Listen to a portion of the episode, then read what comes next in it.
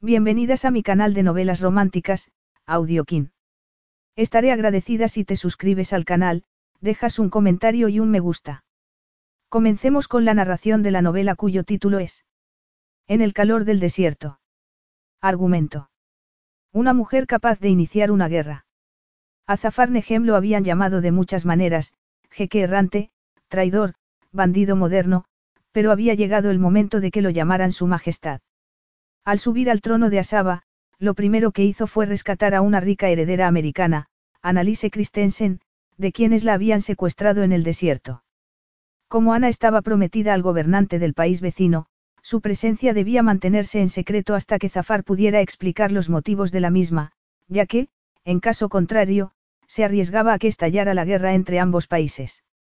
Pero al igual que el sol se elevaba sobre las dunas de arena, el deseo prohibido entre Ana y Zafar iba en aumento, poniendo en peligro sus planes. Capítulo 1. El jeque Zafar Nehem escudriñó el campamento. El sol le quemaba la escasa piel que llevaba al descubierto. Iba todo lo tapado que podía, tanto para evitar el duro clima del desierto como para evitar que lo reconocieran. Sin embargo, era poco probable que alguien lo hiciera allí, a miles de kilómetros de cualquier ciudad. El desierto era su hogar, donde se había criado y se había convertido en el hombre más temible de Asaba. Nada parecía fuera de lo normal. Ardían hogueras y oía voces procedentes de las tiendas. No se trataba de un campamento familiar, sino del de una banda de ladrones, de hombres fuera de la ley como él. Los conocía y le conocían. Habían llegado a una tregua provisional, pero eso no implicaba que confiara en ellos. No se fiaba de nadie. Sobre todo en aquellos momentos en que había motivos de inquietud, en que se habían producido reacciones airadas porque iba a ascender al trono. El sitio que le correspondía. La vuelta del jeque errante no había sido recibida con alegría, al menos en las zonas más civilizadas del país. Su tío se había encargado de arruinar su reputación para que nadie estuviera contento con su llegada al trono. Y él no podía disipar los rumores acerca de su destierro, ya que eran ciertos. Pero allí, en el desierto, entre quienes consideraba los suyos, entre quienes habían sufrido a manos de su tío, estaba la felicidad. Sabían que se había esforzado en espiar sus pecados. Examinó el horizonte. El siguiente sitio donde podría detenerse y buscar refugio estaba a cinco horas a caballo, y no le hacía gracia la idea de pasar más tiempo en la silla. Desmontó y dio unas palmadas al caballo. Nos arriesgaremos, le dijo mientras le conducía a un corral improvisado donde había otros caballos. Después se dirigió a la tienda principal, de la que ya salía un hombre a recibirlo. Jeque, le dijo inclinando la cabeza. ¡Qué sorpresa! ¿En serio? Tenías que saber que volvía a aviar. Puede que haya oído algo al respecto, pero hay más de un camino para llegar a la capital. Así que no tenías ganas de verme. El hombre sonrió. Yo no he dicho eso. Esperábamos encontrarnos contigo o, al menos, con alguien con tus mismos medios. Mis medios siguen siendo limitados. Todavía no he vuelto a aviar. Sin embargo, hallas el modo de adquirir lo que deseas. Zafar miró al hombre de arriba abajo. Igual que tú. No me invitas a entrar. Aún no.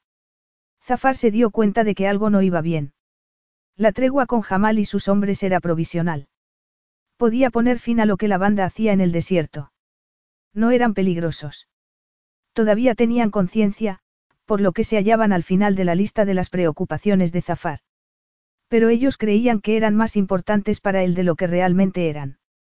Entonces, ¿me vas a ofrecer regalos en lugar de hospitalidad? Preguntó Zafar en tono seco, refiriéndose a una costumbre del desierto. Te daré hospitalidad, respondió Jamal. Y aunque no tenemos regalos, hay otras cosas que tal vez te interesen. Los caballos del corral. La mayoría están a la venta. Los camellos. Esos también. ¿De qué me sirven los camellos? Creo que habrá un montón esperándome enviar, al igual que unos cuantos coches. Hacía tiempo que no conducía. Era imposible con su modo de vida. La idea de un coche casi le resultaba propia del extranjero, como la mayor parte de las comodidades modernas. Jamal sonrió. Tengo algo mejor, una oferta que esperamos que te apacigüe. Pero no es un regalo. No se puede regalar algo tan único y valioso. Eso tendré que decidirlo yo. Jamal dio un grito y dos hombres salieron de la tienda con una mujer rubia entre ellos. Ella lo miró con los ojos muy abiertos y enrojecidos. No estaba sucia ni mostraba señales de maltrato. Tampoco trataba de escapar porque, teniendo en cuenta dónde se hallaban, carecía de sentido. Me habéis traído a una mujer. Una posible esposa, o alguien para pasar el rato. Os he dado algún motivo para creer que me dedico a comprar mujeres. Pareces un hombre que no dejaría abandonada a una mujer en mitad del desierto. Y tú, sí. Sin lugar a dudas. ¿Por qué iba a importarme una mujer occidental? Debo pensar en mi país. Creo que la comprarás, y por el precio que pedimos. Zafar se encogió de hombros.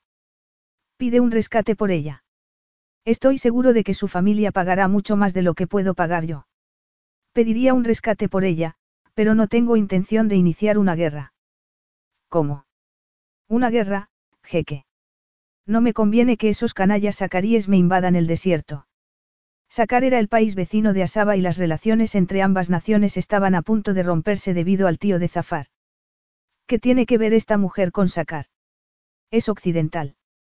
Sí, evidentemente. Y si hay que creer lo que nos ha contado desde que la capturamos, es Annalise Christensen, la heredera americana. Supongo que habrás oído hablar de ella. Es la prometida del jeque de Sacar. En efecto, había oído hablar de ella. ¿Y qué pinto yo en todo esto? ¿Qué queréis de ella? Podemos comenzar una guerra o acabarla, depende de ti. Incluso, si nos la compras, podemos ponerte en una situación comprometida si hablamos con las personas adecuadas. ¿Cómo es que estás con ella, con la futura esposa de un hombre que se rumorea que es enemigo de Alsaba? Tienes las manos atadas, Zafar. En realidad, este no había pensado dejar a la mujer con ellos, pero lo que Jamal pretendía era chantajearlo, que era lo único que le faltaba. Bastantes problemas tenía ya. Cómprala y déjala en el primer aeropuerto, se dijo. Podía hacer eso. No llevaba mucho dinero encima, pero no creía que los ladrones pretendieran poner un precio muy alto, sino buscar protección. Al fin y al cabo, Zafar estaba a punto de subir al trono y conocía todos los secretos de Jamal y sus compinches. Miró a la mujer. Sus ojos brillaban de rabia. No se la veía derrotada, pero era inteligente y guardaba sus energías para más tarde. ¿Le habéis hecho daño? Preguntó Zafar con un nudo en la garganta ante semejante posibilidad. No le hemos puesto ni un dedo encima, salvo para atarla para evitar que huyera. ¿Qué valor tendría, dónde estaría nuestra protección si la hubiéramos hecho daño? Zafar entendió que le estaban ofreciendo la oportunidad de devolver a la mujer como si nada hubiera pasado.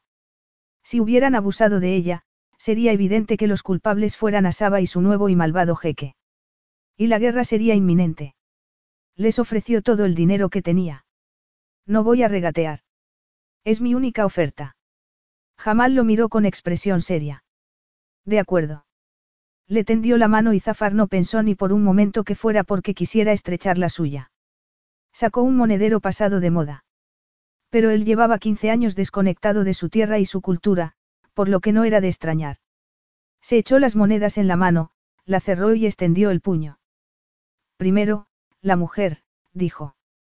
Uno de los hombres la llevó hasta él y Zafar la agarró del brazo. Ella permaneció inmóvil, sin mirarlo. Zafar dio las monedas a Jamal. Creo que no me quedaré a pasar la noche. ¿Estás deseando probarla? En absoluto. Como has dicho, no habría forma más segura de declarar la guerra. Agarró a la mujer con más fuerza y fue con ella al corral.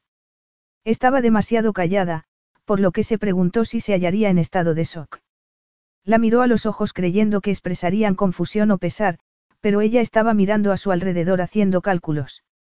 No merece la pena, princesa, le dijo en inglés. No hay sitio a donde ir y, a diferencia de esos hombres, no tengo intención de hacerle daño. Y espera que me lo crea. De momento, abrió la puerta del corral y sacó el caballo. Puede montar. Está herida. No quiero montarlo, contestó ella con voz monótona. Él soltó un largo suspiro, la tomó en brazos y se montó con ella en el caballo, situándola delante de él. Pues lo siento, pero he pagado mucho para dejarla aquí. Puso el caballo al trote y se alejaron del campamento. Me ha comprado. Creo que he hecho una buena compra. Una buena compra. No le he mirado los dientes. Creo que se han aprovechado de mí, no estaba de humor para hablar con una mujer, histérica o no. Supuso que debería compadecerla o algo así. Pero ya no sabía cómo hacerlo. ¿Quién es usted? No habla árabe. No el dialecto en el que han hablado ustedes. He entendido algunas palabras, nada más. Los beduinos de aquí tienen un dialecto propio. A veces, las familias muy extensas tienen una variante propia, pero no suele ser habitual. Gracias por la lección, tomaré nota. ¿Quién es usted? Soy el jeque Zafar Nehem, y creo que su salvación. Me parece que me habría ido mejor si hubiera ardido en el desierto. Ana se aferró al caballo mientras galopaba por la arena. El aire comenzaba a ser más fresco y había dejado de quemarle la cara. Así debía de sentirse alguien en estado de shock, insensible y sin ser consciente de nada, salvo del calor en la espalda procedente del hombre que iba detrás de ella y del sonido de las pezuñas del caballo en la arena. Él había dejado de hablar, el hombre que afirmaba ser el jeque de Asaba, que llevaba la cara cubierta, salvo los negros ojos. Pero antes de que la hubieran secuestrado, y estaba segura de que solo hacía dos días de ello, quien gobernaba el país era Faruk Nehem. Zafar Nehem, no conozco ese nombre. No lo recuerdo. Creía que Faruk, ya no, respondió él con voz dura y profunda. El caballo redujo el paso. Ana miró el paisaje yermo que la rodeaba tratando de adivinar por qué iban a detenerse. No había nada más que arena. Por eso no había intentado huir, hubiera firmado su sentencia de muerte. El guía del grupo con el que estaba haciendo una excursión en camello por el desierto se lo había dicho muchas veces. Ella había querido divertirse con sus amigos antes de hacer oficial su compromiso con Tarik. Pero aquello había dejado de ser divertido y le había confirmado lo que siempre había temido, saltarse las normas podía desembocar en un desastre. Era impensable, por tanto, salir corriendo. Pero que fueran a parar la puso muy inquieta. Había tenido mucha suerte por el hecho de que sus secuestradores no la hubieran tocado debido al valor que tenía para ellos. Pero no las tenía todas consigo con su nuevo acompañante. Respiró hondo y le dolieron los pulmones. El aire era tan seco que el simple hecho de estar allí suponía un esfuerzo. Tenía que estar tranquila y controlarse, ya que no era dueña de la situación. Su captor desmontó y le ofreció la mano. Ella la aceptó. ¿Dónde estamos? En un lugar en el que hay que detenerse. ¿Por qué? ¿Dónde? ¿Cómo va a ser esto un lugar para detenerse? Lo es porque quiero parar. Llevo ocho horas a caballo. ¿Por qué no tiene usted coche si es jeque? Preguntó ella enfadada. No es práctico. Vivo en el desierto, por lo que obtener gasolina sería un problema. Claro, la gasolina. El petróleo siempre era un problema. Lo sabía bien porque era la hija de uno de los magnates del petróleo más ricos de Estados Unidos. Su padre tenía facilidad para encontrar oro negro. Y nunca se cansaba de buscarlo. Y así había conocido ella al jeque Tarik y había acabado primero en Sakar y después en Asaba. Se apartó de Zafar. No se parecía en nada a Tarik. Para empezar, sus ojos no eran cálidos ni risueños, pero eran cautivadores. ¿Dónde estamos? Volvió a preguntar. En mitad del desierto. Le puedo dar las coordenadas, pero no creo que signifiquen nada para usted. Ella frunció los ojos para tratar de ver a través de la calima. El sol había desaparecido tras las lejanas montañas.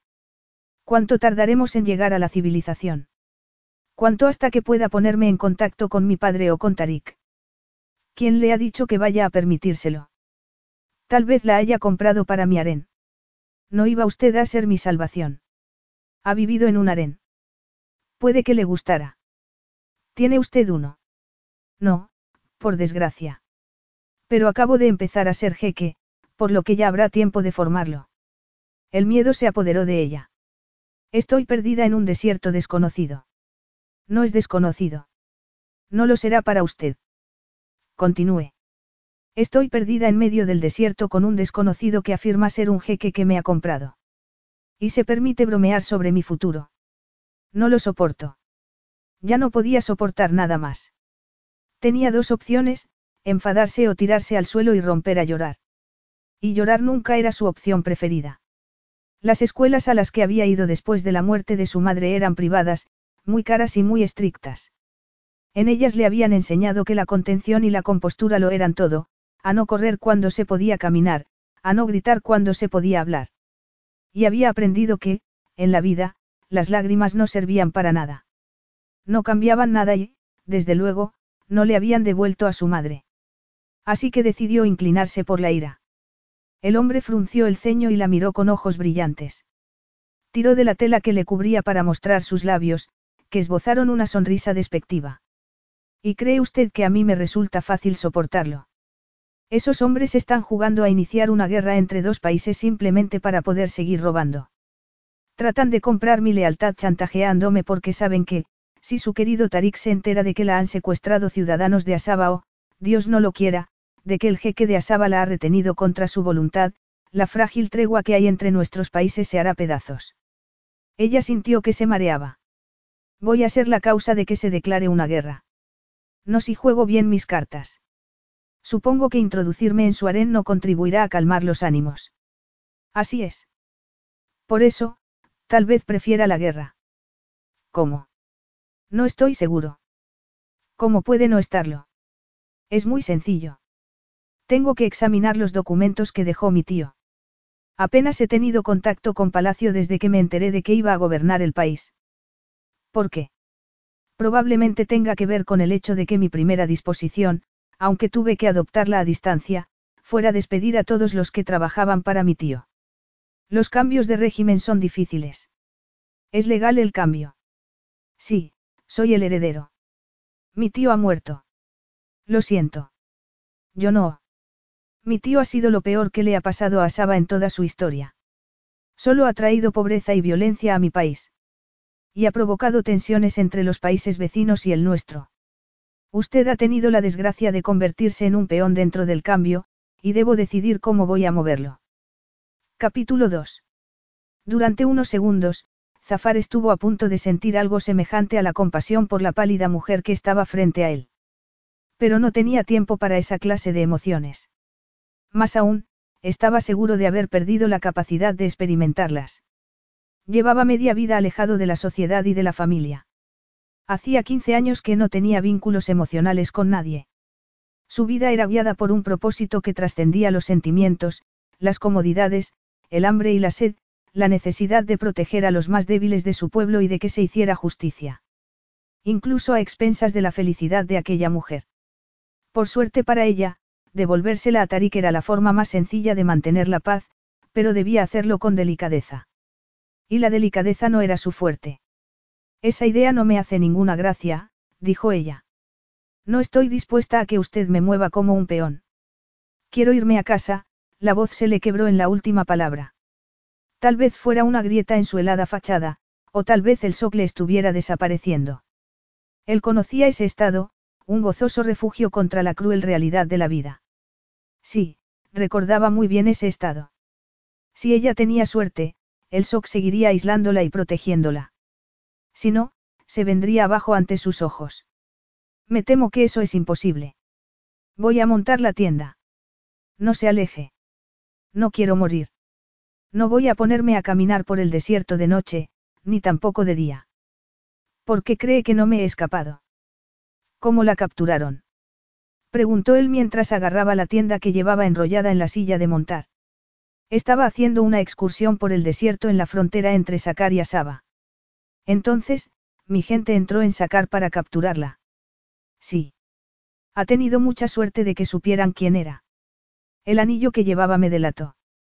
Formaba parte de las joyas de la corona Sakarí, dobló los dedos desnudos. Me lo quitaron, como es lógico. Por algo eran ladrones. Fue una suerte que lo llevara.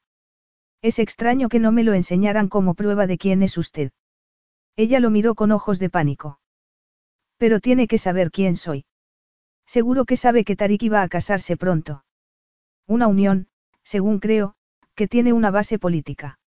Sí. Y, además, Tarik me quiere.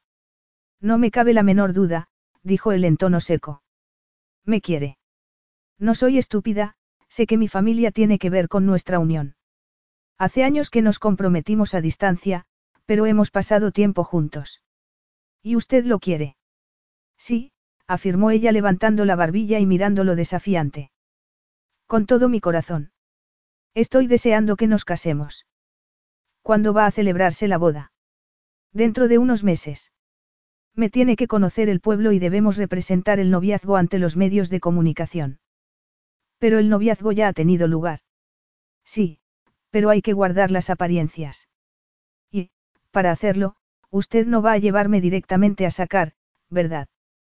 No quiere que Tarik sepa que su pueblo o usted han tenido que ver en esto.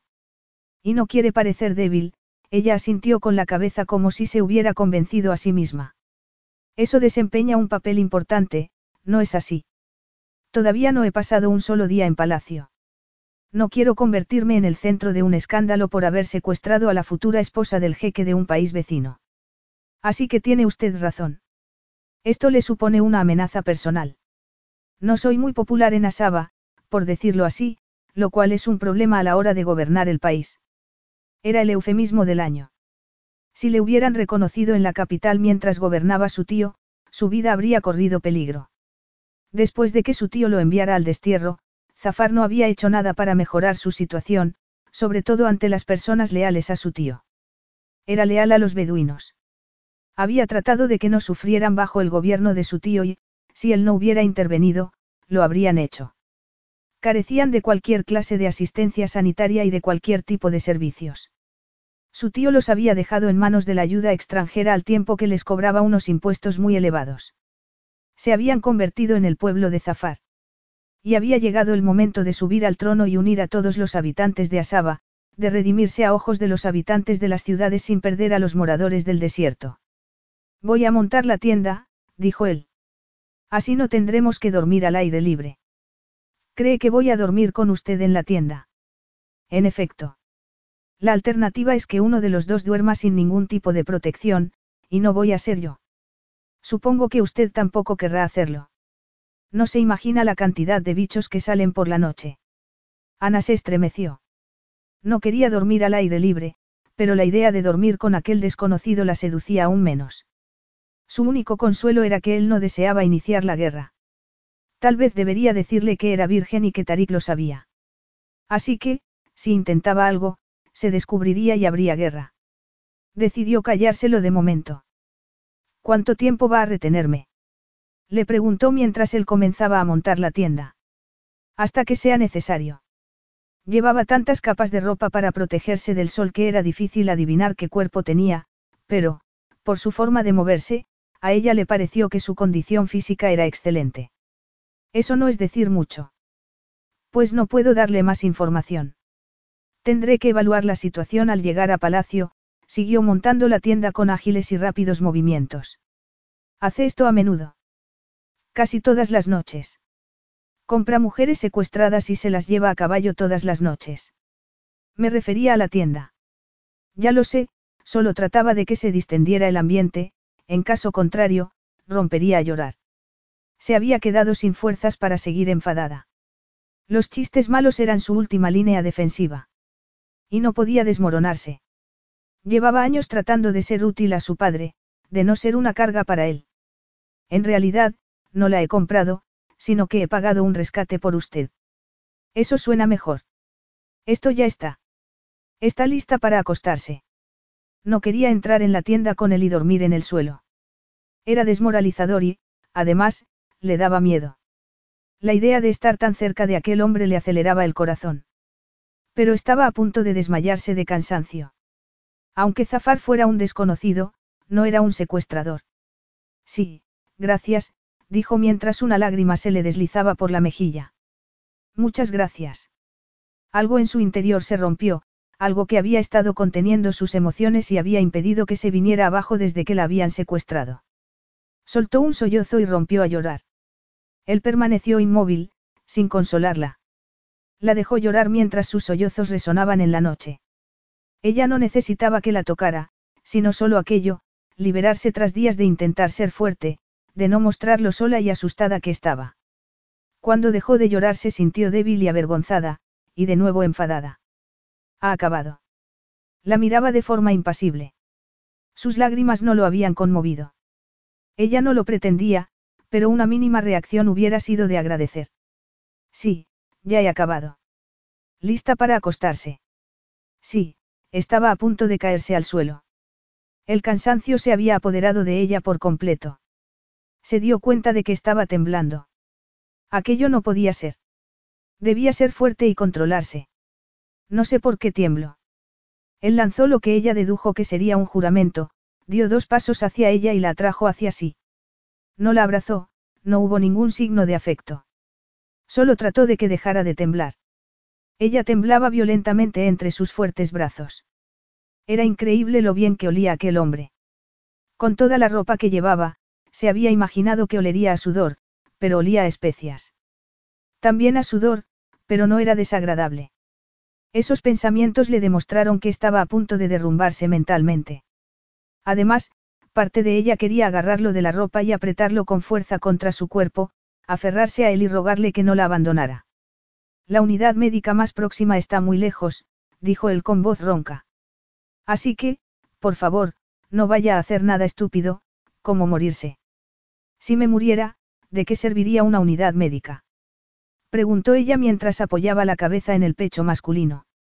Además, no creo que me esté muriendo. ¿Cuánto hace que no bebe? Mucho tiempo. Ni siquiera estoy segura de cuándo me secuestraron. Voy a meterla en la tienda. Ella asintió mientras él la levantaba en brazos. La metió en la tienda y la dejó sobre una manta que había en el suelo. Después salió y volvió con un odre de agua. Beba. Ella obedeció y descubrió que tenía tanta sed que creyó que nunca se saciaría. Espero que no estuviera guardándola para más adelante. Tengo más.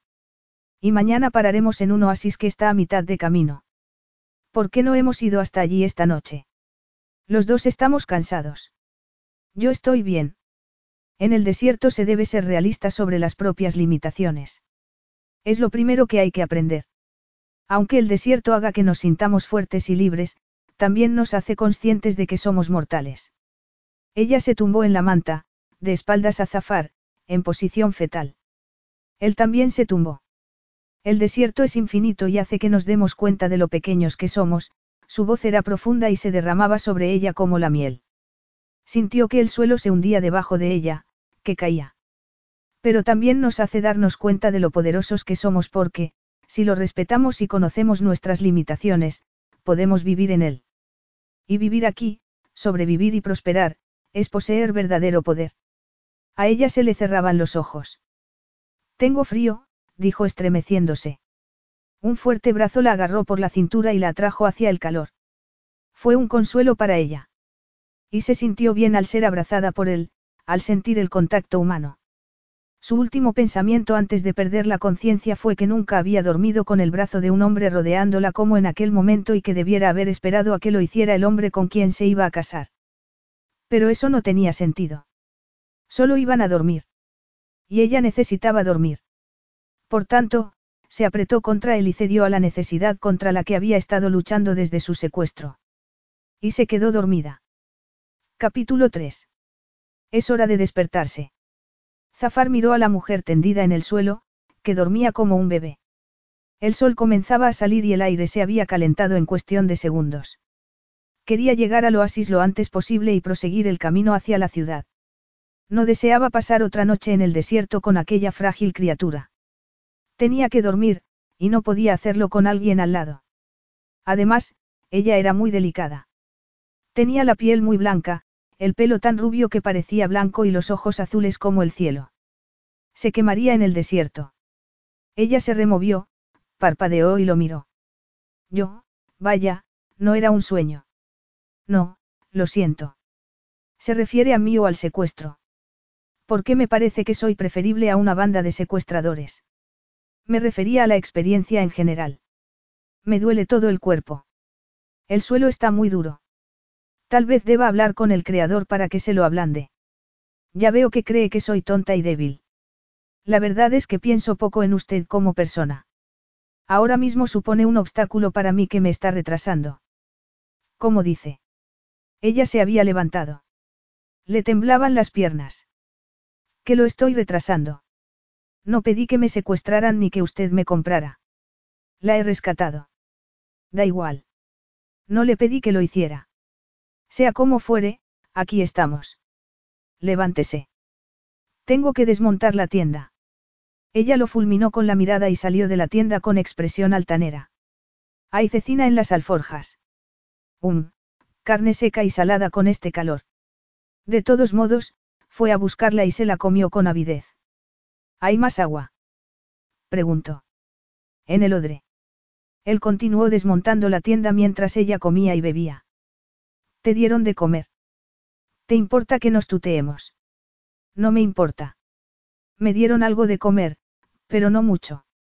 Y como tampoco me fiaba de ellos, solo comí cuando no pude más. Envenenarte o drogarte carecía de sentido. Probablemente, pero estaba paranoica. Es lógico. Pero tú no vas a hacerme daño, ¿verdad? Te doy mi palabra. Nunca haría daño a una mujer, con independencia de lo que hubiera hecho. Sin embargo, no le importaría que una mujer en concreto fuera a prisión de por vida, pero eso era otra historia. Eso es lo que creía y, por esa razón, he dormido. ¿Cuánto llevaba sin dormir? No lo sé. Tenía miedo de cerrar los ojos ya que no sabía qué podía ocurrir. Pero no dormir empeora las cosas porque te parece que no son reales, que son borrosas. Creí que me estaba volviendo loca. Tienes que entender esto, no te retengo por placer ni para hacerte daño. Tengo que analizar debidamente la situación. Sé que no se trata de una situación ideal para ti, pero sería peor que se declarara la guerra durante tu noviazgo oficial. La guerra sería peor en general. Pero tal vez pueda hablar con Tariki. Tal vez. Pero hay momentos en que un hombre debe mostrarse fuerte para proteger lo que es suyo. Me parece que cuando secuestran a tu prometida no es el momento adecuado para buscar la paz. Además, yo me veré implicado, de eso no te quepa duda, porque jamás se encargará de ello. Y no es el amor del pueblo lo que me ha llevado al trono de mi país, sino la ley. Muchos se pondrían muy contentos si lo perdiera. Pero tienes forzosamente que gobernar. Nací para hacerlo. Es el sitio que me corresponde y que me robaron. Me obligaron a exiliarme, y no pienso vivir así el resto de mis días. Ahora, el trono de Asaba es mío y voy a ir a por él. Aunque para ello debas retenerme. Estarás en un palacio, rodeada de un lujo similar al que tu querido prometido pueda ofrecerte, por lo que no creo que puedas hacerte la víctima. Considéralo una temporada en un balneario. Y, de momento, piensa que estás de excursión por el desierto, aunque solo con un hombre, alguien que conoce el desierto mejor que mucha gente la ciudad en la que viven. Pues no sé si hacerte preguntas sobre las rocas o sobre la arena. La belleza es tan diversa por estos lares. El paisaje de Sacar es similar, así que tal vez deberías replantearte tu boda, si lo único que te inspira lo que te rodea es un aburrido desdén. Lamento haber insultado tu querido desierto. Estoy de mal humor. Tu estado de ánimo no me preocupa en absoluto, puso la tienda en la silla y el odre en las alforjas. Monta, o necesitas que te vuelva a ayudar. No puedo hacerlo sola. Ya me gustaría, pero no tengo fuerza en las piernas. No importa. Te he tenido abrazada toda la noche. Volver a rodearte con mis brazos no me supondrá ningún sacrificio. Ella se ruborizó. Zafar no sabía por qué se burlaba de ella de esa manera. No recordaba la última vez que había sentido deseos de gastarle a alguien una broma. Por debajo había algo más oscuro, algo a lo que no debía prestar atención. Haz lo que tengas que hacer. Él entrelazó los dedos y bajó las manos para formar un escalón. Ana se sujetó con una mano al caballo y con otra a su hombro, puso un pie en sus manos y se dio impulso. ¿Prefieres delante o detrás? A mí me da igual. La pregunta pareció inquietarla y tardó en contestar, como si estuviera calculando en qué posición habría menos contacto entre sus cuerpos. Delante. Cabalgar detrás era para él más cansado, pero la alternativa era que Ana se agarrara a su espalda y apretara sus senos contra él. La idea le tensó todo el cuerpo. Pero no tenía tiempo para semejantes distracciones. Ella llegaría intacta. La protegería. Estuviera o no comprometida, un hombre que se aprovechara de una mujer en su situación sería el más vil de los seres. Montó detrás de ella y asió las riendas con fuerza. Agárrate, le dijo mientras le rodeaba la cintura con el brazo. Si queremos llegar hoy a palacio tendremos que ir deprisa. Hicieron una breve parada en el oasis, donde descansaron a la sombra del terrible calor. Pero enseguida volvieron a cabalgar. A Ana, el ruido repetitivo de las pezuñas del caballo comenzó a atacarle los nervios. Cuando la borrosa silueta de la ciudad se dibujó en el horizonte, Ana estaba pensando que iba a caerse del caballo. Le dolían los huesos del cansancio y estaba cubierta de una fina capa de polvo. Necesitaba un baño y una cama cómoda. Después se preocuparía de todo lo demás. Aquello no era su vida. Su vida estaba rodeada de comodidades. Un baño caliente y una cama cómoda eran cosas que había dado por sentadas durante toda su existencia. En aquel momento se sentía más animal que persona, un roedor al que habían sacado de su agujero y habían dejado secar al sol. A medida que se acercaban, comenzó a ver rascacielos como en una ciudad estadounidense.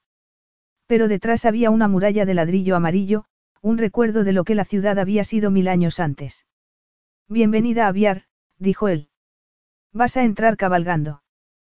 ¿Por qué no? No parece que sea un lugar para un caballo. El centro de la ciudad no lo es, pero no sucede lo mismo en las afueras ni en el camino al palacio. Atravesaron la muralla que separaba Viar del desierto. Pasaron por delante de casas apiñadas y de un mercado al aire libre. La gente se apartaba para dejarles paso sin prestarles atención. Ella se volvió para mirarlo. Solo se le veían los ojos. Nadie lo reconocería. Ana se dijo que resultaba paradójico que el jeque cabalgara en su caballo negro llevando a una cautiva y nadie se diera cuenta. Siguieron adelante hasta que los edificios comenzaron a escasear y los adoquines se transformaron en un camino de tierra paralelo a la muralla, al final del cual, en lo alto de una colina, divisaron el palacio. Era enorme, imponente y hermoso. Sus muros eran de piedra blanca y el tejado azul zafiro, lo que Ana pensó que lo haría visible desde cualquier punto de la ciudad. Zafar espoleó el caballo. Cuando llegaron a la verja, desmontó y se quitó la tela de la cara. Sus rasgos eran duros y hermosos. E inconfundibles. No era de extrañar que viajara como lo hacía, ya que lo reconocerían de inmediato con el rostro al descubierto. Metió la mano entre la ropa y sacó un teléfono móvil. Ana se quedó de piedra. Zafar parecía pertenecer a otra época. Después de recorrer a caballo las calles de la ciudad, iba a hacer una llamada telefónica con un móvil. Era incongruente, pero era la realidad. Ya he llegado. Abrid la verja. Y la verja se abrió. Zafar condujo el caballo, con ella en la silla, por un opulento patio, con el suelo de mosaico y una fuente en el centro, lo que era un signo de riqueza, al igual que el césped y las plantas que rodeaban el mosaico. El agua empleada para crear belleza, y no para sobrevivir, era un signo de lujo extremo en el desierto. Ana lo sabía por Tarik. Miró a Zafar. Sus ojos negros brillaban con feroz intensidad. De pronto, volvió a ponerse la máscara y sus ojos recuperaron la falta de expresividad. A las puertas del palacio salieron a su encuentro unos hombres que parecían igual de poco civilizados que Zafar, una banda de maleantes, de piratas del desierto. Uno de ellos incluso llevaba una cimitarra en la cintura. A Ana le sorprendió que ninguno de ellos llevara un parche en el ojo. Sintió miedo. Estaba en el terreno de Zafar. En realidad, lo había estado desde el momento en que la habían secuestrado en la frontera, pero allí, en el palacio, rodeada de las pruebas de su poder, era imposible negarlo. Su poder y su fuerza la atemorizaban y la fascinaban a la vez.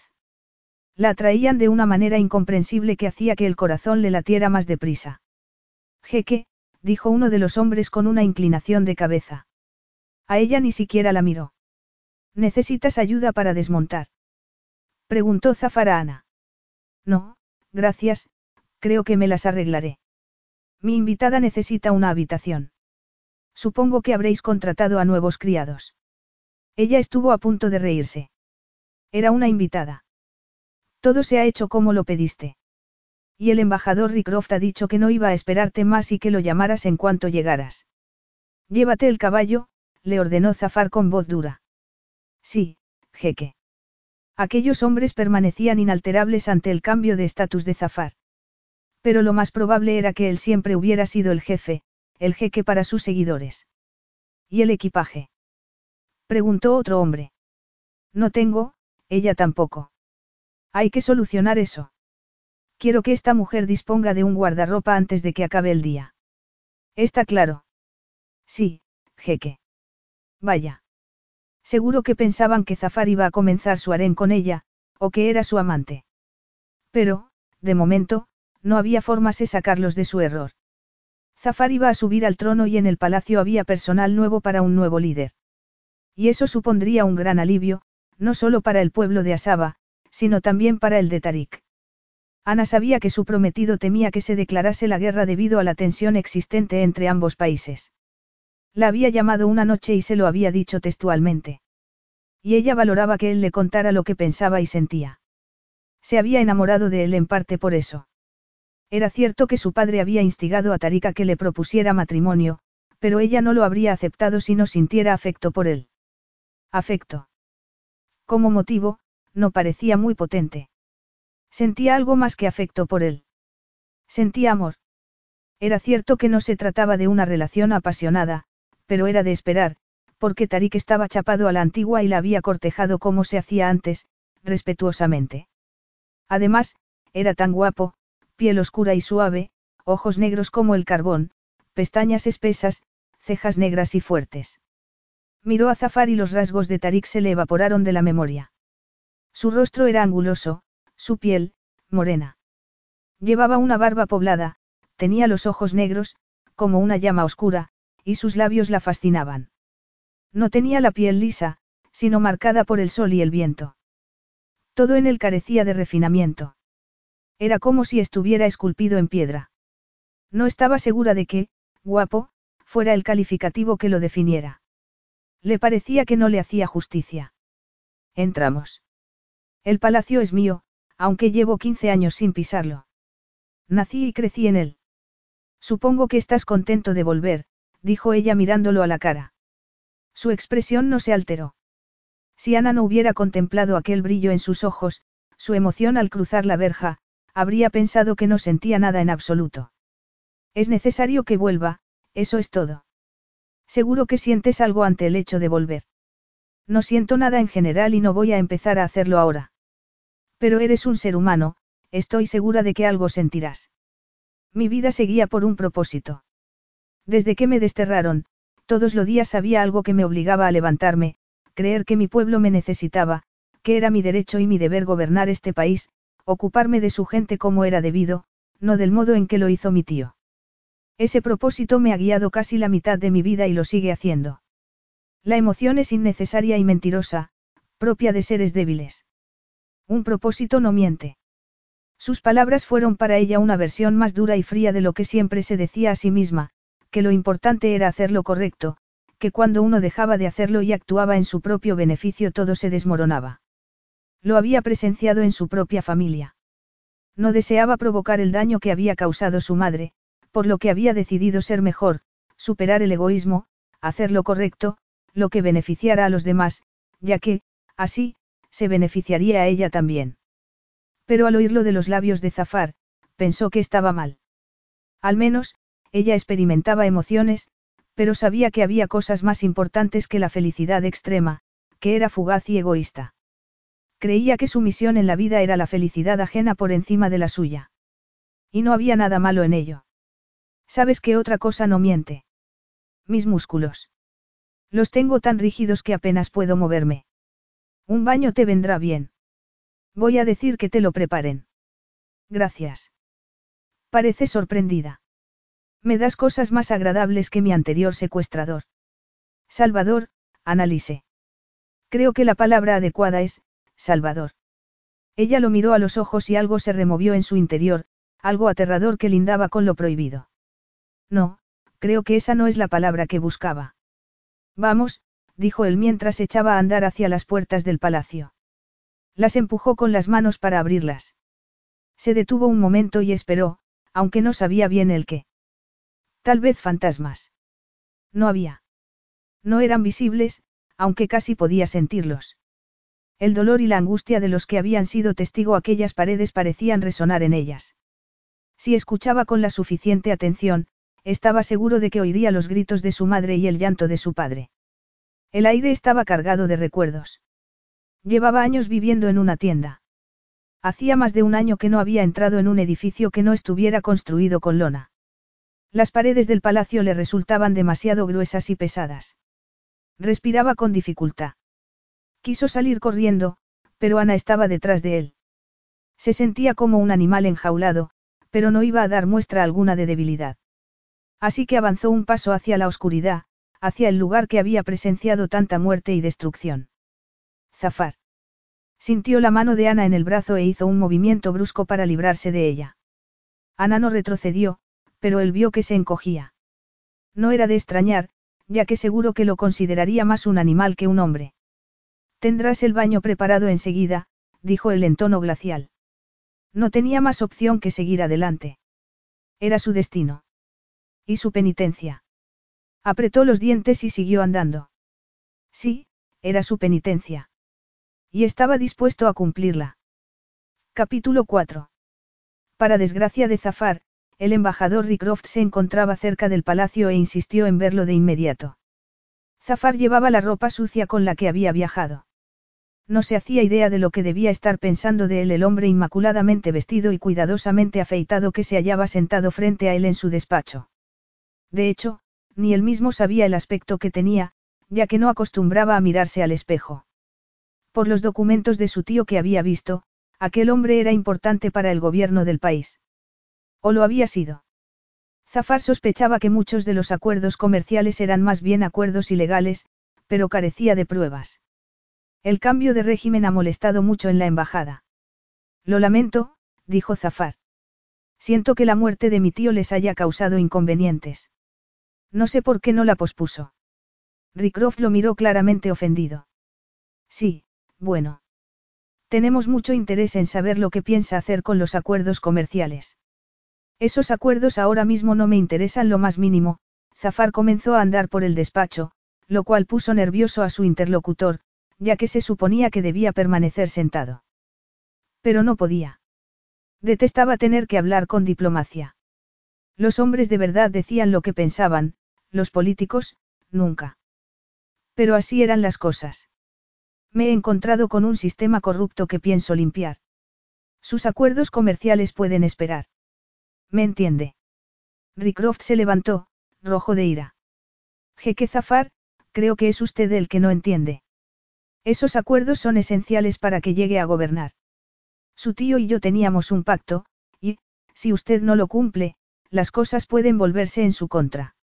Lleno de furia, Zafar agarró al embajador por los hombros y lo empujó hasta la pared. Me está amenazando. Los políticos empleaban la diplomacia, él, no.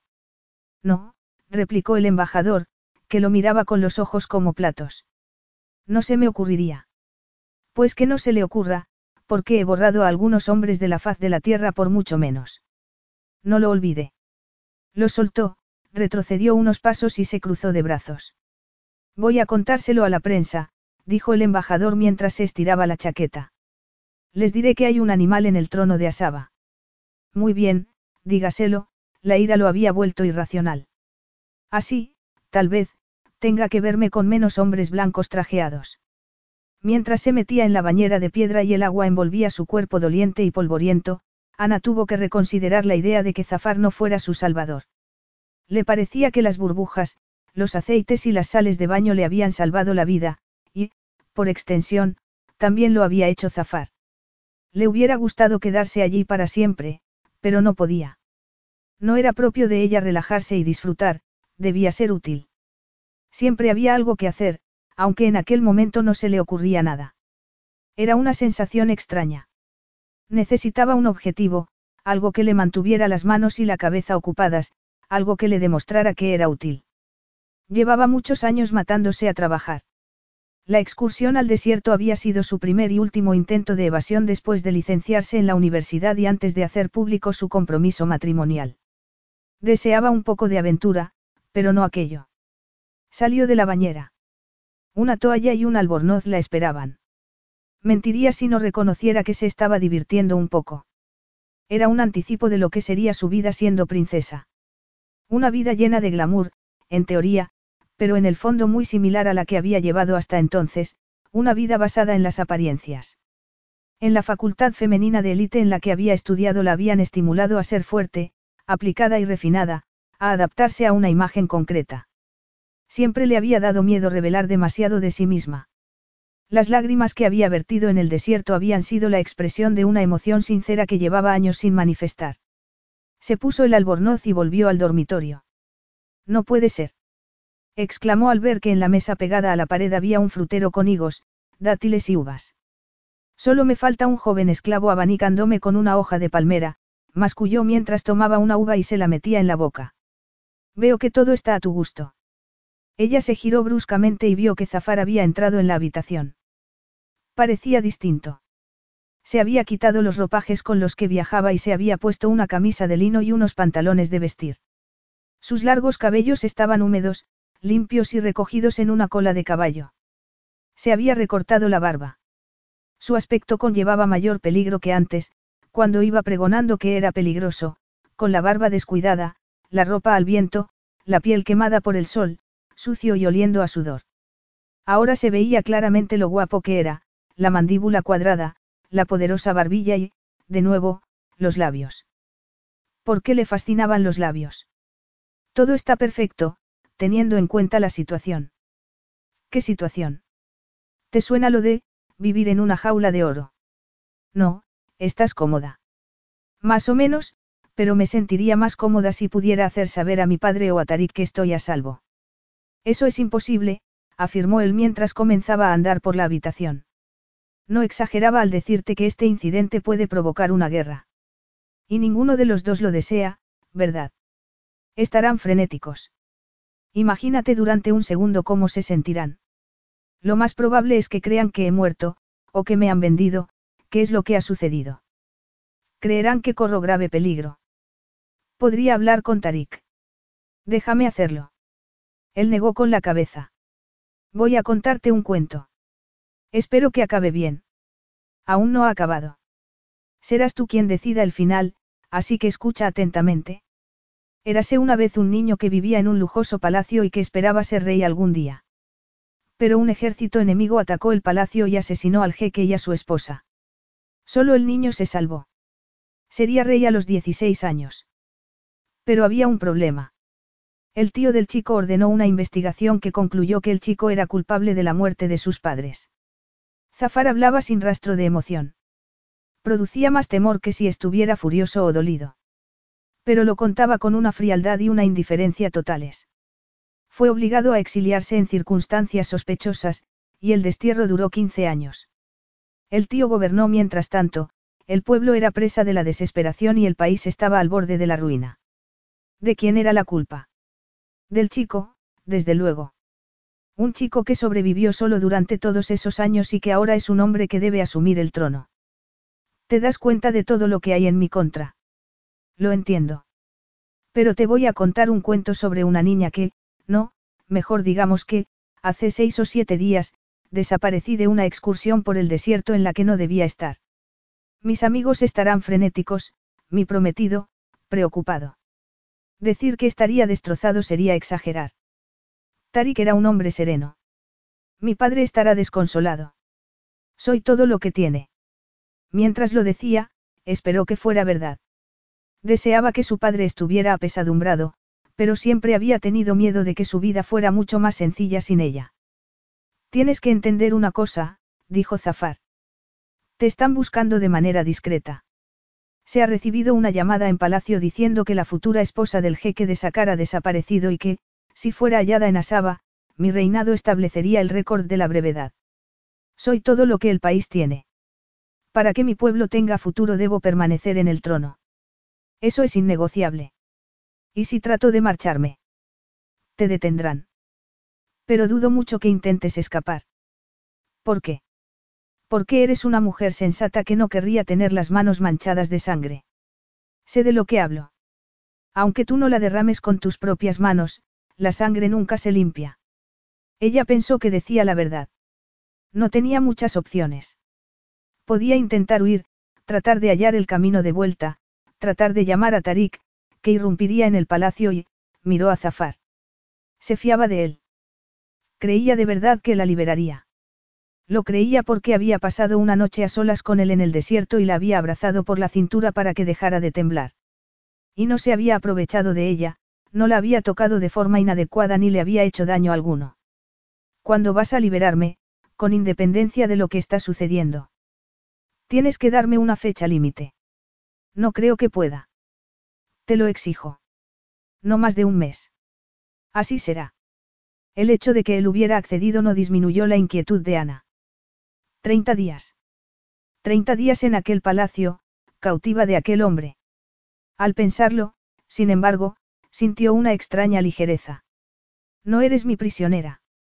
¿En serio? Entonces, soy libre de marcharme. No, de ninguna manera. Soy o no soy tu prisionera. Te he encerrado en un calabozo. Lo que hay en la mesa es pan y agua. No, te he dado fruta y una cama. Entonces, soy una prisionera bien alimentada, con una almohada para dormir. Como quieras. La diferencia entre esto y estar prisionera es muy parecida a la de ser comprada o rescatada. Elige lo que te haga sentirte mejor. Creo que voy a echarme una siesta. Muy bien. Y después cenaremos juntos. ¿Cómo? ¿Por qué? ¿Por qué no puedo tenerte en el palacio y que parezca que estás prisionera? ¿Por qué no? Le cuadra muy bien a tu papel de temible hombre del desierto. Es un cumplido. No, en serio, ¿por qué no? Porque lo único que me falta es que se sospeche que retengo a una americana contra su voluntad. Entonces, ¿qué quieres que piensen? Porque se acabará por saber quién soy, así que no puedo estar aquí como, tu novia. Él se echó a reír. Su risa era extraña, como oxidada, como si llevara mucho tiempo sin haberse reído. No tengo novias, Annalise. Ana, le corrigió ella.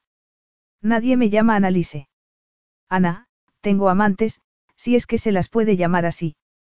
Compañeras de cama, mujeres que me satisfacen y a las que satisfago físicamente. Sus palabras deberían haberla horrorizado, pero no lo hicieron. En lugar de ello, crearon en su mente imágenes de él, con más piel morena al descubierto de lo que era decente, abrazando a una mujer. Una mujer de piel pálida y pelo rubio. Ana parpadeó para que las imágenes se desvanecieran. Nunca he tenido novia. Me hace pensar en flores, bombones y salidas al cine. Hace 15 años que no veo una película. Y nunca he ido al cine. Me parece increíble. Realmente no había ido nunca al cine. Se preguntó si Tarik vería películas. No lo habían hablado. Sus conversaciones giraban en torno a cosas importantes como el deber, el honor y el petróleo. Pero no sobre películas. Y a ella le gustaban. Me he centrado en la supervivencia diaria y en tratar de que no se marginara del todo a las tribus beduinas. Pero, sí, tal vez hubiera debido buscar tiempo para ver películas. Pero has tenido tiempo libre, tienes amantes, afirmó ella ruborizándose porque las imágenes anteriores habían vuelto. Y a la mujer se la veía con mayor claridad. No podía pensar esas cosas. Una mujer tan práctica como ella no podía tener fantasías sexuales. En efecto, pero el sexo me parece mucho más interesante que ver la televisión. Muy bien. Voy a dormir la siesta. Hasta la hora de la cena. Te mandaré un vestido. Estupendo. Me preocupaba no tener el mejor aspecto posible para ti. Él volvió a reír de la misma forma inquietante que antes. Eso sería trágico. Lo sé. Ahora, vete. Das muchas órdenes para ser, eso, que soy. Él la miró fijamente con sus ojos oscuros. Tienes un montón de opiniones sobre cómo debo obrar. Y, desde luego, te han enseñado a comportarte como un miembro de la realeza, cosa que haces salvo cuando dejas que tus palabras te delaten. Se ve que me han enseñado a comportarme como un miembro de la realeza. Preguntó ella medio en broma. Sí, en la forma de estar de pie, de sentarte, en la compostura que guardas incluso en situaciones difíciles. Teniendo en cuenta que acabo de tener una reunión con un embajador que ha ido muy mal. Ah, sí. Lo he amenazado con borrarlo de la faz de la tierra. Vaya. Y él lo ha hecho con ir a hablar con la prensa, por lo que, como deberé aparecer en público muy pronto, no es de extrañar que necesite ayuda. Ah. Veo que comienzas a entender el problema. Y creo que puedes ayudarme. Ella tragó saliva. Aquello no pintaba bien. Él sonrió, lo cual la puso aún más nerviosa. Ana, creo que estás aquí para enseñarme a ser civilizado. Mientras se ponía el vestido, Ana se preguntó qué había querido decir Zafar, y se lo siguió preguntando mientras deambulaba por el vestíbulo. El palacio tenía muy escaso personal y estaba extrañamente silencioso, a diferencia del palacio de Tarik. Recorrió pasillos vacíos y tuvo una idea. ¿Y si buscaba un teléfono? Fue mirando en distintas habitaciones hasta encontrar uno. Se acercó a él. Le sudaban las manos. Podía llamar a Tarik, se sabía de memoria su número personal. Se imaginó lo que le diría y lo que él le contestaría. ¿Y si movilizaba los helicópteros y el ejército de tierra y atacaban el palacio? Todo lo que Zafar se estaba esforzando en conseguir quedaría destruido. Peor aún, ¿y si Tarik no hacía nada? ¿Y si esperaba a ver cómo se desarrollaban los acontecimientos? La idea la puso enferma. Trató de olvidarla, pero era una duda insidiosa que llevaba días abriéndose camino en su cerebro. ¿Y si ella no le importaba? Era cierto que se había establecido comunicación con Zafar y había habido amenazas, pero se trataba de una cuestión política. ¿Y si, al haberse convertido en un inconveniente para él, Tarik la abandonaba? Se apartó del teléfono. Como ya sabía dónde estaba, si tenía que hacer una llamada la haría más tarde. Recorrió un pasillo. Oyó ruidos. Era la cocina. De allí llegó al comedor. Había una chica sirviendo algo de beber a Zafar, que estaba sentado en el suelo, sobre cojines, ante una mesa baja. Estaba descalzo y había empezado a comer sin esperarla. Comía con las manos, como era costumbre allí, y lo hacía deprisa, como alguien que llevara mucho tiempo sin probar bocado. Tomó un poco de arroz con la mano, se lo echó en la boca y se chupó los dedos. A Ana, el estómago le dio un vuelco. Si hubiera que pagar una multa por tener malos modales, Zafar tendría que vender el palacio para pagarla. Verle no resultaba atractivo. Sus vergonzosos modales y el hecho de que no la hubiera esperado tendrían que haberla ofendido y disipar el magnetismo que la atraía hacia él. Pero no lo hacían. Ana, siéntate, por favor, dijo él sonriendo. Ella lo hizo frente a él. Dalia, déjanos solos. La señorita Smith y yo tenemos que hablar de negocios. Dalia hizo una inclinación con la cabeza y dejó la jarra en la mesa mientras miraba a Zafar con adoración. Gracias, dijo él mientras daba un largo trago de su copa. Cuando Dalia se hubo marchado, Ana dijo. En primer lugar, ¿qué es eso de señorita Smith? ¿No te parece que es mejor que te llame Ana Smith que Annalise Christensen? Es indudable que tu nombre aparecerá en los medios de comunicación, si no ha salido ya. No me han llegado noticias al respecto, por lo que deduzco que tu jeque te está buscando sin llamar la atención, lo cual es aún más peligroso, ya que no tengo forma de saber dónde está buscando. No ha movilizado el ejército y la prensa. No, que yo sepa. Ella pensó que Tarik tendría sus motivos, que era una estrategia. Te quedarás en el palacio, prosiguió él. Que te vean en público es peligroso. Te llamaré Ana o señorita Smith, como te he dicho, y me enseñarás buenos modales. Buenos modales. Es una simplificación, pero en eso puedes ayudarme. Llevo mucho tiempo al margen de la sociedad y ahora debo ser un rey que mi pueblo pueda aceptar. No aceptará a un bárbaro. Pero la chica que te ha servido, Dalia, parece ser seguidora tuya. Dalia procede de una de las tribus del desierto. Su familia tiene conmigo una deuda de gratitud, por lo que ella ha venido a servir al palacio hasta que encuentre servidores que me sean fieles. ¿Le gustas? Es joven. Ya se le pasará. No te interesa. A algunos les gustan las jóvenes vírgenes, no es mi caso. No me interesa seducir a una mujer y partirle el corazón. No soy así. Muy bien, me siento mejor sabiendo que Dalia está a salvo, afirmó Ana. Y que yo también lo estoy, pensó. Como si hubiera tenido que preocuparse por eso. Era evidente que él no la iba a forzar. Pero le inquietaba su capacidad de seducción. Se corrigió y se dijo que no le preocupaba, ya que eso implicaría que podía seducirla, lo cual no era verdad. Además, era joven y virgen, eso seguro, por lo que él no estaría interesado. Y aunque lo estuviera, le daría igual. Por Dios, Ana, se dijo. Has perdido el juicio. Zafar la retenía contra su voluntad y quería convertirla en la reina de los buenos modales. No había motivo alguno para que la pusiera nerviosa. Pero lo estaba, ya que recordaba cómo se había sentido cuando durmió en la tienda con su brazo alrededor de la cintura y su cuerpo fuerte y consolador detrás de ella. No le había disgustado en absoluto, sino que hubiera querido permanecer así. Y cuando se despertó y vio que él ya no la abrazaba, lo echó de menos.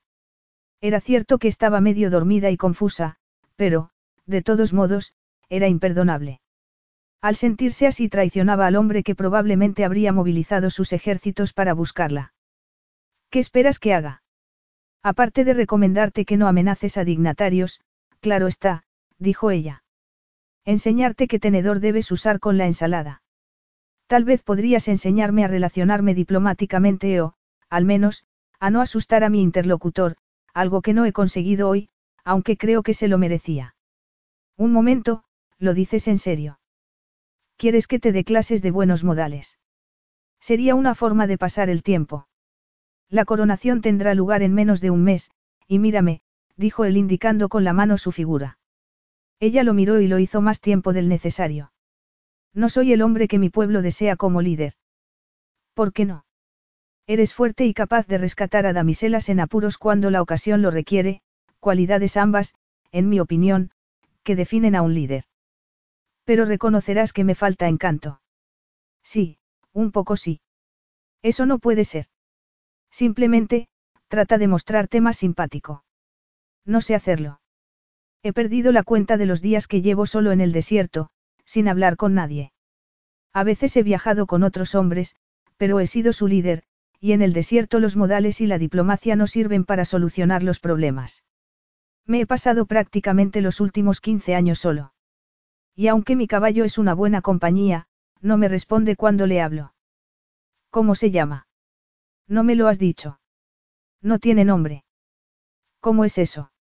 Solo tengo ese caballo y, además, es poco probable que se mezcle con otros o que no se sepa quién es su jinete. Recuerda que viajó solo. Ya, pero, yo le pongo nombre a mis mascotas. Mi caballo no es una mascota, dijo él en tono seco. ¿Le pones nombre a tus coches? No, pero hay gente que lo hace. Hay hombres que incluso le ponen nombre a, se cayó, roja como una amapola. ¿Por qué había dicho eso? Ella no decía esas cosas delante de un hombre. Pues yo no, apuntó él sin rastro de humor en su rostro. Me lo figuraba. Al margen de tu caballo sin nombre, ¿de verdad quieres que te ayude? Más que quererlo, lo necesito. Necesito que me vean como a un hombre, no como a un animal. Necesito que mi pueblo me vea como a un rey, si sigo haciendo lo que he hecho hoy, eso no sucederá. ¿Estás dispuesta a rescatarme tú esta vez? Ella pensó que era un trabajo, un proyecto, un propósito. Y ella siempre aceptaba un proyecto. Por supuesto. Capítulo 5. Zafar no sabía por qué había sido tan sincero. ¿Y por qué no? Ella no se quedaría, de hecho, jamás diría que había estado allí. Se lo prohibiría, y ella se daría cuenta de por qué, para proteger a su pueblo y al futuro pueblo de ella. No hacía falta que Ana Christensen lo considerara un líder infalible ni un temible guerrero, sino simplemente un hombre que necesitaba ayuda para acceder al trono con mayor facilidad y, preferiblemente, sin que el país vecino lo destronara. Sintió una sensación extraña al pensar en que ella lo considerara un hombre. Apretó los dientes. No lo había pensado en ese sentido. Siguió golpeando el saco de arena frente al que se hallaba. Estar en el palacio, no estar al aire libre, lo ponía nervioso. Tenía demasiada energía y no podía darle salida, por lo que dedicaba muchas horas a nadar, a hacer pesas o a golpear el saco de arena. Cualquier cosa con tal de no sentirse como lo había hecho en la entrevista con Rickroft, de no sentir que la violencia era una bestia que llevaba bajo la piel esperando la ocasión propicia para salir. Cualquier cosa para no sentir que se ahogaba entre aquellas paredes, que estaba enterrado en vida. Había pasado todo su destierro en el desierto, por lo que experimentaba una sensación de claustrofobia muy desagradable. Por suerte, no disponía de mucho tiempo para esa clase de preocupaciones, ya que en cuestión de pocas semanas gobernaría. Tenía que decidir qué cara mostraría al mundo. No la suya de verdad, naturalmente, ya que nadie querría entablar relaciones diplomáticas con una piedra hueca e insensible. Necesitaba una máscara adecuada. Y Ana lo ayudaría a crearla. Kazim me ha dicho que estabas, oh. Zafar se volvió y vio a Ana en la puerta del gimnasio. Con la mandíbula desencajada, no le miraba el rostro, sino el torso bañado en sudor. Y él mentiría si dijera que no le produjo placer. Pero no la tocaría. Nunca. Era imposible. Un poco de lujuria satisfecha no valía la seguridad de un país. Y ha habido veces que has sucumbido a tus instintos, ¿verdad? Trató de no prestar atención a la insidiosa voz interior. No había lugar para arrepentimientos. Solo podía seguir adelante. No podía borrar sus errores pasados. Los fantasmas siempre rondarían el palacio.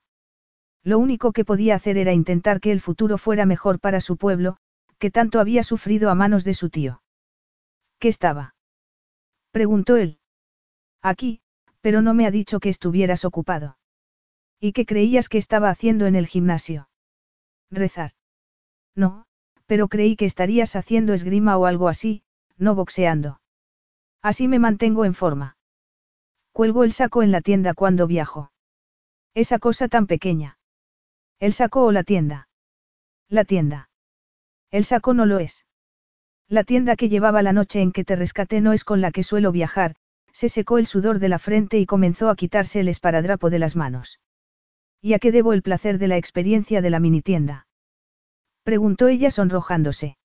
Al ver el color en sus mejillas, él recordó aquella noche. Lo que había sentido al tenerla en sus brazos, pequeña y suave. Dulce. Pero no era para él, ni siquiera aunque la hubiera conocido en la calle, porque lo único que hacía con una flor era romperle los pétalos.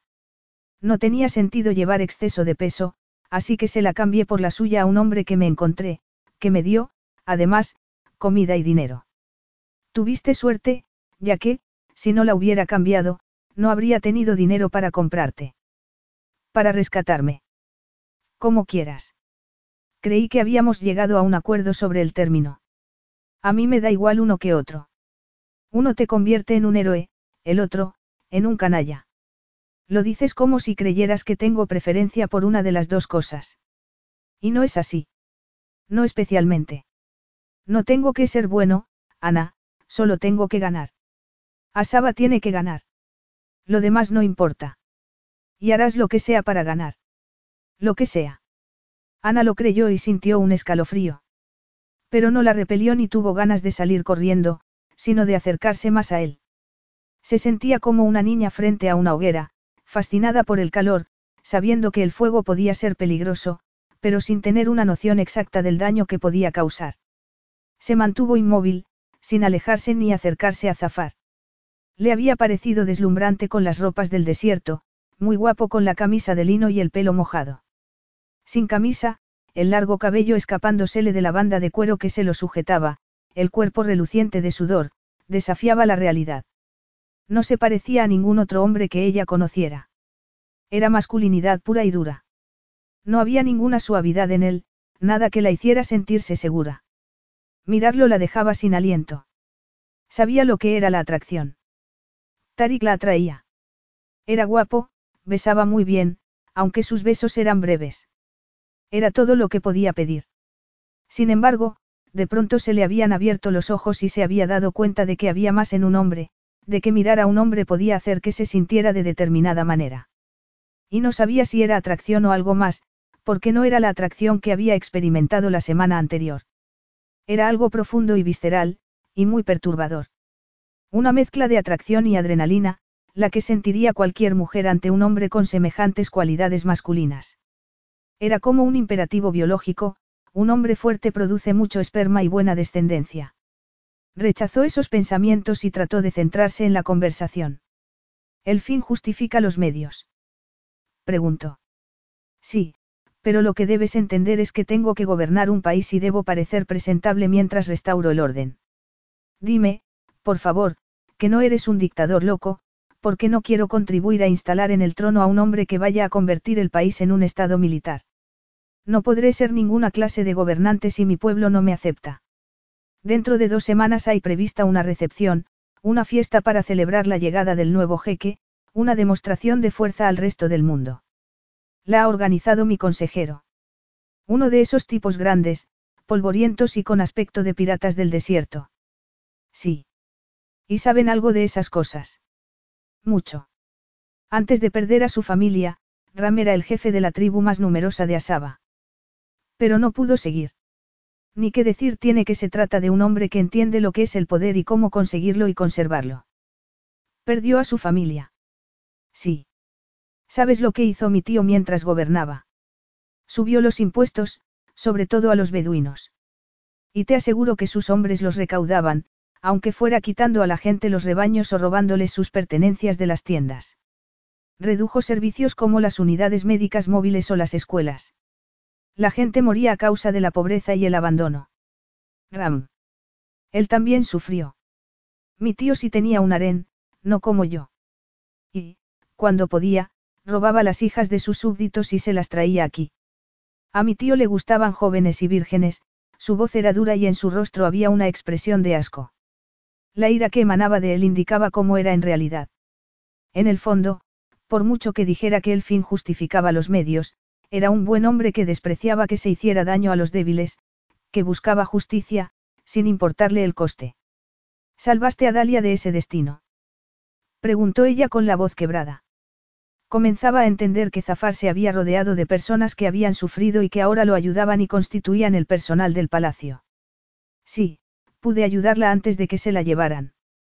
¿Cómo? Digamos que los hombres que la capturaron no pudieron marcharse con ella. Dejémoslo así. Muy bien, dijo ella.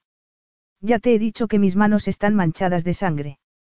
Estoy dispuesto a luchar por mi pueblo hasta la muerte, pero, para eso, debe confiar en mí. Y aunque confío en mi capacidad de buscar justicia y destruir a nuestros enemigos, no lo hago en mi habilidad como orador ni como diplomático. Si movemos bien las fichas, Tal vez pueda ayudarte a restablecer las relaciones entre Asaba y Sakar. Podríamos cenar juntos después de que Tarik y yo nos casemos, propuso ella. Pero eso le resultaría muy violento. Le contaría a Tarik lo que le había sucedido o comenzaría su matrimonio con una mentira. El teléfono seguía allí. Siempre podía llamar. Miró a Zafar a los ojos y supo que no lo haría. Aún no.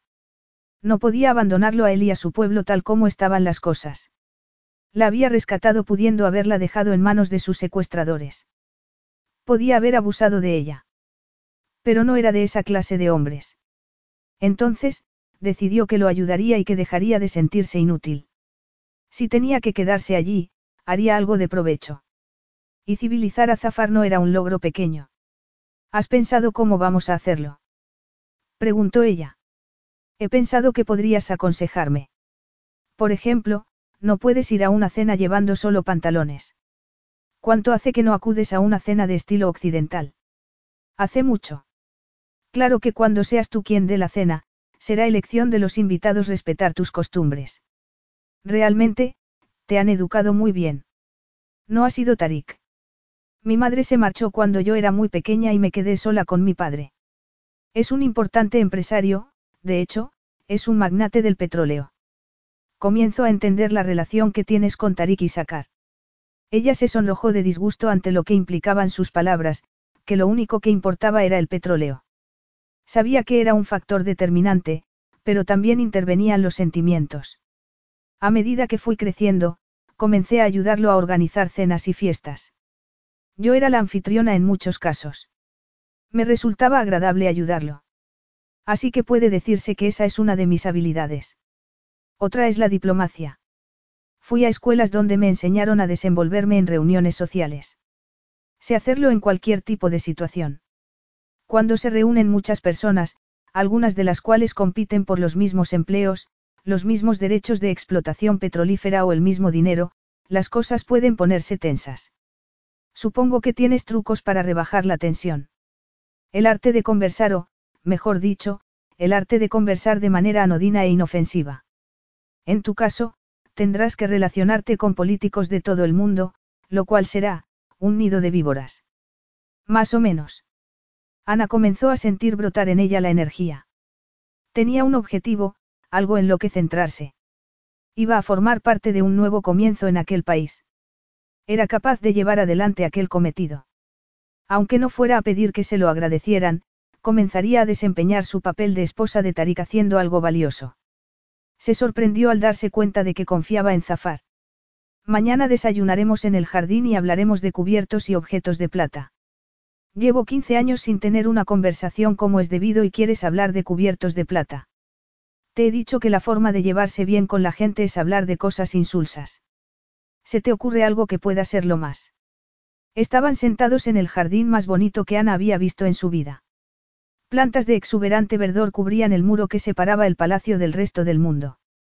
La combinación de la sombra y el agua de las fuentes hacía que el lugar fuera agradable incluso a media mañana, aunque más tarde el calor fuera insoportable. Te he pedido un desayuno americano, dijo ella mientras se ponía la servilleta en el regazo y cruzaba las manos. Huevos con bacon. ¿Crees que muchos políticos desayunarán eso? Es un hecho objetivo, Zafar, que a todo el mundo le gusta el bacon. Puede ser de pavo, si debes observar restricciones alimentarias. No soy tan devoto. A ella no le sorprendió. Zafar solo dependía de sí mismo. Ha salido en la prensa, dijo él. ¿El qué? Que he amenazado al embajador Rycroft. Dice que me ha conocido y que soy un salvaje, que mis ojos no indican que haya superado el estadio animal. A la prensa le ha encantado la descripción, así que me ha crucificado. Lo lamento. Lo cual implica que mi presentación pública es aún más importante, que esto que vamos a hacer es más importante. Entiendo. Cada cuánto viajabas con los hombres que hay aquí. Una vez al mes patrullábamos juntos. Pero muchos de ellos tenían casa, en tanto que yo iba de un lado a otro. Pero no hablabais mucho. No, viajábamos juntos por el desierto tratando de reparar el daño que había causado mi tío. Pero no teníamos conversaciones profundas. ¿Por qué? Alguien tenía que hacer guardia. Y yo quería que mis hombres descansaran. Pero nos contábamos historias. Historias. Cuentos morales. Es una tradición en nuestra cultura, cuentos con moraleja. Así que formabais un ejército en el desierto. No era ni la mitad de romántico. Teníamos que proteger a nuestra gente porque estaban sitiados. Era cuestión de necesidad. Si tu pueblo supiera lo que has hecho por él, te aceptaría como líder. Tal vez. O tal vez no significara nada para él y solo recordara lo que sucedió aquí. ¿Qué sucedió? Zafar apretó los dientes. Odiaba hablar del día en que sus padres murieron, cuando su pueblo y él lo perdieron todo. Y detestaba aún más hablar del papel que había desempeñado. Pero tenía que hacerlo, ya que ella debía saber por qué lo despreciaban tanto. Había mucha tensión. Corrían rumores de que la familia real podía sufrir un ataque. Se cambiaron rutinas y se tomaron medidas de seguridad. El jeque y su esposa se preparaban para esconderse hasta que cesara la amenaza. Pero alguien nos traicionó y comunicó a nuestros enemigos la hora en que la familia real iba a salir del palacio. No pudieron escapar. No entiendo qué culpa tienes en todo eso. Fue culpa mía. Desde entonces, he intentado cada día espiar la destrucción que causé a mi pueblo. Por eso anticipa mi caída. Merecía que me desterraran. Fui responsable de la muerte de mis padres. Y la gente de Asaba tiene buena memoria y no olvida que sus bien amados gobernantes no están aquí por mi culpa. Capítulo 6. Zafar vio que los ojos de Ana comenzaban a expresar horror y casi se alegró. Necesitaban algo que eliminara la tensión que había entre ellos, que los aproximara mutuamente, por mucho que se resistieran por mucho que él mismo se resistiera con todas sus fuerzas. Había algo fascinante en ella, tentador.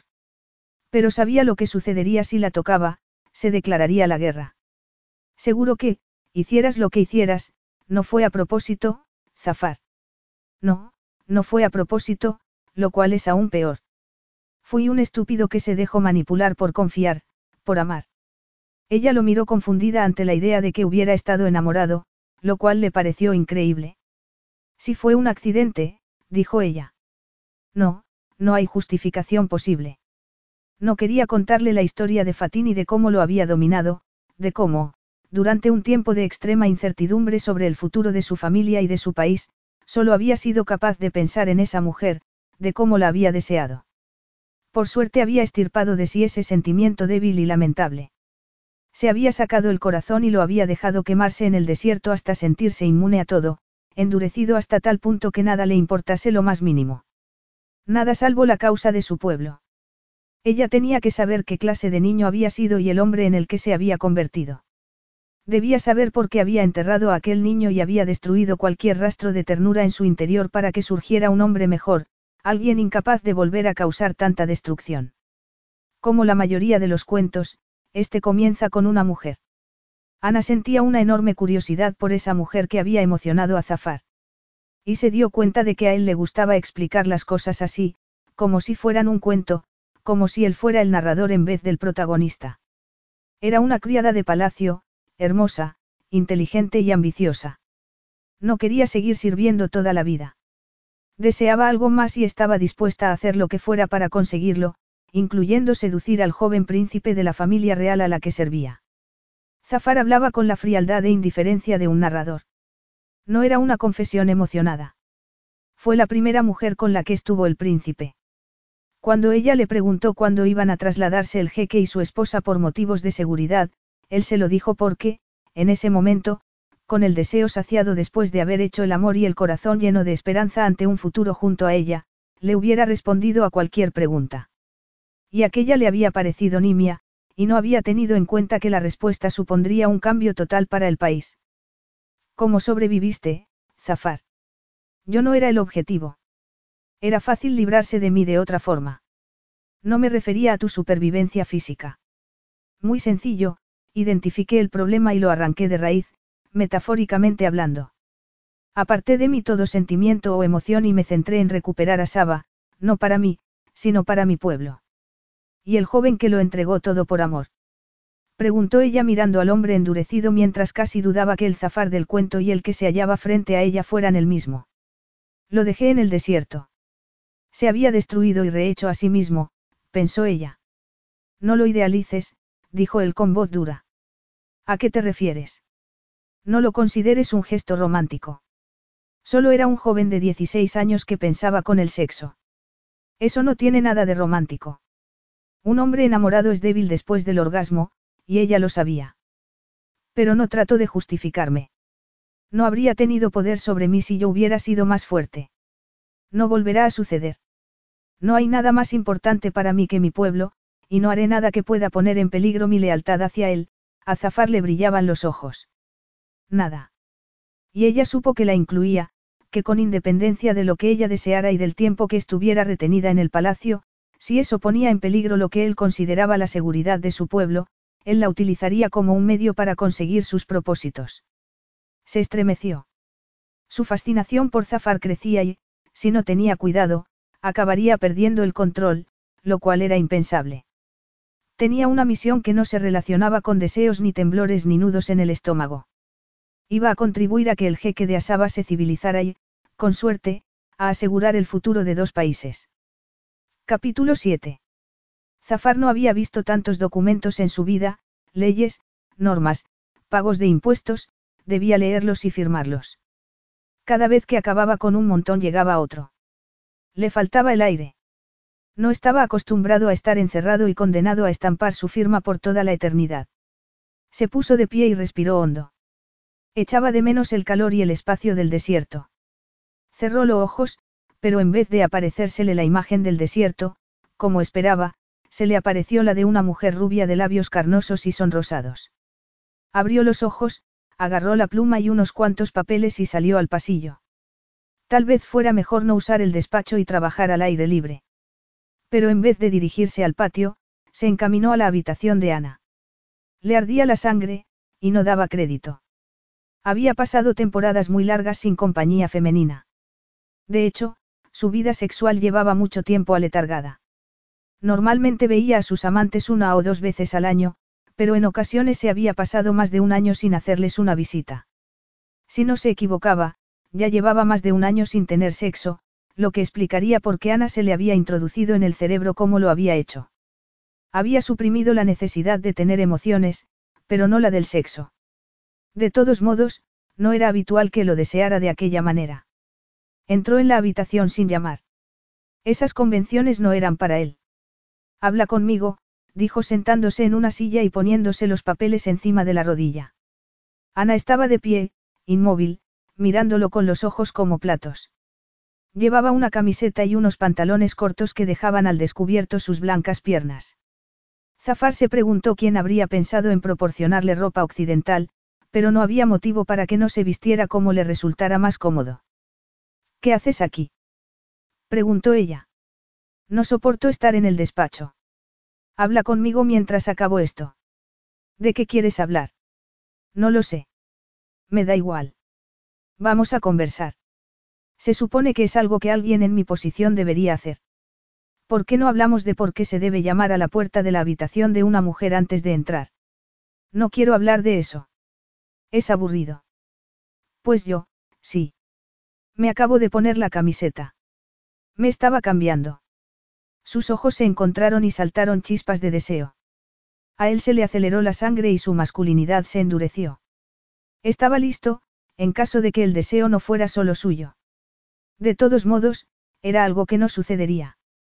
Eso hizo que ella le resultara más tentadora. Pero no he visto nada que no debiera. Así que, habla conmigo. ¿Qué buen tiempo hace? No, espera, nunca hace buen tiempo aquí. Hace tanto calor y el ambiente está tan seco que me he rascado el brazo y he sangrado. Necesitas crema corporal. Puedo pedir que te la traigan. Sí, la necesito. Y laca de uñas. Y maquillaje. Como quieras. Te juro que normalmente no me arreglo tanto, pero me aburro. No me apetece salir por el calor y no puedo leer libros. Supongo que un ordenador para acceder a Internet será impensable. Supones bien. Si tan aburrida estás, aprovecha la ocasión para comenzar a educarme. Enséñame a mantener una conversación civilizada. Háblame de ti. Yo ya te he hablado de mí. Ella suspiró y negó con la cabeza. Era hermosa. Zafar entendía por qué el jeque de sacar quería tenerla a su lado, las posibles transacciones petrolíferas no eran el único motivo. Lo más probable era que Tarik se considerara muy afortunado. Su matrimonio reforzaría su país y su riqueza, y tendría una esposa bella y elegante. Que te hable de mí. No soy nada interesante.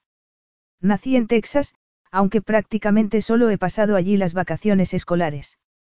Mi padre es un magnate del petróleo. Se le da bien buscarlo. Suele hacerlo en terreno privado, lo que le reporta tanto a él como al dueño del terreno mucho dinero. No te he pedido que me hables de tu padre, sino de ti. A la gente le suele interesar lo que hace. Y tú te dedicas a organizarle las fiestas, etc. Sí. Vamos a suponer que me importan un pito el dinero y el petróleo, lo cual es verdad. Muy bien, afirmó ella tratando de reprimir una sonrisa. Háblame de ti. Zafar se había dado cuenta de que quería conocerla. Estaba deseoso de saberlo todo, cada detalle de aquella mujer que sabía resistir la presión, que parecía vulnerable, pero que en el fondo era de hierro. Pues fui a una escuela femenina en Connecticut. Era muy estricta, pero me gustaba. Volvía a casa en vacaciones y en verano. Supongo que para ayudar a tu padre en sus eventos. A ella le irritaron levemente sus palabras. Sí. ¿Y tu madre? Se marchó cuando yo tenía 13 años. ¿A dónde? No lo sé. Estuvo en Manhattan durante cierto tiempo y después se fue a España. Ahora no sé dónde está ni me importa. ¿Estás resentida con ella? Sí, claro que lo estoy. Me abandonó. Y, al no estar ella, tu padre se quedó contigo. Sí. ¿Cuándo te has vuelto tan perspicaz? Llevo más de una década a solas con mis pensamientos. Pensar demasiado a veces no es bueno, pero te vuelves perspicaz, lo quieras o no. Ya veo. ¿Y tuviste alguna revelación sobre ti? Ana se cruzó de brazos y él le miró los senos. Eran perfectos, le cabrían en la mano. Se imaginó su blandura y los duros pezones sobre su piel. Solo una. ¿Cuál? Que era débil y que no podía seguir siéndolo. Eso es todo. Que estaría mejor muerto, porque así no podría seguir haciendo daño. Pero que, si continuaba viviendo, tal vez pudiera reparar el mal causado. Así que decidí vivir. Reconozco que nunca he pensado que estaría mejor muerta, pero sé cómo se siente uno cuando necesita reparar el daño causado. Sé que lo sabes, pero, al menos, no fuiste tú la que provocó el daño. ¿Acaso importa quién lo hiciera, o lo grande que fuera. El daño está hecho y alguien es responsable. Y alguien debe tratar de recomponer los pedazos de lo que se ha roto. Así que eso eres tú, el pegamento. Eso espero. ¿Y ahora? Ahora te ayudaré en lo que necesites. ¿Por qué estás ahora tan dispuesta a ayudarme? Casi pareces contenta de formar parte de mi cultura. Lo estoy. Se ha convertido en mi objetivo, y te aseguro que, si digo que voy a hacer algo, lo hago, y lo hago bien. Ser buena es importante para ti. Lo más importante. Ana se sentía un poco violenta por haber hablado con tanta sinceridad. Pero ¿por qué no iba a haberlo hecho? Él le había contado todo sobre sí mismo, hasta la indiscreción juvenil que había sido la causa de la muerte de sus padres. Ella no le había dicho a nadie que necesitaba ser buena, realizar la elección correcta, que siempre tenía la impresión de que todo dependía de ella, que tenía que hacerse necesaria para que las personas que quedaban en su vida no decidieran que les causaba demasiados problemas. Para que no la abandonaran por sus errores.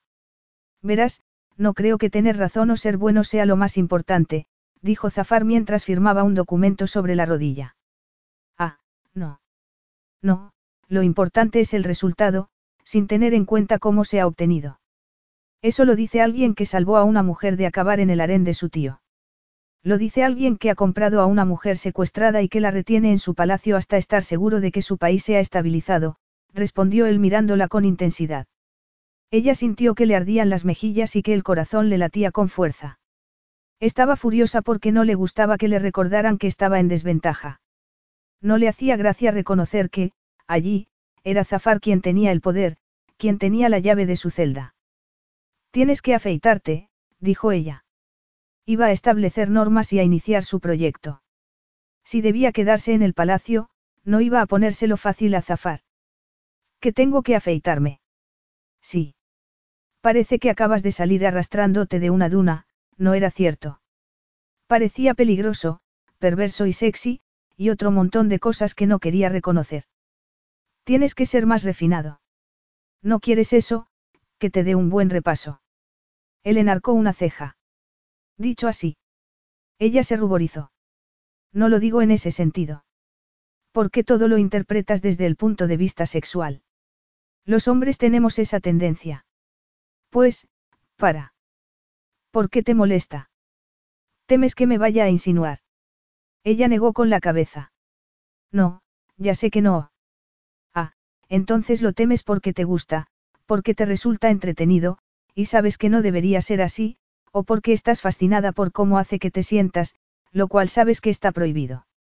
No estoy fascinada, como dices, ni siquiera me divierte. No te creo. Me da igual. Además, si lo estuviera, cambiaría algo. Ella contuvo la respiración durante el silencio que siguió, incapaz de hacer nada para reducir la tensión que se había producido entre ellos. Nada en absoluto. Eso pensaba. Al menos, no cambiaría para mí. Estamos unidos por lo mismo, Zafar, por la necesidad de hacer las cosas bien y la de reparar el daño causado. Entonces, ¿qué te parece lo de afeitarte? Él se acarició la barbilla. Voy a pedir una navaja. ¿Vas a hacerlo aquí? Sí. Muy bien. Pide lo que necesites. Ana se apoyó en el lavabo mientras Zafar miraba el cuenco de espuma caliente, la brocha y la navaja que le había traído una criada. Ella tembló al pensar en la hoja de la navaja tocándole la piel. Sus manos, tan grandes y masculinas, no parecían adecuadas para deslizar la hoja por la piel sin hacerse daño. Creo que será mejor que seas tú la que lo haga, dijo él. Yo. Sí. Soy todo tuyo para que me civilices, y afeitarme ha sido idea tuya. Así que, adelante. Ella tuvo la sensación de que la estaba desafiando. Y no estaba dispuesta a echarse atrás. Tienes agallas, desde luego, al darme una navaja. Lo dices como si creyeras que puedes vencerme físicamente. Tengo un arma. Él la agarró por la muñeca y apretó el pulgar buscándole el pulso. Ella pensó que se habría dado cuenta de que se le había acelerado. Zafar era muy fuerte y Ana sabía que, si se lo proponía, podía romperle la muñeca con una sola mano. En efecto, así es, afirmó él sonriendo. ¡Qué miedo! La soltó y retrocedió unos pasos. Se sacó la túnica por la cabeza y la tiró al suelo. Se acercó al lavabo y se agarró al borde con fuerza. Ella no podía dejar de mirarlo. Los músculos abdominales se le marcaban cada vez que tomaba aire. El vello no los ocultaba. Era un hombre mucho más masculino del tipo al que estaba acostumbrada. Tragó saliva. Muy bien. Te aconsejo que seas valiente. No quiero que la hoja tiemble en tus manos. No uso una navaja, pero me depilo las piernas todos los días. Se cruzó de brazos y decidió que, ese día, se dejaría de diplomacias y sería atrevida. Lo había sido tiempo atrás, una niña que corría en vez de andar, que se reía a carcajadas, que decía lo que pensaba, hasta que toda esa actividad y ese desparpajo habían conseguido que su madre se fuera. Y Ana había temido que también la abandonaran su padre y sus amigas del colegio. Y Tarik. Pero ninguno de ellos estaba allí, solo Zafar y ella. Y también me depilo la línea del bikini. Es una tarea delicada, así que creo que podré arreglármelas con esto. Algo oscuro e intenso brilló en los ojos de él, algo que nunca había visto antes. Ni siquiera Tarik la había mirado así. Y llevaba deseándolo mucho tiempo, aunque no se había dado cuenta hasta ese momento, hasta que la excitación y el deseo le bañaron la piel y se le introdujeron en las venas para desembocarle en el estómago. Los senos comenzaron a pesarle y los pezones se le sensibilizaron. Se dio cuenta, de repente, de que lo sentía. Zafar había hecho magia, había producido en ella un deseo que nunca había experimentado. Muy interesante, dijo él. Sí, bueno. ¿Está caliente? Preguntó señalando el cuenco lleno de espuma. No me importa. Pues a mí, sí. Tener los poros abiertos facilita las cosas. No me gustaría despellejarte. Él se encogió de hombros. No puedes hacerme daño. ¿Acaso eres inmortal? Preguntó ella mientras agarraba la brocha. No, pero he experimentado todas las clases de dolor que existen. Eres demasiado alto. Tienes que sentarte. Y él lo hizo en el pequeño taburete que había en el cuarto de baño. Era un taburete de mujer, toda la habitación lo era. En ese entorno, él le resultó aún más sexy. Ella agarró una toalla que había dentro de una palangana de agua caliente y la apretó contra el cuello y la cara de Zafar. La dejó ahí mientras mojaba la brocha en la crema de afeitar. Echa la cabeza hacia atrás. Le quitó la toalla y la dejó en el borde del lavabo. Después le aplicó la crema con movimientos circulares mientras oía la respiración de ambos. Muy bien. Ahora no te muevas. No quiero ser responsable del asesinato de un líder mundial. Él la obedeció, sin dejar de mirarla, mientras ella comenzaba a pasarle la hoja de la navaja por la piel. A ella se le hizo un nudo en el estómago y en la garganta porque era una tarea delicada y por estar tan cerca de él. Le indicó cómo mover la cabeza y él la obedeció. Era interesante sostener una navaja sobre la piel de su captor. Pero no pensaba en eso, sino en lo cerca que estaba de él, lo bien que olía. Ahora, quieto, dijo al llegar al espacio entre la nariz y el labio superior. Él le puso la mano al final de la espalda. Ten cuidado, dijo ella. No me sorprendas. Debería haberle dicho que quitara la mano, pero no lo hizo.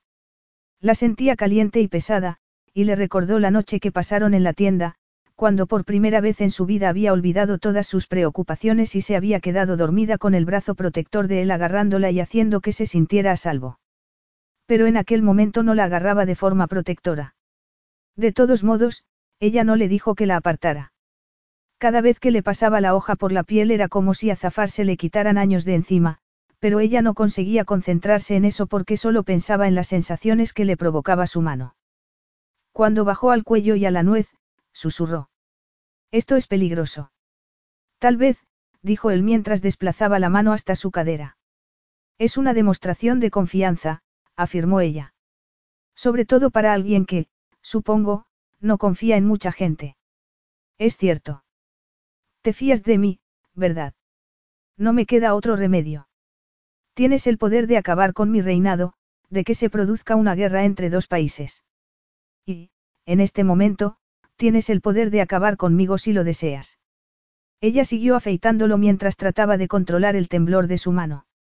Estaba decidida, incluso más que al comienzo, a no cortarle, a no derramar ni una gota de su sangre. Ya está, susurró. Hemos terminado. Retrocedió para alejarse de él. Después agarró la toalla y le quitó los restos de crema. Frente a ella había un hombre totalmente distinto. Un hombre de poco más de 30 años, guapo hasta decir basta. Ya sabía que era imponente y que tenía una boca de pecado, pero no tenía ni idea de que fuera tan hermoso. ¿Por qué lo era? Tenía la mandíbula cuadrada, la barbilla fuerte y unos labios increíbles. Al haber perdido el vello, los pómulos le resaltaban más y los ojos habían ganado en magnetismo. Con el cabello más corto, aún estaría mejor. Me estás mirando, dijo él.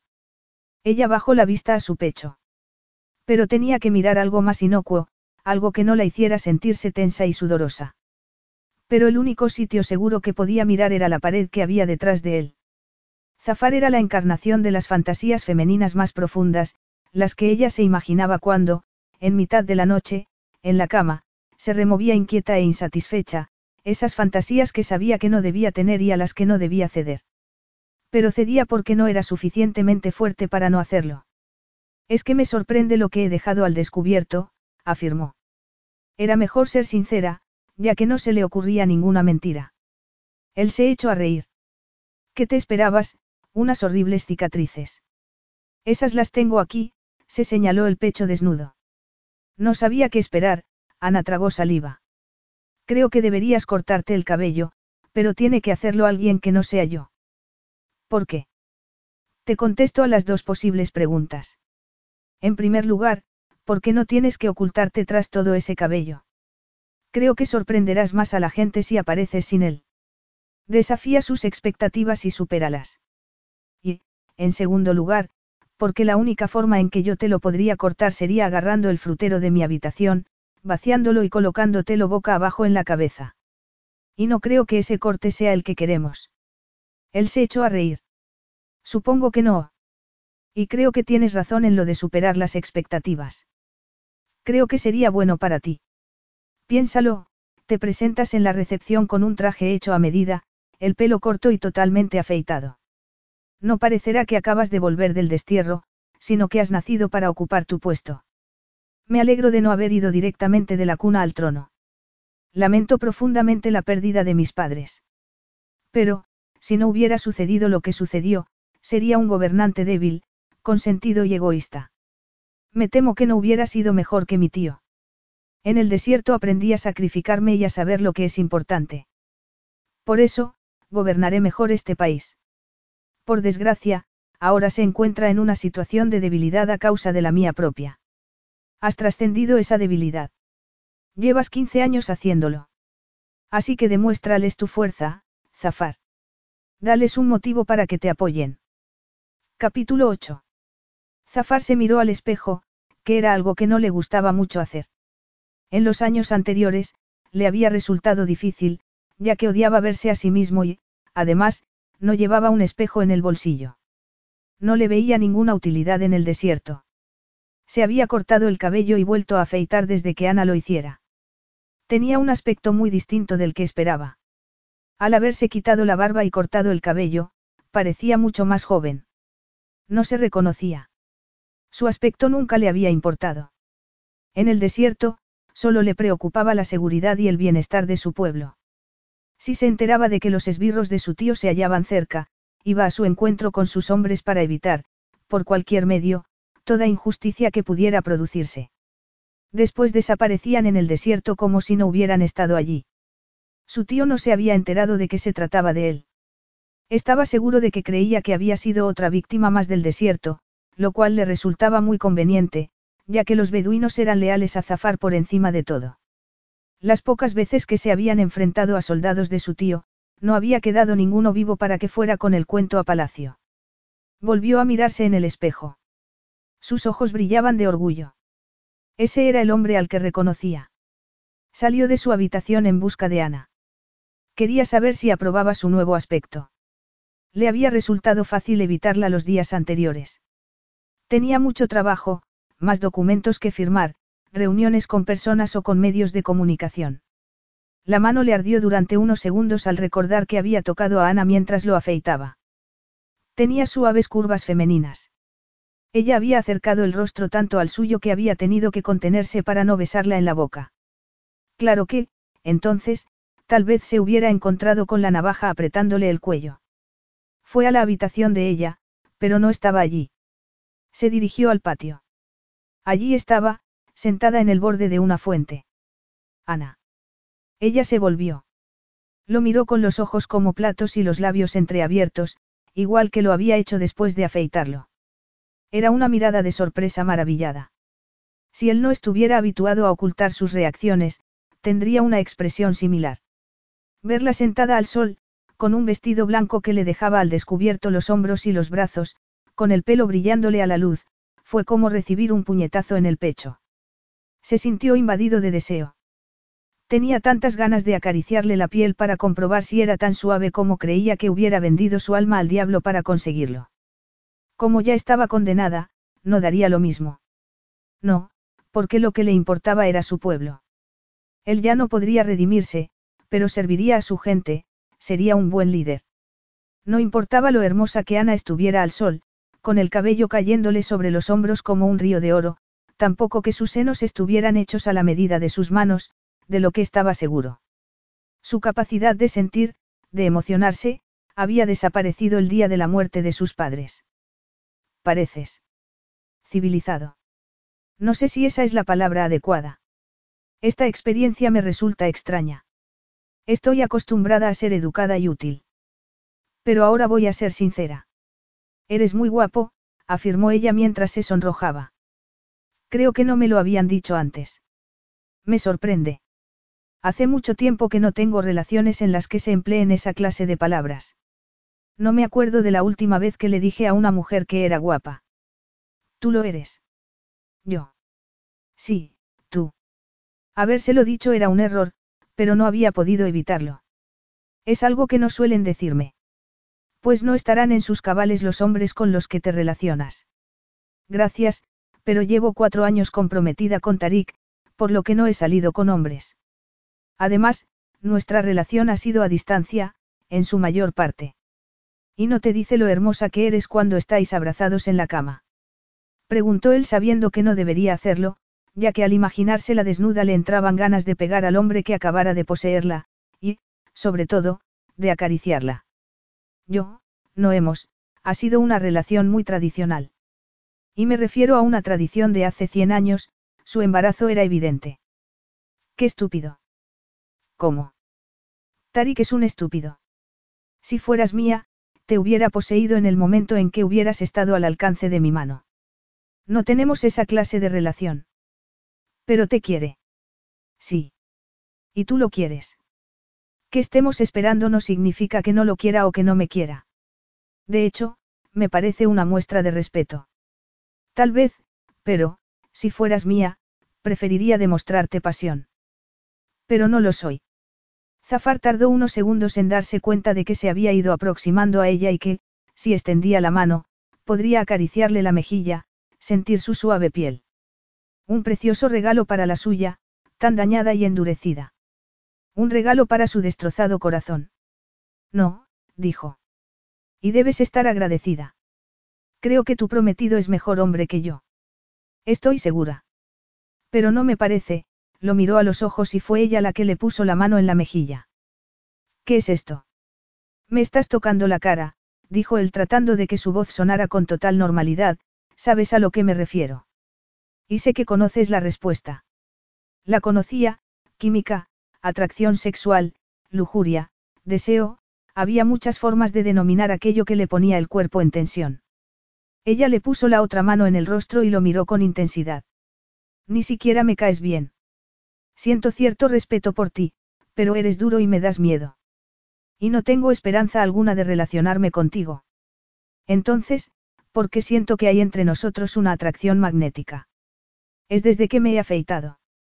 Tal vez sea porque crees que soy guapo, como me has dicho. Ella negó con la cabeza. Empezó antes. Tal vez debas dejar de ser tan sincera, dijo él con brusquedad. No nos traerá nada bueno. Lo sé, pero, ¿me dejas probar esto, por favor? Puedo. Cerró los ojos, se inclinó y lo besó en los labios. Fue un leve roce, pero tuvo el efecto de una corriente eléctrica que arrasara todo a su paso. Fue como un electroshock. Contesta eso a tu pregunta. Ella asintió. Y tengo razón, ¿verdad? De ahora en adelante será mejor que no seas tan sincera. Ana se sentía como si se hubiera quemado. El corazón le latía desbocado y temblaba por dentro. No sabía por qué lo había besado. Solo sabía que lo había visto salir al patio encarnando una fantasía que desconocía poseer. El mundo había desaparecido, solo estaba él y las sensaciones que despertaba en ella, lo que la hacía desear. Y había sentido la necesidad de saber. Era simplemente adrenalina y miedo. Estaba confusa porque se trataba de un hombre atractivo y poderoso. O era atracción, una atracción que nunca había sentido. En el momento en que sus labios se unieron, obtuvo la respuesta. Y no le gustó. Había besado a Tarik varias veces. Y, antes, a tres o cuatro chicos en las reuniones mixtas de la escuela. Besos leves, con poca lengua. Pero el beso a Zafar los había superado hasta tal punto que no le parecía que se tratara de la misma actividad. Era tan distinto que se preguntó si sería algo más. Le gustaba besar a Tarik y soñaba con cómo sería besarlo más profundamente, hacer algo más que besarlo. Estaba deseando ser su mujer en todos los sentidos. Y allí estaba Zafar. Había aparecido en su vida como un ciclón y destruido muchas cosas a su paso. Dime solo una cosa y dejaremos de lado la sinceridad, dijo ella mientras se reprimía para no tocarse los labios y ver si estaban calientes. Tendré que ver si respondo. De acuerdo. Normalmente se hubiera sentido avergonzada, no habría besado a un hombre así ni iría a preguntarle lo que iba a preguntarle. Su vida era tranquila y ordenada. No hacía que los demás se enojaran ni que se sintieran incómodos. Era lo que había aprendido sola a hacer después de que su madre, por una torpeza suya, le hubiera hecho una lista de todos sus defectos, de todas las formas en que le había arruinado la vida. Y, después, se había ido porque no aguantaba seguir viviendo con aquella niña. Dos semanas antes había ido a ver a su prometido, al hombre con quien se casaría, había dado un paso hacia su futuro como esposa del jeque. Después la habían secuestrado, luego, Zafar la había rescatado y llevado al palacio para encargarle que lo civilizara. Así que tenía derecho a ser distinta. Se sentía distinta, más en contacto con la niña que fue antes de que el dolor la obligara a encerrarse en una concha y a no hacer ruido. En aquel momento le daba igual molestar o no, estaba con Zafar y se sentía valerosa y algo imprudente. Siempre es así. ¿El qué? Besarse. Siempre se siente uno así. Al preguntártelo parto de la base de que te has sentido como yo, como si estuvieras ardiendo por dentro y quisieras más, mucho más, tanto que nunca tendrías suficiente. No voy a responderte. Contéstame, por favor. Él le puso el pulgar en el labio inferior y ella sacó la lengua por instinto y se lo lamió. Los ojos de Zafar ardieron de deseo. No. No, ¿qué? ¿Que no vas a contestarme o que no siempre se siente uno así? Nunca se siente uno así. No sé cómo es posible que el roce de tus labios haya despertado en mí tanto deseo, pero no importa. Sí importa. ¿Cambiaría algo? No. No lo haría, pero le resultaría gratificante saber que entre Tarik y ella había un nivel de química normal, que lo de Zafar no lo era, que era algo que no se solía sentir, que no todo el mundo lo sentía y que era algo que no había en el hombre con el que se iba a casar. No le resultaba tranquilizador estar experimentando una intensa atracción, de las que solo se producen una vez en la vida, hacia un hombre con el que no tenía nada en común. Un hombre al que no volvería a tocar. No lo haría si valoraba su cordura y su compromiso matrimonial. Quería saberlo porque si es algo que se siente con todo el mundo y yo no lo siento con Tarik, tenía que saberlo. Esto es mejor. Ah, sí. Sí. A mí me resulta casi insoportable, y he soportado muchas cosas, como la deshidratación y el hambre. Pero esto procede de lo más profundo de mi interior y no sé cómo evitarlo. Ana tragó saliva. No le prestaremos atención. De todos modos, no tiene sentido. Ninguno. Bien, hagámoslo así, dijo ella. Después añadió, Tienes un aspecto estupendo, pero debemos trabajar con tus modales. ¿Con mis modales? Sí. ¿Qué clase de cena será la de la recepción? De estilo occidental. Eso creía, ya que será con todos los embajadores europeos. ¿Cuánto hace que no usas un tenedor? Desde que vivía aquí, en Palacio. Tuviste que aprender una nueva cultura, ¿verdad? La de los beduinos frente a la de los habitantes de una ciudad. Así es. Pero me aceptaron. Y hallé un objetivo. En el desierto, cuando estás solo, tienes que esforzarte las 24 horas del día en sobrevivir. No duermes de verdad. Ya me di cuenta cuando estaba con mis secuestradores. De todos modos, tuve suerte. No me parece que ser secuestrada sea una suerte. Era extraño. Lo sucedido antes del secuestro le parecía borroso y distante, toda su vida en realidad.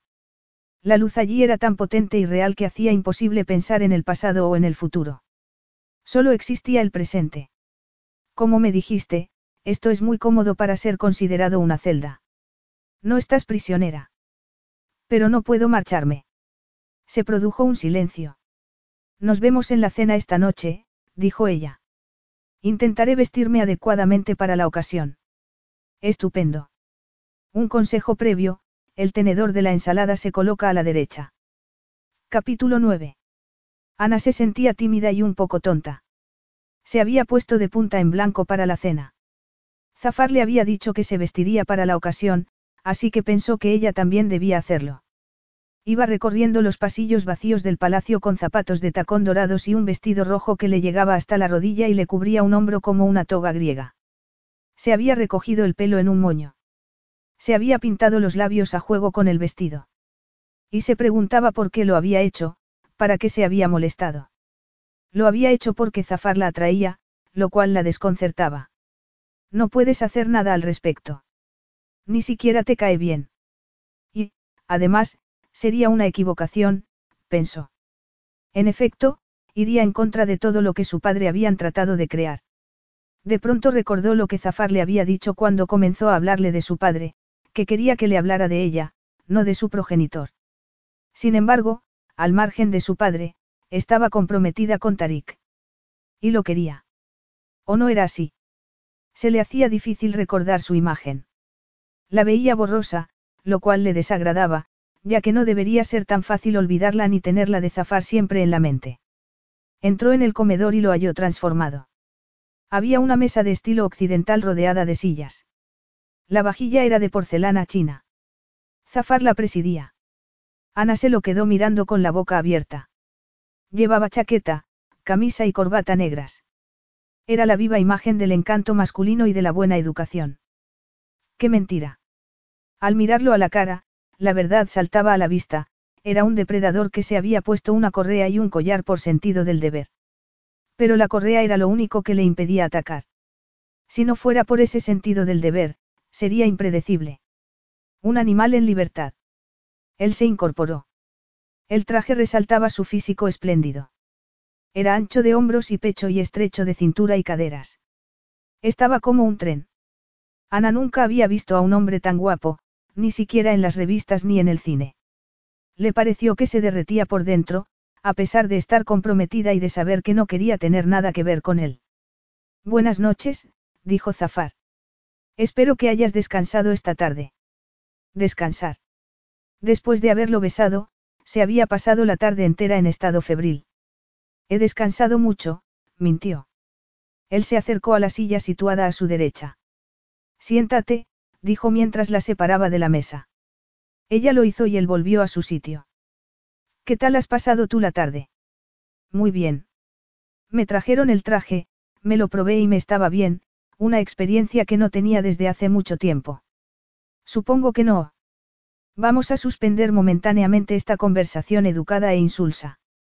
Tienes que saber que no debes hablar de eso en tu presentación. Él asintió. Muy bien. Nunca te enfadas. Lo estoy permanentemente, pero ¿por qué, en concreto, debería estarlo ahora? Por eso, ella le indicó el traje. Siempre debería haber sido tuyo. Siempre hubieras debido presidir la mesa en palacio. Deberías haber vivido siempre aquí, no en una tienda en el desierto. ¿No te irrita que te arrebataran todo eso? Ana se dio cuenta, de repente, de que se lo preguntaba en parte porque ella sí estaba irritada por todo lo que debería haber tenido. Por todo lo que el egoísmo ajeno le había arrebatado. Por su madre. Porque su madre había hecho que odiara a la niña que había sido, había conseguido que se recluyera en sí misma y que intentara no estorbar, no ser impulsiva, no ser ella misma. ¿Por qué pensaba en eso en aquel momento? Nunca antes lo había considerado desde ese punto de vista. Y allí estaba, teniendo una especie de revelación frente a un plato vacío, con su captor a su lado que la miraba como si creyera que había perdido el juicio. Merecía perderlo todo. Nunca me he encolerizado por eso. Lo que quiero decir es que esperas algo de la vida. Has nacido para ello y tienes ciertas garantías de que lo conseguirás. Por ejemplo, naces en una familia determinada y crees que tu futuro será de una manera concreta, y no es así. Seguimos hablando de mí. Tal vez, no lo sé, respiró hondo. ¿Qué hay para cenar? Esperaba que no fuera nada excitante, ya que acabaría diciendo y haciendo aún más estupideces. Como si fuera posible. No sabía lo que tenían aquel hombre y aquel lugar que la habían hecho cambiar. Tal vez se debiera haber sido secuestrada y haber sobrevivido. Se sentía más fuerte y con mayor capacidad de superación. Asimismo deseaba más, porque había hallado más en sí misma y porque sabía que había más a su alrededor. Era un deseo peligroso, que le llegaba demasiado tarde, y no debía obrar impulsada por él. Al fin y al cabo, estaba coaccionada. Pero era difícil no prestarle atención cuando todo se había desbaratado en su interior, como si se hubiera producido un movimiento de placas tectónicas que hubiera originado un terremoto interno. ¿Qué esperabas tú? preguntó Zafar. De la vida. Sí. No esperaba que mi madre se fuera ni que mi padre fuera tan exigente. No esperaba que me presentara a Tarik ni que nuestra unión fuera tan importante para, para, pero lo quieres, ¿verdad? Yo, sí. Por algún motivo, la respuesta no le pareció que fuera tan verdadera como lo había sido casi dos semanas antes, cuando la habían secuestrado. Y se debía al cambio que se había producido en su interior. ¿Qué pasaría si dejaba de andar de puntillas y comenzaba a hacer ruido de nuevo? Y sin embargo lo calificas de sorpresa no deseada. Dejémoslo en inesperada. Tenía 13 años cuando mi madre se marchó, así que tuve que cuidar a mi padre. No podía ser una carga para él. Me internó en una escuela porque no tenía tiempo para mí. Y en la escuela esperaban que no hiciera ruido, que fuera invisible. Cuando volvía a casa tenía que ser una anfitriona tan buena como mi madre, a pesar de que solo era una niña. Tu padre no llevó bien la pérdida de su esposa. No, era una mujer frágil y temperamental, pero muy hermosa y muy buena anfitriona. Le gustaba que todos estuvieran pendientes de ella, organizar fiestas y eventos sociales. Y mi padre, desde luego, no esperaba que ella se marchara ni supo cómo enfrentarse a ello. Y fuiste tú la que tuvo que sostenerlo. Alguien debía hacer lo correcto, Zafar. Es cierto, alguien debe hacerlo aunque no lo desee, incluso cuando tus sentimientos te pidan hacer otra cosa. En lo que a mí respecta, no me quejo de la vida que me ha tocado en suerte porque he sido el causante de buena parte de lo que me ha sucedido. La tuya, en cambio, se vio trastocada por circunstancias ajenas a ti, no por culpa tuya. Y yo he contribuido a trastocarla aún más. No por culpa suya. Tal vez. ¿Te sientes culpable? Le preguntó ella. La culpa en un sentimiento inútil. No arregla nada. Pero la sientes. Otra emoción inútil que añadir al final del día, dijo él mientras agarraba un tenedor. El tenedor de la ensalada, ¿verdad? Sí. Nos van a servir ya la cena. Como si la hubieran oído, los sirvientes entraron con bandejas que dejaron en la mesa. Había cordero con arroz, un festín árabe en una mesa occidental. Tiene un aspecto estupendo. ¿Quieres sal? No, gracias. Seguimos hablando de cosas anodinas. Desde luego. Es una conversación segura. Eres muy buena anfitriona. No estoy aquí para enseñarte. En efecto, así que dime si está bien decirle a la anfitriona que es muy hermosa. Ella se sonrojó. No mucho. Entonces no te diré que tienes la piel de alabastro, aunque es lo que creo. E incluso, si no hubiera motivo para abstenerme de decirte cumplidos, nunca usaría esas palabras porque pienso que solo le parecerían románticas a un quinceañero. Aunque, a decir verdad, creo que no he vuelto a ser romántico desde que tenía esa edad. Pero tal vez sea mejor que siga haciéndote cumplidos de ese tipo, ya que si te los hiciera como hombre, será mejor que no diga nada, en aras de una conversación segura.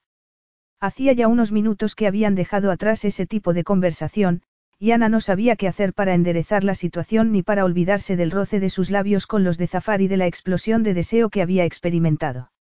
Un deseo que nunca había sentido y que no creía que fuese posible. Me parece que es lo mejor. Entonces, algo en ella se reveló, esa parte de sí misma que había reprimido durante tantos años. Y yo no diré que ese traje está tan bien cortado que se diría que no llevas nada puesto. O tal vez fuera más decente que no lo llevaras. Tal como estás, me provocas. Me temo que esto ha dejado de ser una conversación anodina. Perdona, no sé qué me ha pasado. No volverá a suceder. Pues me llevaré una desilusión. Pues tendrá que ser así, agarró el tenedor de la ensalada y añadió, no hay ensalada. Se les ha debido de pasar en la cocina. No me lo creo. Utilízalo para comerte el arroz. Ella rió. No puedo, sería incorrecto. Ese será mi objetivo, afirmó él tomando un poco de arroz con el tenedor. Que seas algo menos educada. Un favor a cambio del que me estás haciendo a mí. Me temo que ahí no cabe el hecho de violar los modales que hay que seguir en la mesa, dijo ella mientras agarraba el tenedor para el primer plato. Entonces, tal vez debamos hablar de otra clase de violaciones. Ella estuvo a punto de atragantarse. Creo que, a pesar de tu amable ofrecimiento, será mejor que nos centremos en ti. Él lanzó un profundo suspiro. ¿Y qué vamos a hacer? Supongo que no sabrás bailar, ¿verdad? No creo que vaya a tener que hacerlo en la recepción.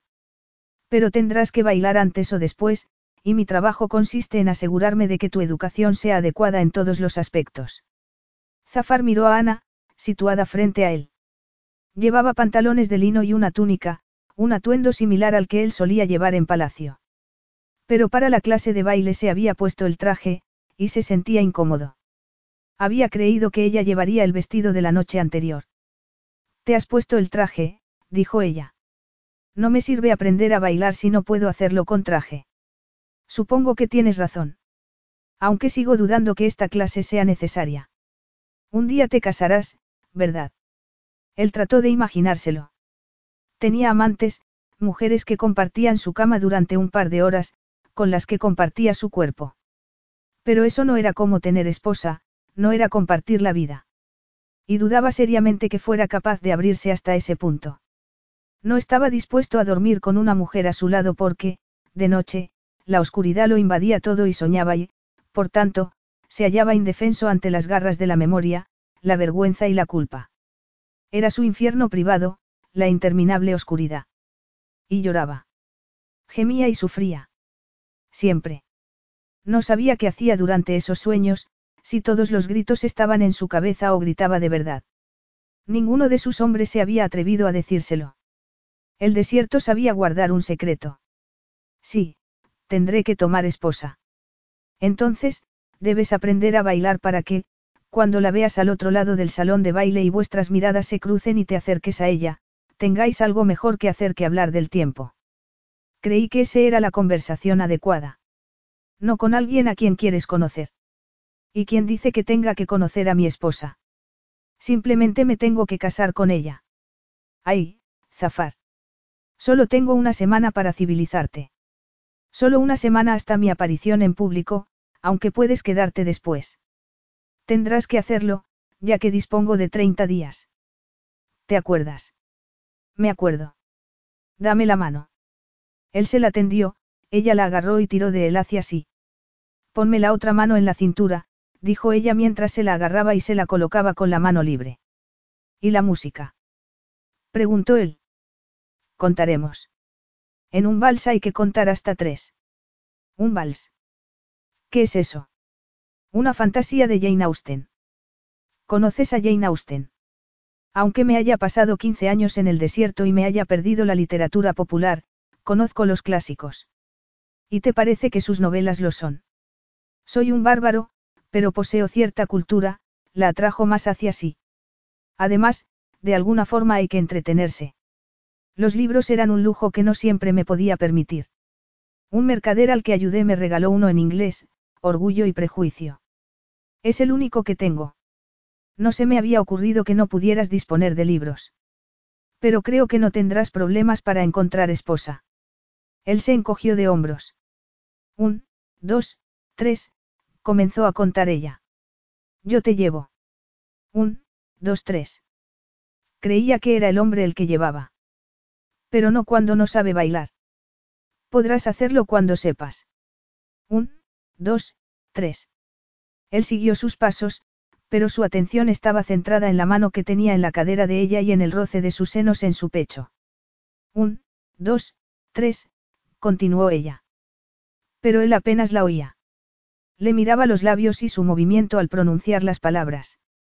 Sentía un fuego en su interior que amenazaba con reducirlo a cenizas. Creía que en el desierto y en sus pesadillas había conocido el calor más destructivo. Pero aquel fuego era distinto, ardía sin consumirse, despidiendo cada vez más calor. ¿Qué magia poseía aquella mujer?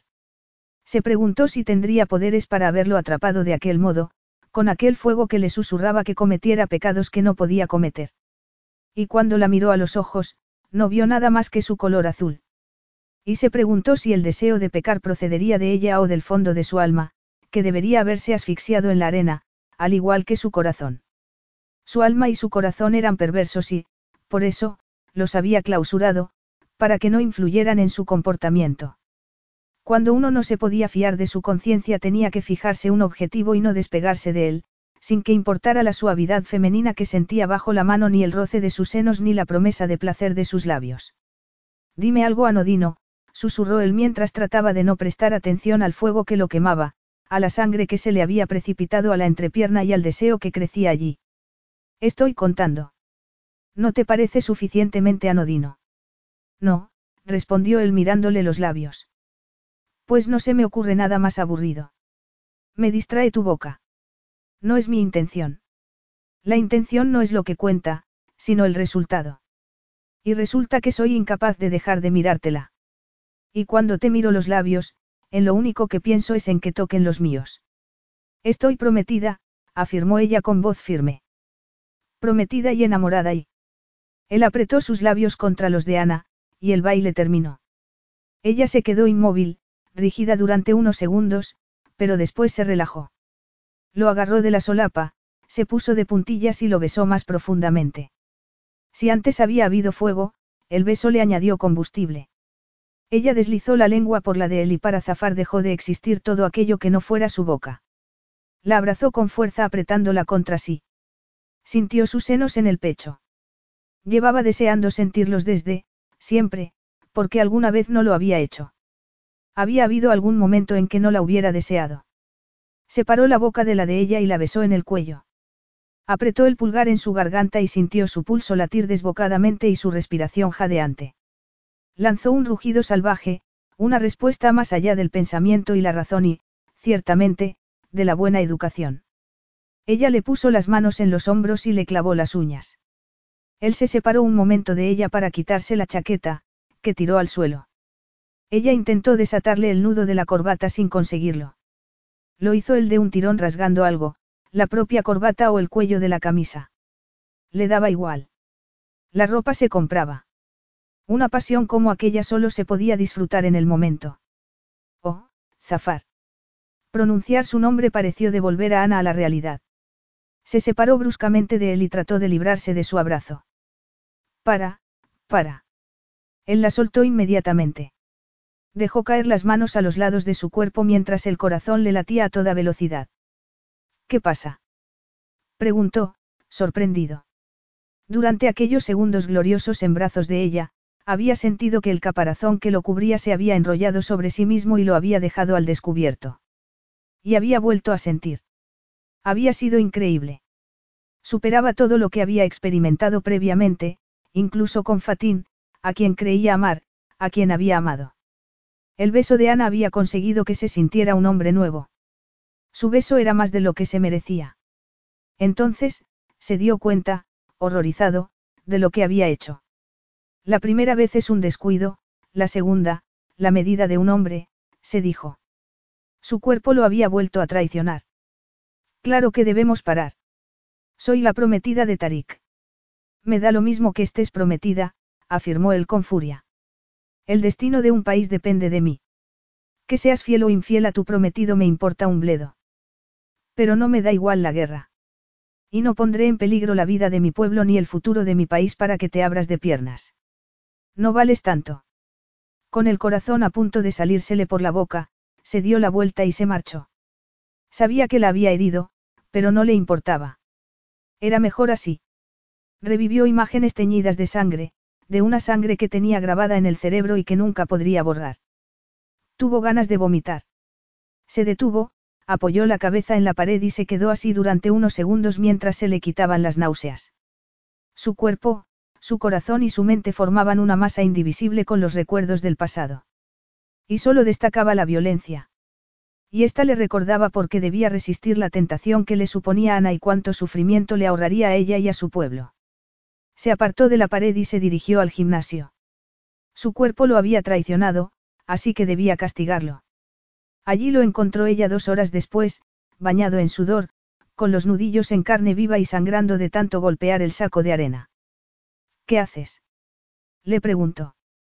Seguía mareada, excitada y avergonzada por el beso, y había decidido ir a buscarlo y hacer algo, darle una explicación, gritarle, decirle que no la conocía y no podía juzgarla, y lo halló en el gimnasio. Parecía estar poseído. Zafar, ¿qué haces? repitió. La miró sin expresión alguna, pero le dio la espalda y siguió golpeando el saco mientras saltaban gotas de sudor al pegar el puño en él. Para. gritó ella.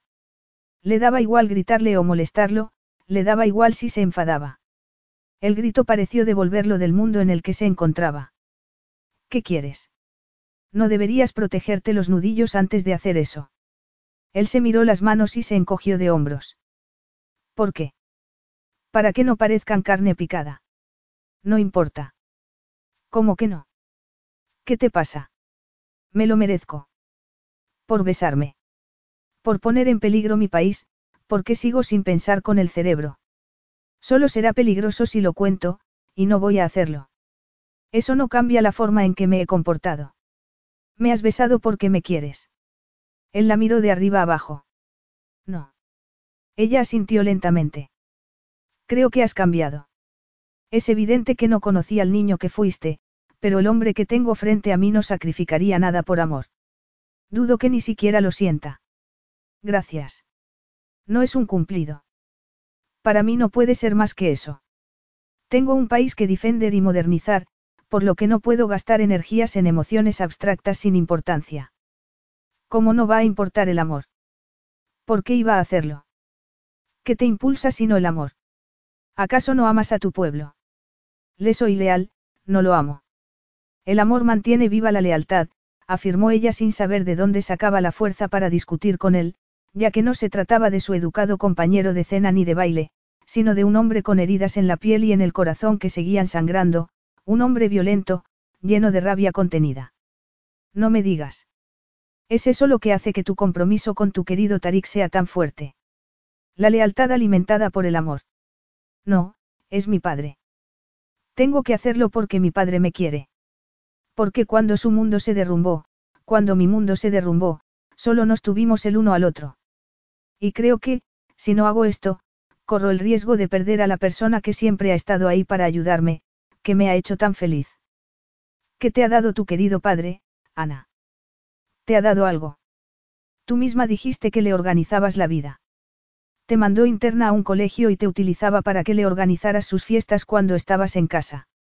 No me abandonó. Gritó ella.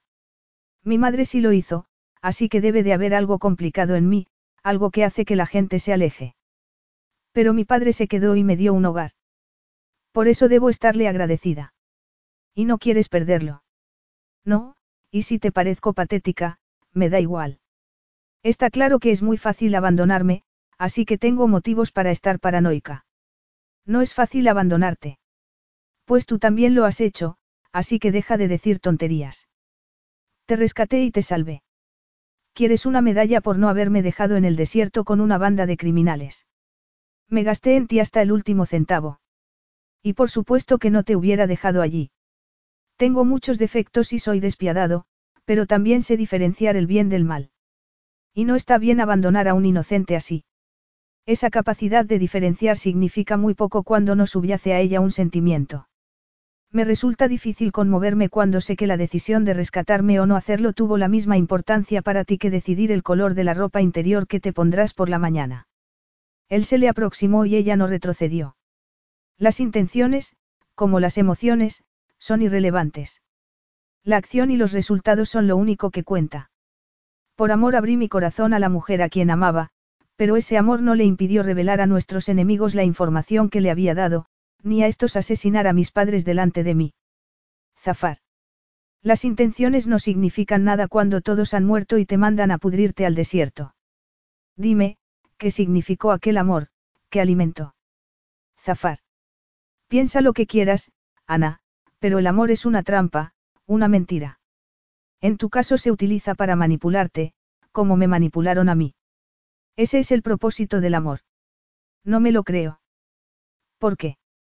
Porque, si te lo creyeras, no tendrías motivos para comportarte como te ordenan. ¿Por qué no tendría nada? Eres un hombre horrible. Sigue aquí hasta que se te caiga la piel de las manos. Me importa un bledo. Él la agarró de la cintura y la atrajo hacia sí. Inclinó la cabeza hasta casi tocarle la nariz con la suya. No me crees porque, si me creyeras, no habría nada que te retuviera y tal vez hicieras algo que estuviera más allá de tu mundo seguro y pequeño. La besó con dureza y rapidez. Casi le hizo daño en los labios. Cuando se separó de ella, Ana se limitó a mirarlo. Me han secuestrado, me has comprado y me has arrastrado por el desierto hasta este palacio dejado de la mano de Dios, donde estoy retenida. Me he ocupado de tu higiene personal y he tratado de enseñarte a bailar el vals. No tienes derecho a decir que mi mundo es pequeño ni a implicar que no soy valiente ni a suponer que tus palabras me van a hundir. Soy más fuerte y mejor de lo que crees. Se soltó de su abrazo y se dio la vuelta para salir de la habitación. Un gran discurso, querida. Sin embargo, sigues haciendo lo que se supone que debes hacer. Te han educado de maravilla. Ella apretó los dientes y siguió andando mientras trataba de no hacer caso de la verdad que había en sus palabras. Capítulo 10. Los días siguientes, Zafar y Ana se evitaron mutuamente. Zafar supo que ella lo evitaba porque, a veces, al ir por un pasillo, oía pasos precipitados y la veía desaparecer por una esquina. Se sentía responsable, ya que había fracasado lamentablemente en comportarse de forma civilizada, la había besado, gritado y vuelto a besar. Pero ella hacía que se sintiera libre, imprudente e impredecible. Y no le gustaba. La recepción tendría lugar esa noche, su debut, por decirlo así, y no se sentía seguro.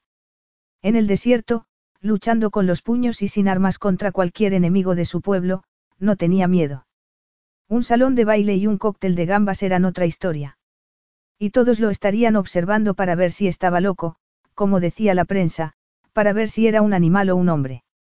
Y no le quedaba más remedio que demostrárselo. Ya se había puesto el traje. Miró por la ventana y vio a Ana en el patio. Se dirigió hacia allí a toda prisa. Necesitaba aire y necesitaba verla. Ana, dijo mientras salía y sentía el calor exterior. Ella se volvió y el sol le iluminó el rostro. Y él sintió que el corazón le latía como si fuera la primera vez, un corazón nuevo y sin mancha. La sensación solo le duró unos segundos, pero el júbilo se mantuvo. Ana, repitió. Te agradecería que dejaras de estar enfadada conmigo.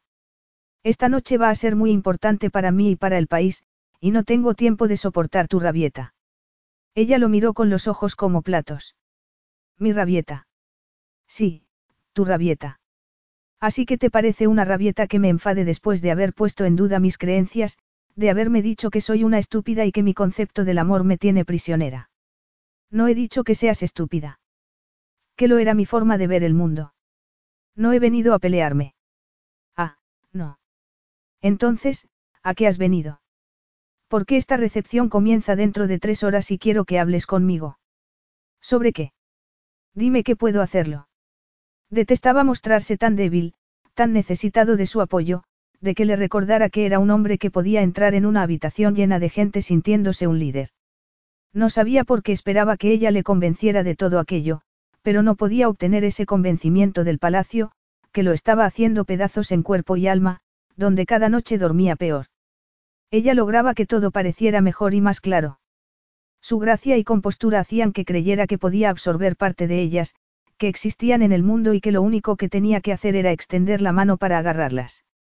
Solo no podía hacerlo. Necesitas que te anime. No he dicho eso. Más o menos. ¿Qué pasa si lo necesito?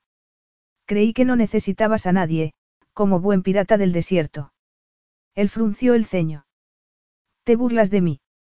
Sí, hay que tener sentido del humor. Debes probar alguna vez. No he tenido mucho tiempo para el humor. He estado muy ocupado. Sobreviviendo, reparando injusticias, atacando a los hombres de tu tío, ya lo sé. Pero ahora estás aquí y vas a tener que desempeñar el papel de gobernante educado y capaz. Búscate el carisma en los bolsillos, si careces de él. Él se echó a reír. Por eso necesitaba verte. ¿Por qué? Porque haces que todo parezca más ligero. Siento menos opresión en el pecho, me cuesta menos respirar. Tienes problemas para respirar. Es este sitio. ¿Por qué no me cuentas todo? No puedo. ¿Por qué no? ¿Por qué no quiero que tú también sientas el pecho oprimido? Ana parpadeó mientras sentía el escozor de las lágrimas en los ojos. Tragó saliva y asintió. Me alegro de que respires mejor gracias a mí. Zafar, puedes hacerlo. Todo saldrá bien. Pero tú no podrás estar presente. Lo sé. Recordaré esto. Esta conversación. ¿Cómo has hecho que me sienta? Ella respiró hondo. ¿Por qué eres tan agradable conmigo? Hace unos días me besaste y, después, me asustaste, y ya no sé en qué punto estamos. El hecho de estar cerca de ti y tus estrategias educativas han funcionado. Me siento más conectado con el lado civilizado de mí mismo cuando estoy contigo. Además, te deseo, aunque no hay nada que pueda hacer al respecto. No puedo poner en peligro las relaciones de Asaba y Sakar. Y no puedo ofrecerte nada más que una vida aislada aquí, en este glorioso cementerio. Nunca te pediría que la aceptaras, lo que implica que lo único que podemos hacer es tener sexo. Y eso tampoco me basta. Ya lo sé, ella se sentía igual. Lo deseaba, a pesar de que seguía furiosa con él. Pero lo cierto era que Zafar tenía razón. Ella tenía miedo de perder el amor de su padre, su aprobación. Y siempre hacía lo imposible para estar segura de no perderlos. El motivo de que las cosas fueran diferentes desde que había llegado a Saba era muy sencillo, allí no había cadenas. Nadie la miraba con desaprobación ni con expectativas. Tenía que tomar sus propias decisiones para sobrevivir, para mantener la cordura, y allí no había nadie para guiarla. Veía las cosas y se veía a sí misma de modo distinto. Se veía tal como era, no tal como otros la veían. Se había pasado la vida ganando la aprobación ajena con favores. Y ni siquiera estaba segura de que su padre se los hubiera pedido. Pero ella tenía miedo. Desde la marcha de su madre no había dejado de preguntarse qué había hecho mal para que ella se fuera, y no quería que la volvieran a abandonar. Si hacía las cosas bien, todo se mantenía en su sitio, si las hacía mal, como le había sucedido con su madre, todo se desmoronaba. No sabía hasta qué punto ese razonamiento era producto del miedo a que negarse a algo de lo que le pidiera su padre fuera a hacer que la abandonara. Pensó en Tarik y se preguntó por sus sentimientos con respecto a él. Se preguntó si había aceptado casarse con él, si creía que lo amaba, simplemente porque así crearía menos problemas porque lo que sentía por Zafar no lo había sentido en la vida. Y no, estaba segura de que no lo quería. Pero no debería sentir por su futuro esposo algo del deseo y la pasión que despertaba en ella Zafar. En lugar de ello, lo único que sentía por Tarik era el impulso de sellar su unión, como si él fuera la meta de sus buenas acciones. La idea la asustó e hizo que se sintiera muy insegura. Como una mariposa que saliera del capullo con las alas arrugadas y mojadas y quisiera volver a él, volver a dormir, recuperar la sensación de seguridad en vez de sentir curiosidad por ver el mundo y saber a qué altura podía volar. Pero ya era tarde para meterse de nuevo en el capullo. Esta noche lo harás muy bien. Zafar. Y espero que tu pueblo se dé cuenta de lo afortunado que es al tenerte y de que lo has dado todo por él. ¿Y si solo recuerda lo que le quité? Ana no supo qué contestarle. Era una mujer asustada que no sabía qué hacer con su vida ni lo que quería y que intentaba decirle a un hombre que había sido testigo de una tragedia indescriptible, que había vivido en el destierro y que tenía que gobernar un país, lo que debía hacer. Con respecto a su deber, Zafar estaba solo. Ella no podía guiarlo ni recordarle que sonriera. Procura utilizar el tenedor correcto. Todos los fallos se perdonan si se tienen buenos modales en la mesa. Entonces, es estupendo que haya tenido una excelente profesora. Si el palacio vacío hacía que Zafar se sintiera encerrado en una cripta, que estuviera lleno de gente lo sacaba de quicio. Habían acudido líderes de todo el mundo y algunos de los ciudadanos más ricos de Asaba. Tarik no estaba presente debido a las malas relaciones entre Asaba y Sakar. Pero a Zafar no le importaba. Si hubiera acudido, se hubiera sentido obligado a entregarle a Ana, sin tener en cuenta las apariencias. Al no hallarse en la recepción, Zafar podía retenerla algo más hasta hallar una solución. La realidad era que no se había preocupado de buscarla desde que Ana y él habían llegado al palacio porque le gustaba la compañía de ella, lo cual demostraba que era un canalla. Dirigió una sonrisa forzada a la encantadora embajadora sueca, que le sonreía para animarlo a acercarse a hablar con ella. Era preciosa, rubia y pálida, con la misma clase de belleza nórdica que Ana. Pero en ella resultaba demasiado dura. La embajadora comenzó a aproximársele. Todos querían hablar con él. Llevaba horas conversando. Le parecía que, solo en una noche, había hablado más que en el resto de su vida. Miró alrededor en busca de una salida. Alzó la vista hacia los oscuros balcones que rodeaban el salón de baile y vio fugazmente pasar a alguien con un vestido rojo. Iría Ana a bajar. No tenía motivo alguno para hacerlo. Miró con más atención, pero no vio nada más. Se dirigió a una puerta sin importarle lo que pensaran de él los invitados. Nadie tenía por qué saber que perseguía a una mujer, que volvía a ser débil. Tendría que pagarlo muy caro, pero en aquel momento le pareció que merecía la pena, que era necesario. Salió al pasillo y se dirigió a la escalera que conducía a los balcones. Comenzó a subir sin hacer ruido y escuchando con atención por si oía el roce del vestido de Ana o su respiración. Oyó pasos y otra persona chocó con él. Zafar la agarró y la miró. Ana, no deberías estar aquí. Ya lo sé, pero quería asegurarme de que lo estabas haciendo bien. ¿Y qué has visto? Eres el hombre más guapo de los presentes. Eso no es precisamente una frase de conversación insulsa. Lo sé, pero me da igual. No sabes a lo que te expones. Probablemente sí lo sepa. He estado pensando, Zafar, pero ahora no quiero hablar. Se inclinó hacia él y lo besó en los labios. El cuerpo de Zafar se encendió instantáneamente.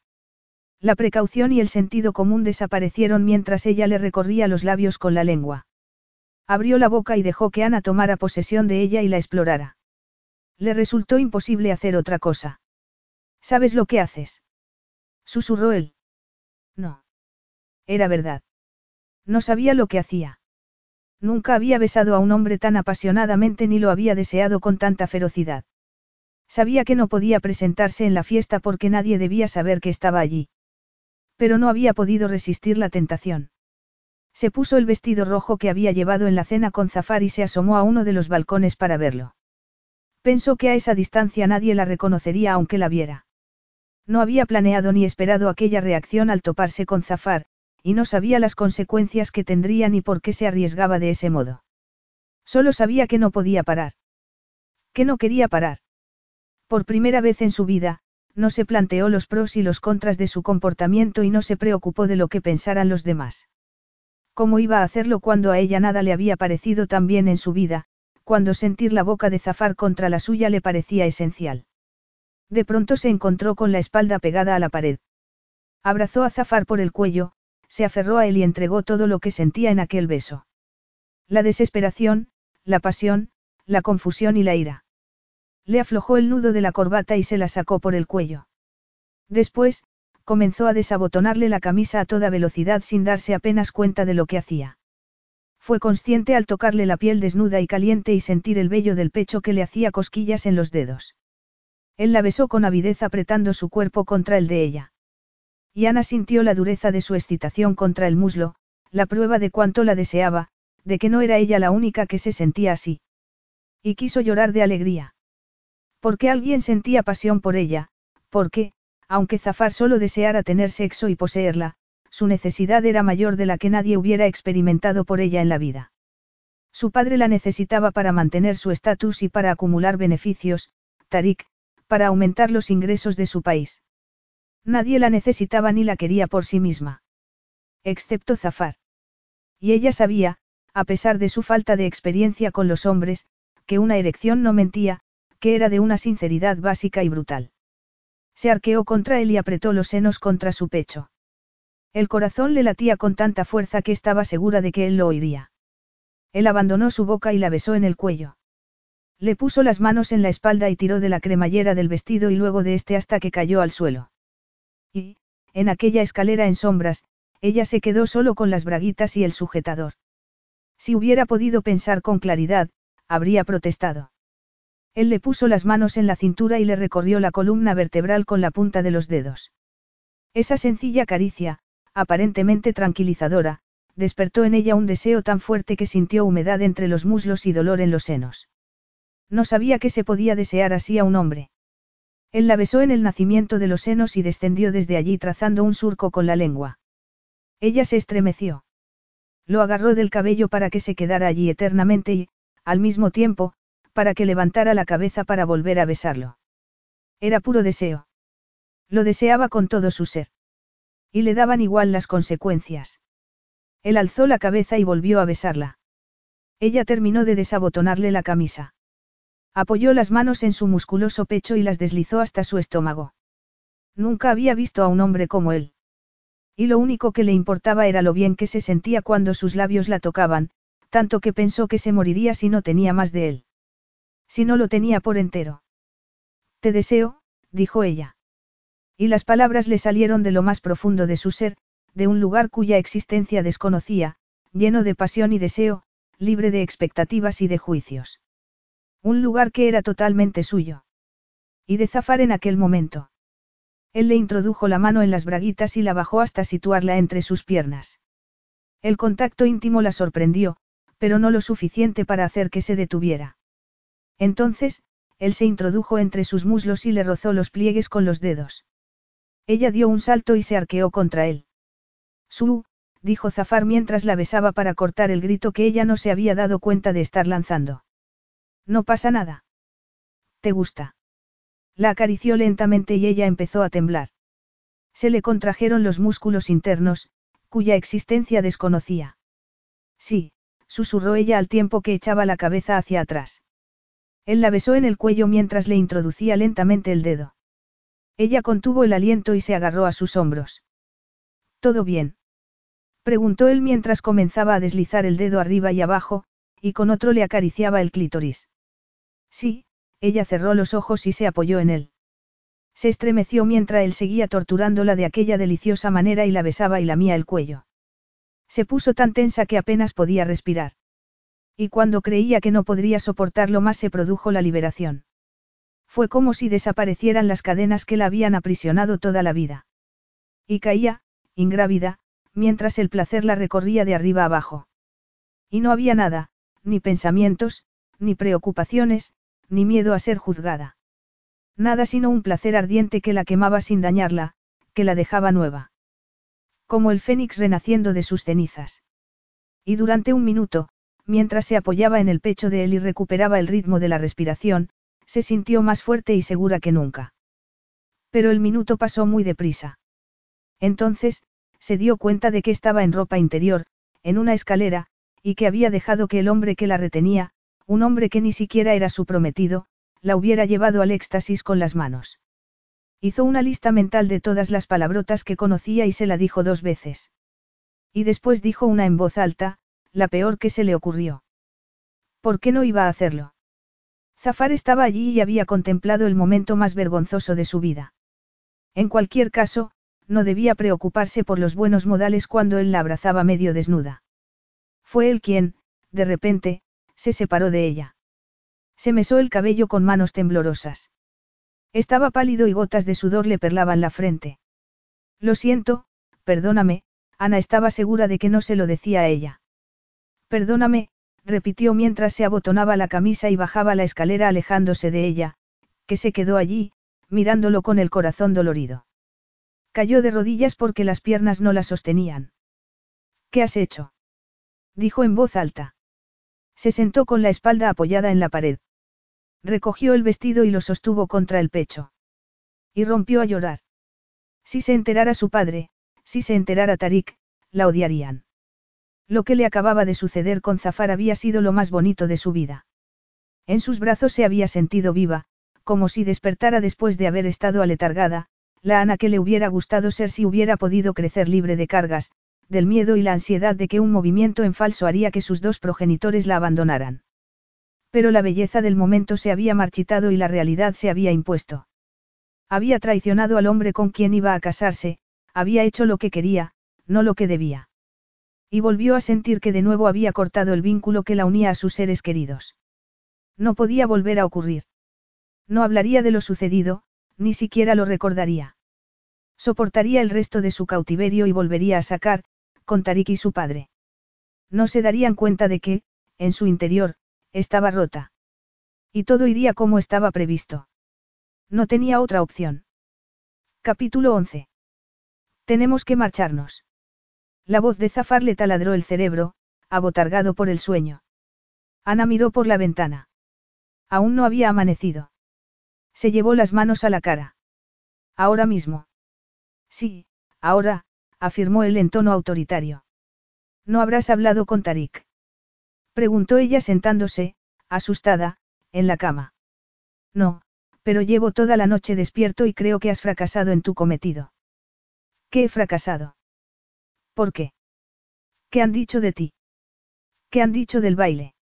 Les he encantado. Dicen que Rickroft es un imbécil y que me difamaba en su artículo. Afirman que soy guapo y educado. Pero da igual lo que digan, Ana, ya que no soy una persona civilizada. Esa era tu tarea, civilizarme, y no lo has conseguido.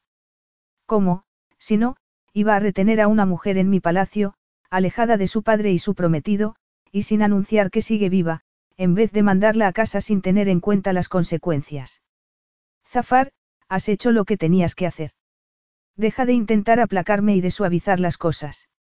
Algunas no se pueden arreglar, su solución no está en tu mano, se aproximó a la cama, lleno de furia. No me absuelvas, porque es una herejía.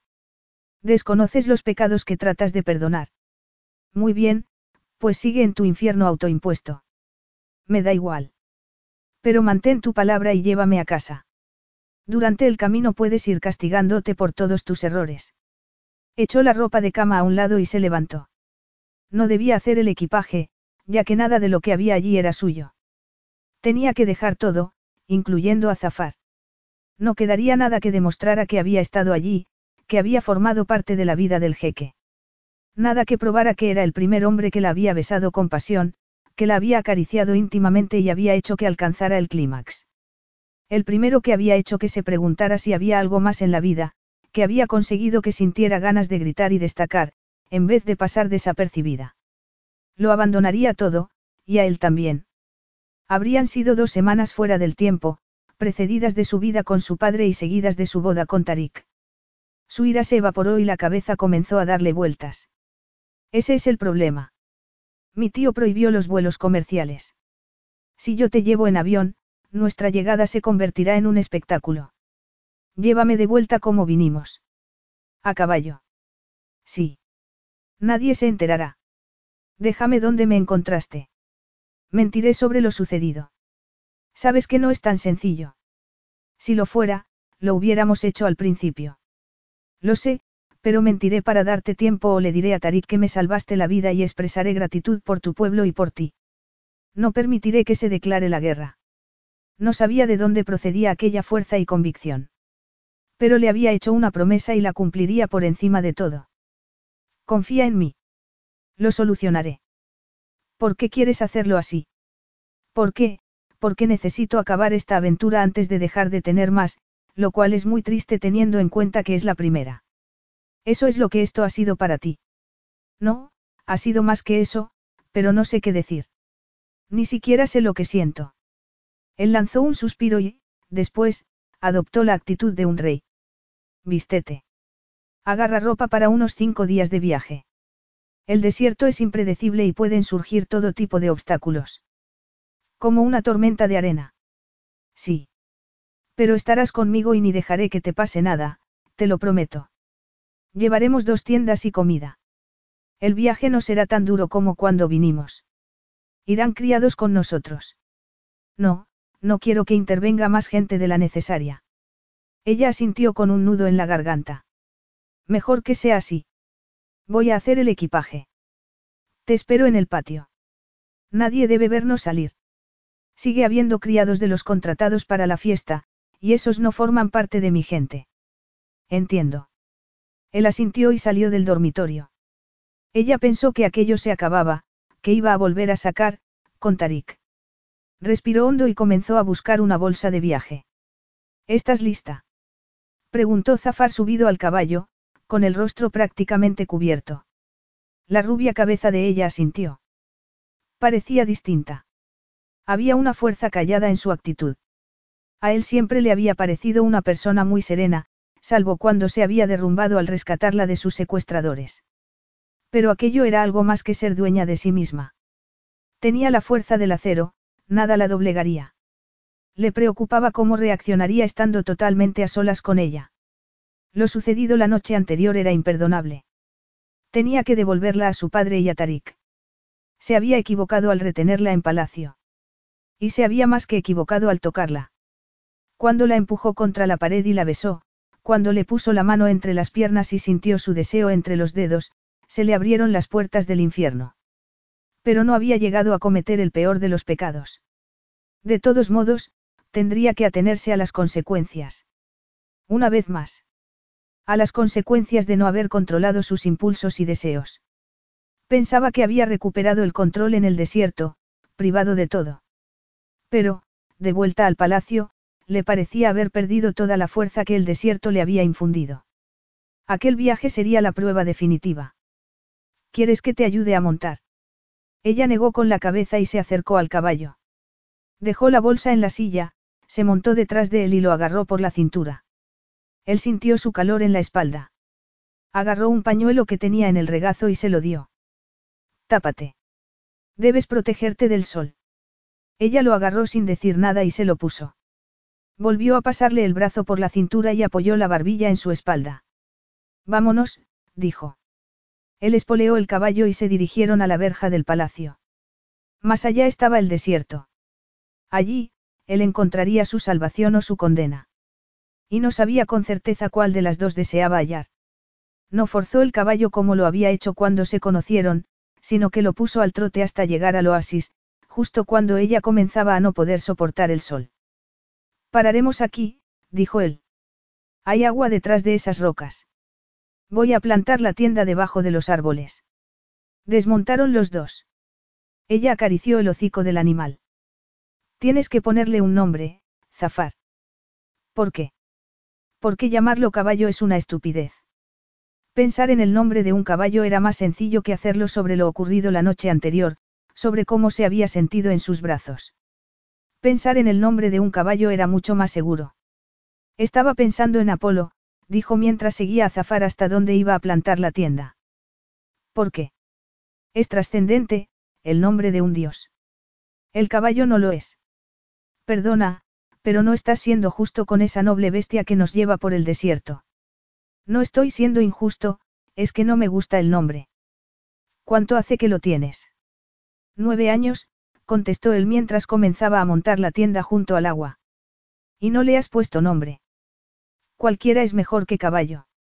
Apolo, no. Aquiles, Arquímedes, Aristóteles. Porque todos son griegos y empiezan por A. Parece griego. Y estoy empezando por la primera letra del alfabeto. Es árabe, por lo que debería tener nombre árabe. Pues di alguno. Aswad, que significa, negro. Es original. Es mejor que caballo, no. Muy poco.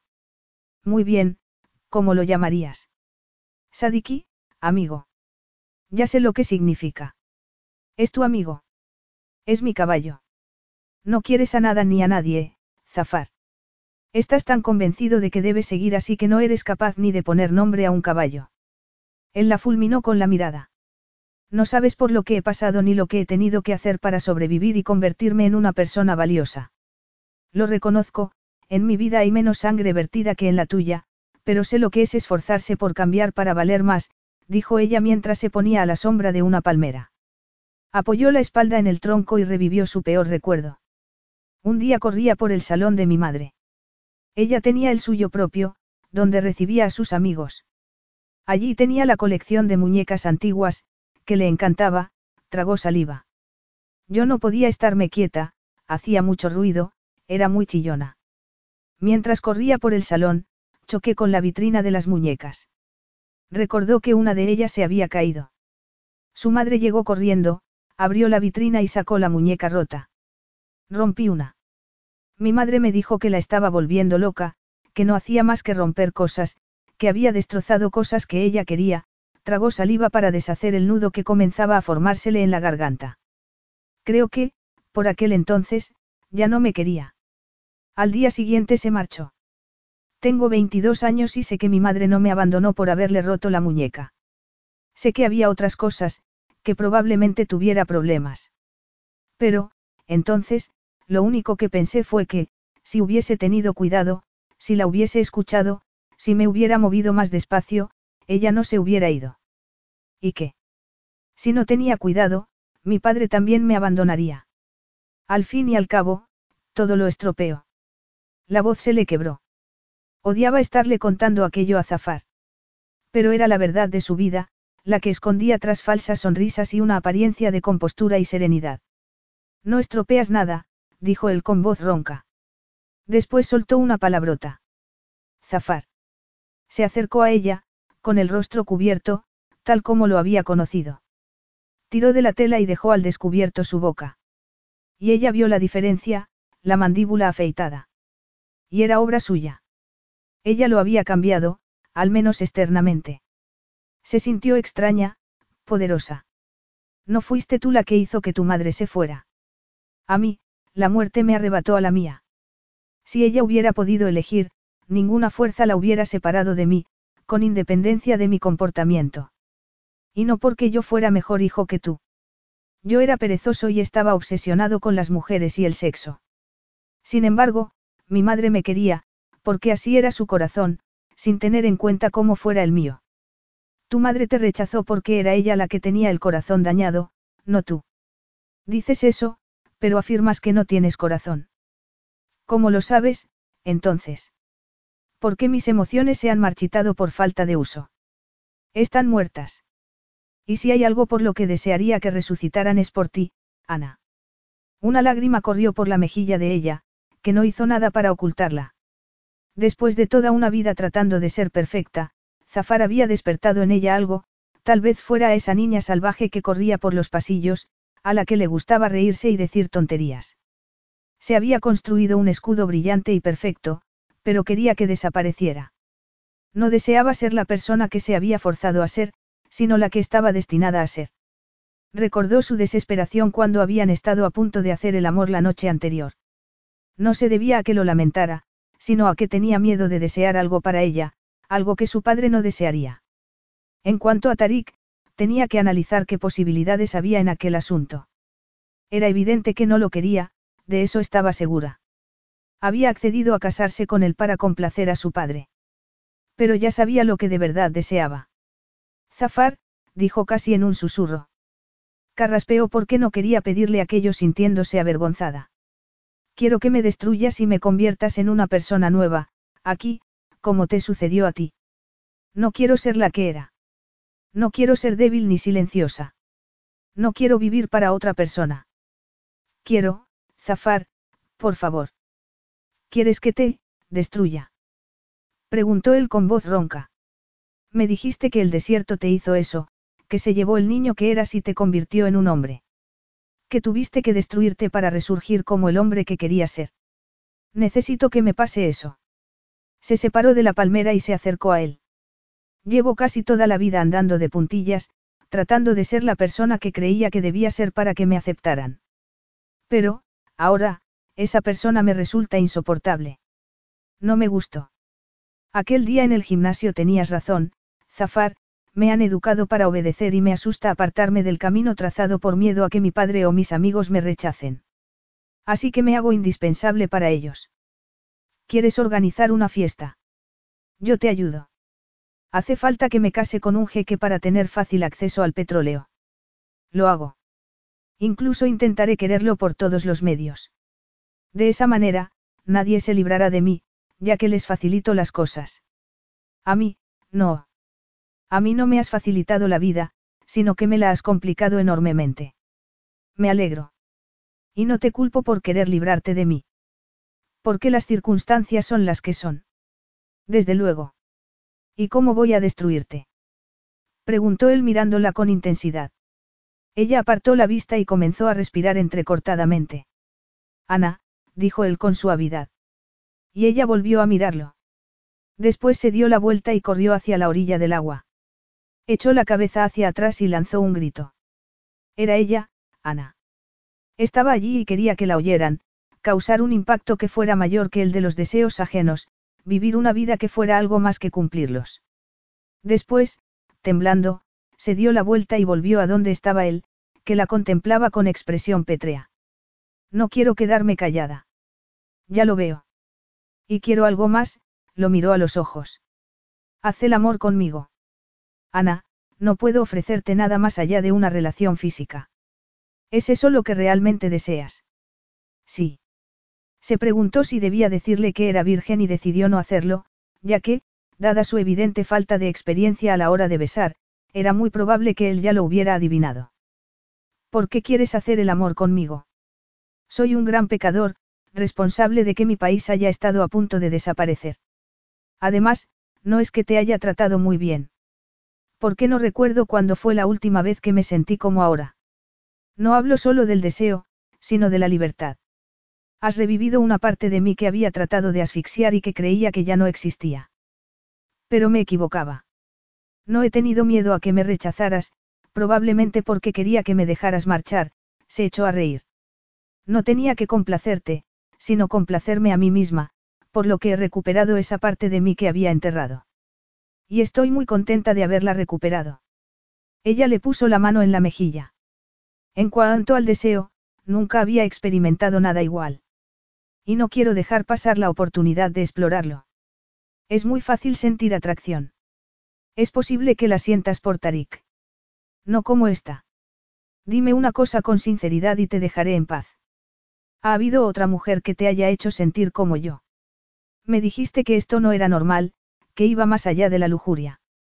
Y seguro que no debe serlo, ya que me he pasado la vida preparándome para ser útil y para prescindir de todo lo demás, pero no puedo hacer caso omiso de esto. Si a ti no te pasa lo mismo, dímelo, e intentaré olvidarlo. Él apartó la mirada. Nunca había sentido nada igual. Entonces, tómame. Haznos a los dos ese regalo. No puedo. Te guste o no, según nuestras costumbres, perteneces al jeque de sacar, y hacerte mía sería una declaración de guerra. Bastante muerte y destrucción causé ya por una mujer. Pero yo no quiero manipularte. Solo te deseo a ti. No quiero ser propiedad de Tarik, ni tuya. Quiero ser mía.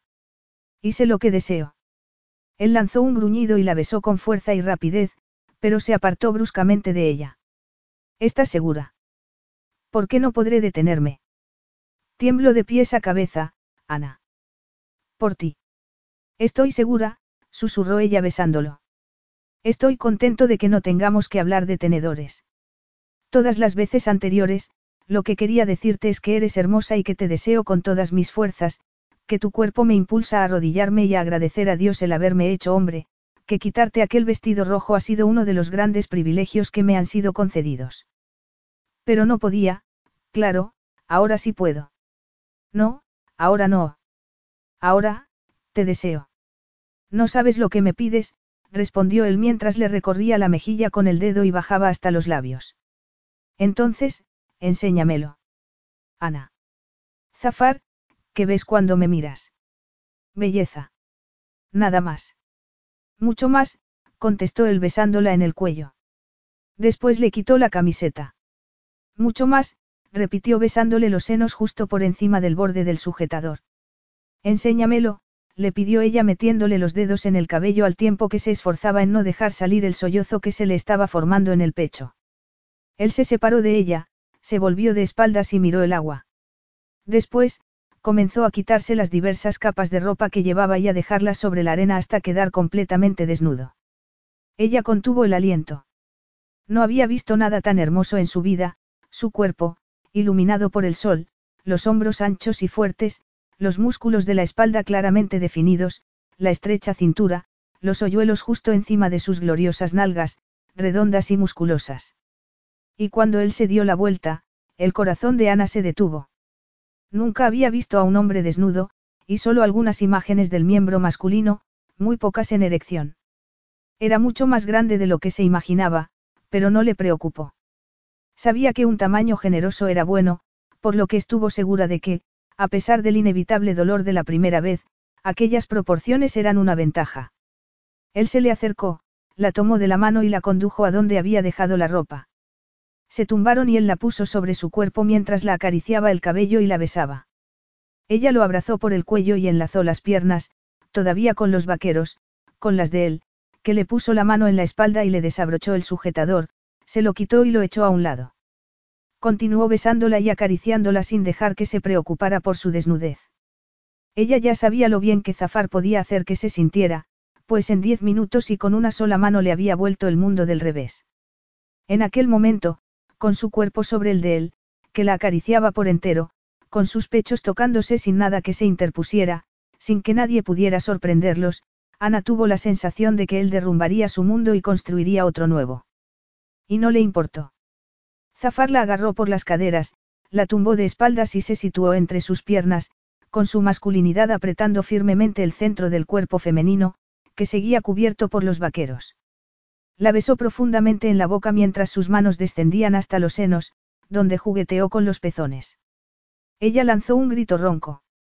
Bajó una mano hasta situarla en medio de sus muslos y la acarició a través de la tela. Ella se arqueó pidiendo más, pidiéndolo todo. Zafar le desabrochó los pantalones y metió la mano en su interior. Sus dedos se introdujeron en las braguitas hasta llegar al centro húmedo de su deseo. Sí. Exclamó ella al tiempo que apoyaba la cabeza en el hombro de él y le clavaba las uñas. Él le bajó los pantalones y las braguitas y ella le ayudó con los pies hasta quitárselos. Después siguió besándolo por todas partes, los labios, el cuello, el pecho y vuelta a los labios. Y pensó en todos los años que él había pasado sin que nadie lo acariciara de verdad. Sabía que había tenido amantes, compañeras de cama. Pero nadie lo había acariciado como ella, que tenía la sensación de que no hacerlo era tan inconcebible como no respirar. Sintió que se aproximaba al clímax mientras las manos de él seguían acariciándola entre los muslos, como habían hecho en el palacio. Así no, dijo ella besándolo en el cuello. Contigo dentro de mí. Todavía no, dijo él. Bajó la cabeza y la besó entre los senos. Después tomó un pezón entre los labios y lo chupó y lamió. Siguió bajando por su cuerpo con los labios y la lengua. Le abrió las piernas y ella sintió su aliento en el sexo. Él se inclinó y le acarició el clítoris con la lengua. Ella se arqueó y lo agarró por la cabeza, no supo si para apartarlo o para que siguiera allí. Pero se limitó a dejarse llevar por el placer. El clímax la invadió como una ola, dejándola sin aliento, agotada y temblando. Y él volvió a besarla en la boca mientras el extremo de su masculinidad encontraba la entrada de su cuerpo. La humedad le facilitó el camino cuando empujó para introducirse. Al principio, ella sintió dolor, pero no un dolor horrible, como le habían dicho algunas de sus amigas. Era más algo que había que soportar que algo placentero. Era extraño que otra persona estuviera dentro de ella, estar tan unidos. Lo miró a los ojos justo cuando él la penetró por completo. Un grito agudo escapó de sus labios. ¿Estás bien? preguntó él con expresión preocupada. Sí, mejor que bien. No lo sabía, dijo él con la voz quebrada. Lo sé. Lo siento. Yo no lo siento, le puso la mano en el muslo y se lo levantó para que enlazara la pierna en su cadera y poder penetrarla con mayor profundidad. Después bajó la cabeza y comenzó a moverse en su interior con embestidas firmes y regulares. Y cuanto más se movía, menos dolor y más placer sentía ella. Ana se agarró a su cuello con fuerza y comenzó a buscar su propio ritmo moviendo las caderas contra las de él y haciendo que el clítoris entrara en contacto con su cuerpo. Cada vez que él la embestía era como si se encendiese una cerilla, un chispazo que le recorría el cuerpo entero. Zafar, dijo ella mientras sentía que se aproximaba el clímax. Se tensó hasta unos extremos insoportables y supo que la liberación se produciría de forma inmediata. Estoy aquí, Ana. Su nombre. Había dicho su nombre, no una palabra cariñosa, sino su nombre. Zafar aceleró el ritmo y la intensidad de los movimientos. Ella gritó de placer, mientras oleadas del mismo la invadían interminablemente. Entonces, él salió de ella, con la mano en su masculinidad. Se acarició dos veces y halló su propia liberación. Después volvió a besarla en los labios. Ana, dijo jadeando. Yo. Después. Ahora estoy muy cansada. Tenemos que meternos en la tienda, le acarició la mejilla. Vamos a quemarnos aquí fuera. No puedo moverme. Él se sentó, la tomó en brazos y se levantó. Se dirigió a la tienda, que era mayor que la que habían utilizado en su primer viaje. Espera aquí. Ella se quedó en el centro de la tienda vacía. Se sentía mareada, sorprendida, de maravilla. Él volvió al cabo de unos segundos con una manta bajo el brazo que extendió en el suelo. Ahora, duerme. Hablaremos después. Vas a dormir tú también. Él negó con la cabeza. Su mirada era inescrutable. Yo no duermo con nadie. Capítulo 12. Ana se sintió herida. Ni siquiera conmigo. Ni siquiera después de lo que hemos hecho. No puedo, respondió él antes de salir de la tienda. Ella se tumbó en posición fetal. Le había dado todo a Zafar, su virginidad y su futuro. Y lo había hecho porque lo amaba. Se acababa de dar cuenta de que era así. Por eso quería acariciarlo y que él la abrazara. Que quisiera a Zafar no complacería a su padre. Tarik se pondría triste y Zafar probablemente se enfadaría. Sonrió. Le daba igual. Lo quería.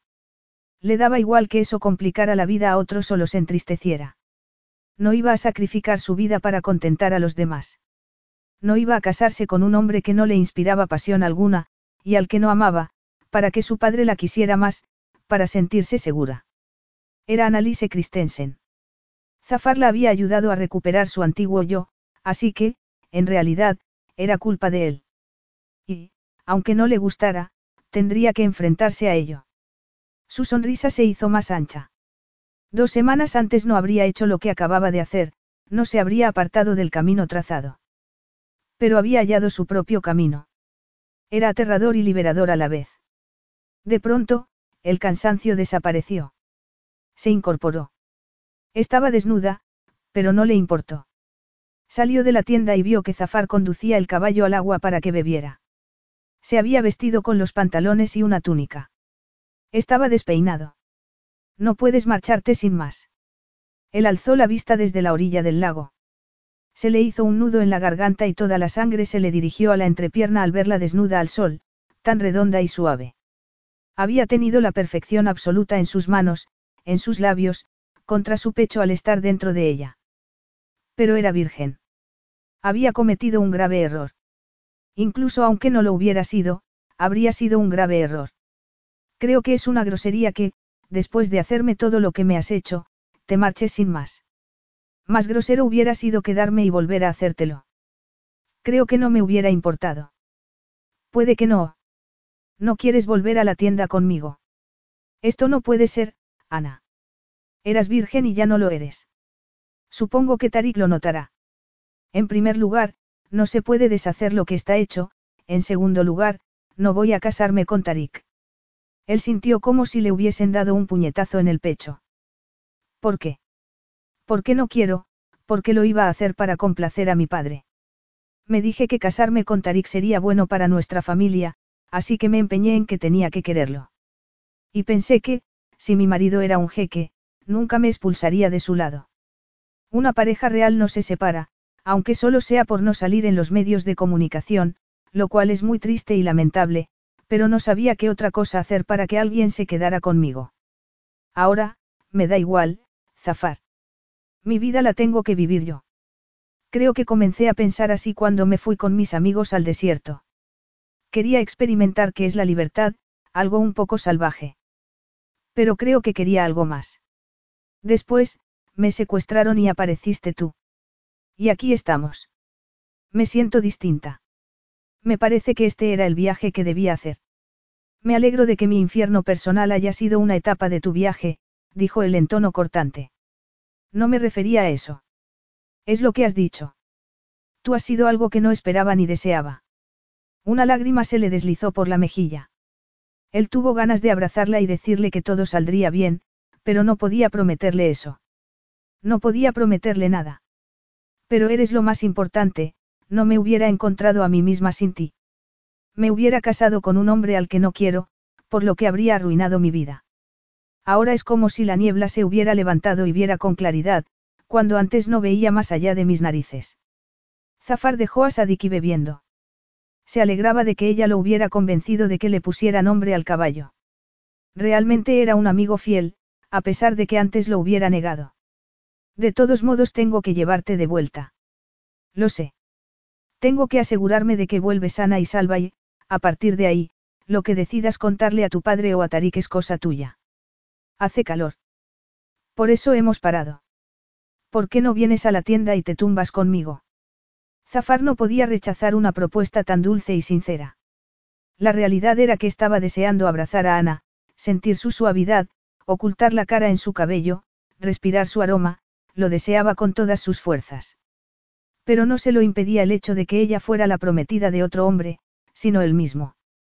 No podía dormir con ella por miedo a que la oscuridad se los tragara a ambos, de que durante la noche él la emprendiera a golpes con ella.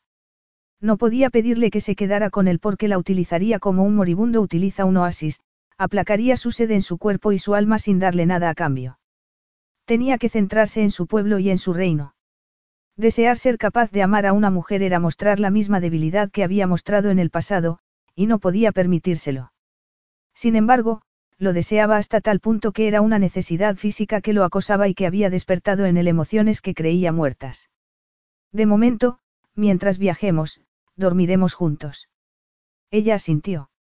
Zafar pasaría días sin dormir por ese privilegio, por esos momentos fuera del tiempo en que sería el Zafar que hubiera debido ser. Un hombre cuyo pasado no estuviera manchado de sangre y cuyo futuro no estuviera dominado por una responsabilidad inflexible e ilimitada. Solo un hombre que deseaba a una mujer. Miró a Ana a los ojos. Sí, solo serían unos días, y le bastarían. Tendrían que bastarle. Tumbado en la tienda, Zafar observó a Ana caminando por la tienda. No se había vuelto a vestir desde la primera vez que habían hecho el amor.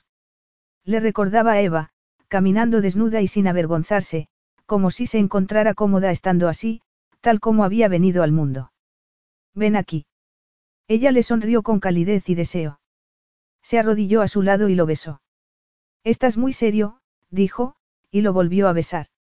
Él le deslizó la mano por la espalda hasta llegar a las nalgas. No es nada. Deja que te ayude a olvidar. Él la abrazó y la besó mientras tiraba de ella y la situaba sobre él. La deseaba a pesar de que eso implicara que el honor y el sentido del deber que afirmaba poseer podían menos que la debilidad de su cuerpo. Estaba tan sediento de sus caricias, de ella, que no podía negarlo. Hubiera bebido agua envenenada en mitad del desierto por ese momento de satisfacción. Pero el veneno no estaba en Ana, sino en él.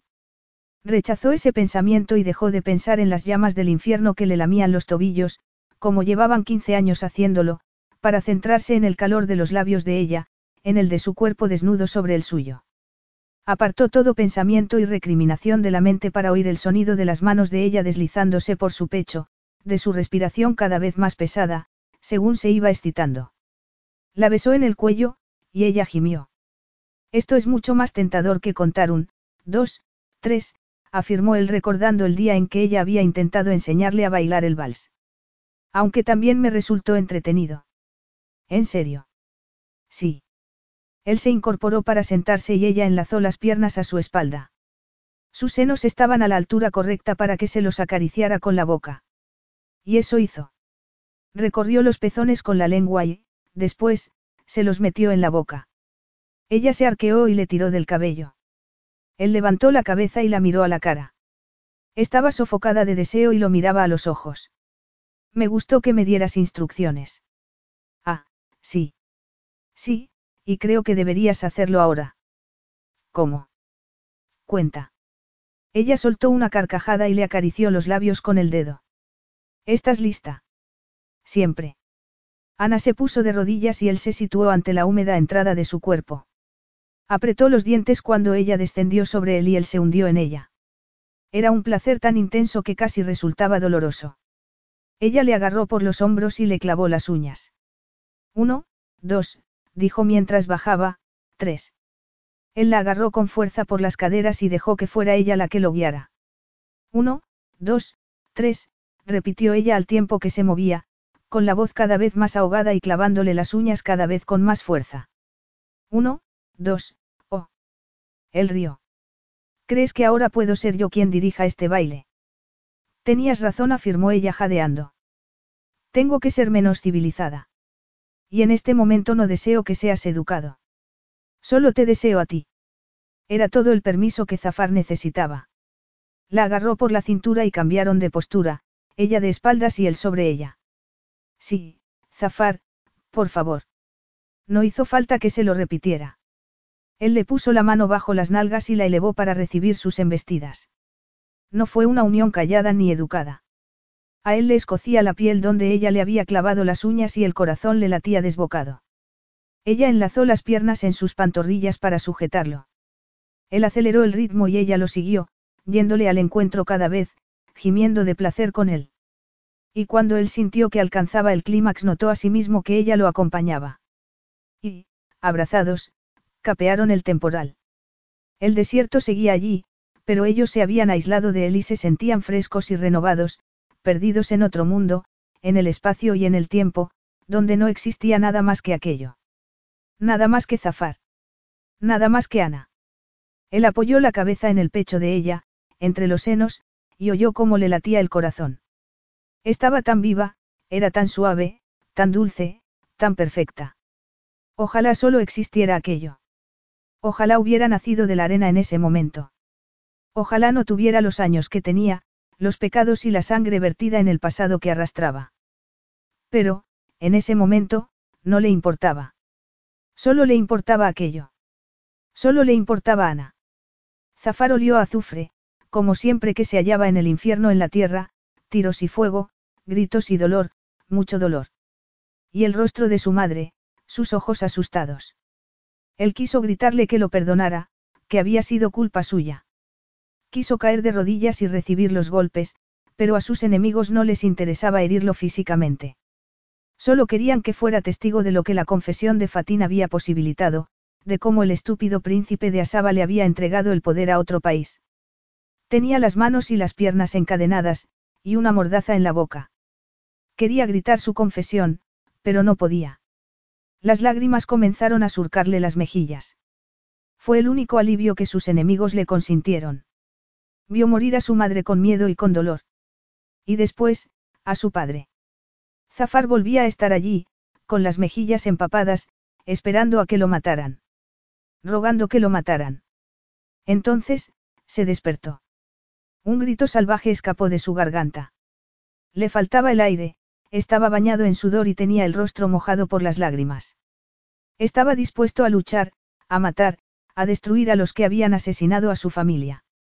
Y se dio cuenta de que tenía a su enemigo agarrado por el cuello. Intentó agarrar el cuchillo que siempre dejaba al lado de la cama, pero no estaba allí. Y estaba desnudo. No tenía arma alguna para utilizarla contra los asesinos de sus padres. Pero sus dedos apretaban la garganta de su enemigo. Te mataré con mis manos, dijo mientras lo miraba por primera vez. Y lo que vio fue una sombra pálida y unos ojos que brillaban en la oscuridad. Poco a poco se dio cuenta de que estaba en la tienda. Se había quedado dormido con Ana. Ana. La soltó inmediatamente y ella cayó hacia atrás. Quiso consolarla, acariciarla, pero no tenía derecho a tocarla después de lo que acababa de suceder. Seguía jadeando, bañado en sudor. Comenzó a tiritar al perder calor. Ana, lo siento. Perdóname. No voy a hacerte daño. Ella se puso de pie temblando. Él apartó la mirada. No quería verle los ojos, ver lo que expresarían después de saber cómo era él en realidad. Después de que hubiera estado a punto de matarla. Ya lo sé, dijo ella con voz temblorosa. Él buscó su bolsa y sacó una linterna para poder ver. Ana, dijo con inmenso pesar. Por eso no duermo con nadie, por eso, ¿qué es lo que ves? No me lo preguntes, Ana. No intentes ayudarme cuando. ¿Cómo puedes vivir con ello? Se acercó a él con la mano extendida, como si fuera a tocarlo. Él se echó hacia atrás con un movimiento brusco. No se merecía el consuelo de su tacto. Tengo que hacerlo. Fue culpa mía. Es la carga que debo soportar. Me la he ganado. Cuéntamelo. No, bastante daño te he hecho ya, levantó la linterna y vio que ella tenía la marca de sus dedos en la garganta. Déjame ayudarte, Zafar. Ya te lo he contado. Le dije a Fatín cuando se marcharían mis padres de palacio porque me lo preguntó y no sospeché nada. Si solo me hubiera traicionado a mí mismo, nos capturaron a todos y nos metieron en el salón del trono, comenzó a temblar, pero tenía que acabar de contárselo. Nos encadenaron.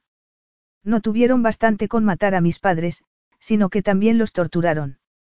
Primero a mi madre, para que lo viera mi padre, después a mi padre, para que lo viera yo. Zafar respiró hondo. Estaba encadenado y me habían puesto una mordaza. Quería decirles a mis padres que era culpa mía y rogar a mis enemigos que me mataran. Pero no podía hablar, solo llorar como un niño desesperado porque lo abrace su madre.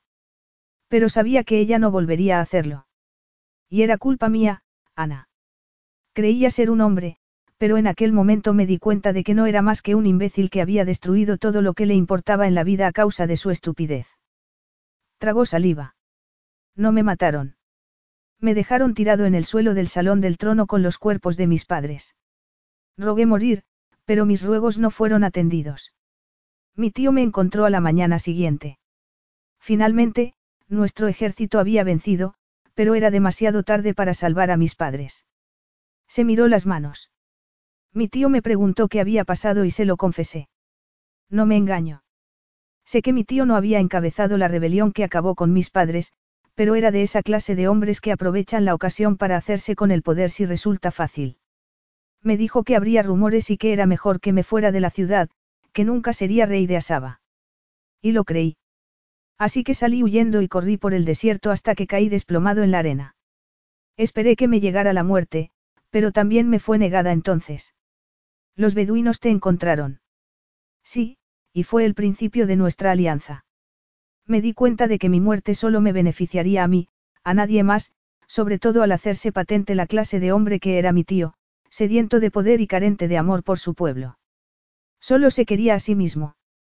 Pero yo era un chico deshonrado y él poseía un ejército, así que debía luchar contra él de otro modo. Ana no podía respirar. Zafar la había despertado con un grito y después la había agarrado por el cuello. Confundida y aterrorizada, se quedó inmóvil buscando el rostro de él en la oscuridad. Y se dio cuenta de que, en realidad, él no estaba allí, que no la veía, que tenía los ojos llenos de lágrimas. Tuvo miedo de moverse, de emitir sonido alguno, pues sabía lo fuerte que era Zafar y que podía matarla simplemente presionándole la garganta con el pulgar. Mientras escuchaba su historia fue consciente de los demonios que lo atormentaban. Se olvidó de su miedo y se concentró en él, en su dolor. Se le acercó y lo abrazó por el cuello. Él se puso rígido, pero a ella no le importó. Le acarició la nuca y lo abrazó como si fuera un niño, porque hacía mucho tiempo que nadie lo había abrazado así. No tuviste la culpa, Zafar. La tuve. No, Zafar. Si ahora te contara algo porque confío en ti y tú traicionaras mi confianza y lo utilizaras para causar daño, ¿de quién sería la culpa? Ana. Si una niña rompe una muñeca y su madre se marcha, ¿de quién es la culpa? Nunca tuya, Ana. Pero tuya sí. Yo no rompí una muñeca, sino que destrocé un país, mi vida y la de mis padres. No, tienes que dejar de echarte la culpa o nunca te verás libre de aquello. Te equivocas, Ana. Tengo que ser consciente de mi culpa para que no se repita. E incluso sabiéndolo, no he vuelto a cometer el mismo error. He sido demasiado débil para resistirme a ti. Eso es distinto. Ah, sí. Yo te quiero. Es lo mismo que dijo ella. Yo no soy ella, gritó, furiosa. Te he entregado mi cuerpo y mi alma. Te quiero. No me quieres. Quieres al que crees que podría ser, pero te equivocas. Al quererte. ¿Sobre quién podría ser? Estoy roto, Ana, tan profundamente que nunca podré ser reparado. El amor llega muy adentro, Zafar. Déjalo entrar y te curará. No es así. Una cantidad suficiente de agua acaba empapando la tierra más agrietada, como lo demuestra este oasis en mitad del desierto. No sabes cuánto amor tengo para ofrecerte. No me digas lo que puede o no puede hacer. Es una gota de agua en el desierto. Nunca será suficiente. A Ana se le deslizó una lágrima por la mejilla. ¿Eso crees? Pensé que me conocías, pero ahora lo dudo. Eres tú la que no me conoces. Y piensas que mis sentimientos no importan. ¿Crees que soy una ingenua? Acabo de ver lo peor de ti, Zafar, dio un paso hacia él, lo tomó de la mano y se la llevó al cuello. Sé qué hombre eres, y te lo ofrezco todo. Él la bajó. Entonces eres una ingenua y una estúpida. ¿Y tú, sientes algo por mí?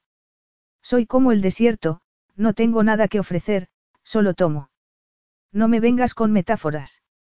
Dime que no me quieres. No te quiero. No quiero a nadie, ni siquiera a mí mismo.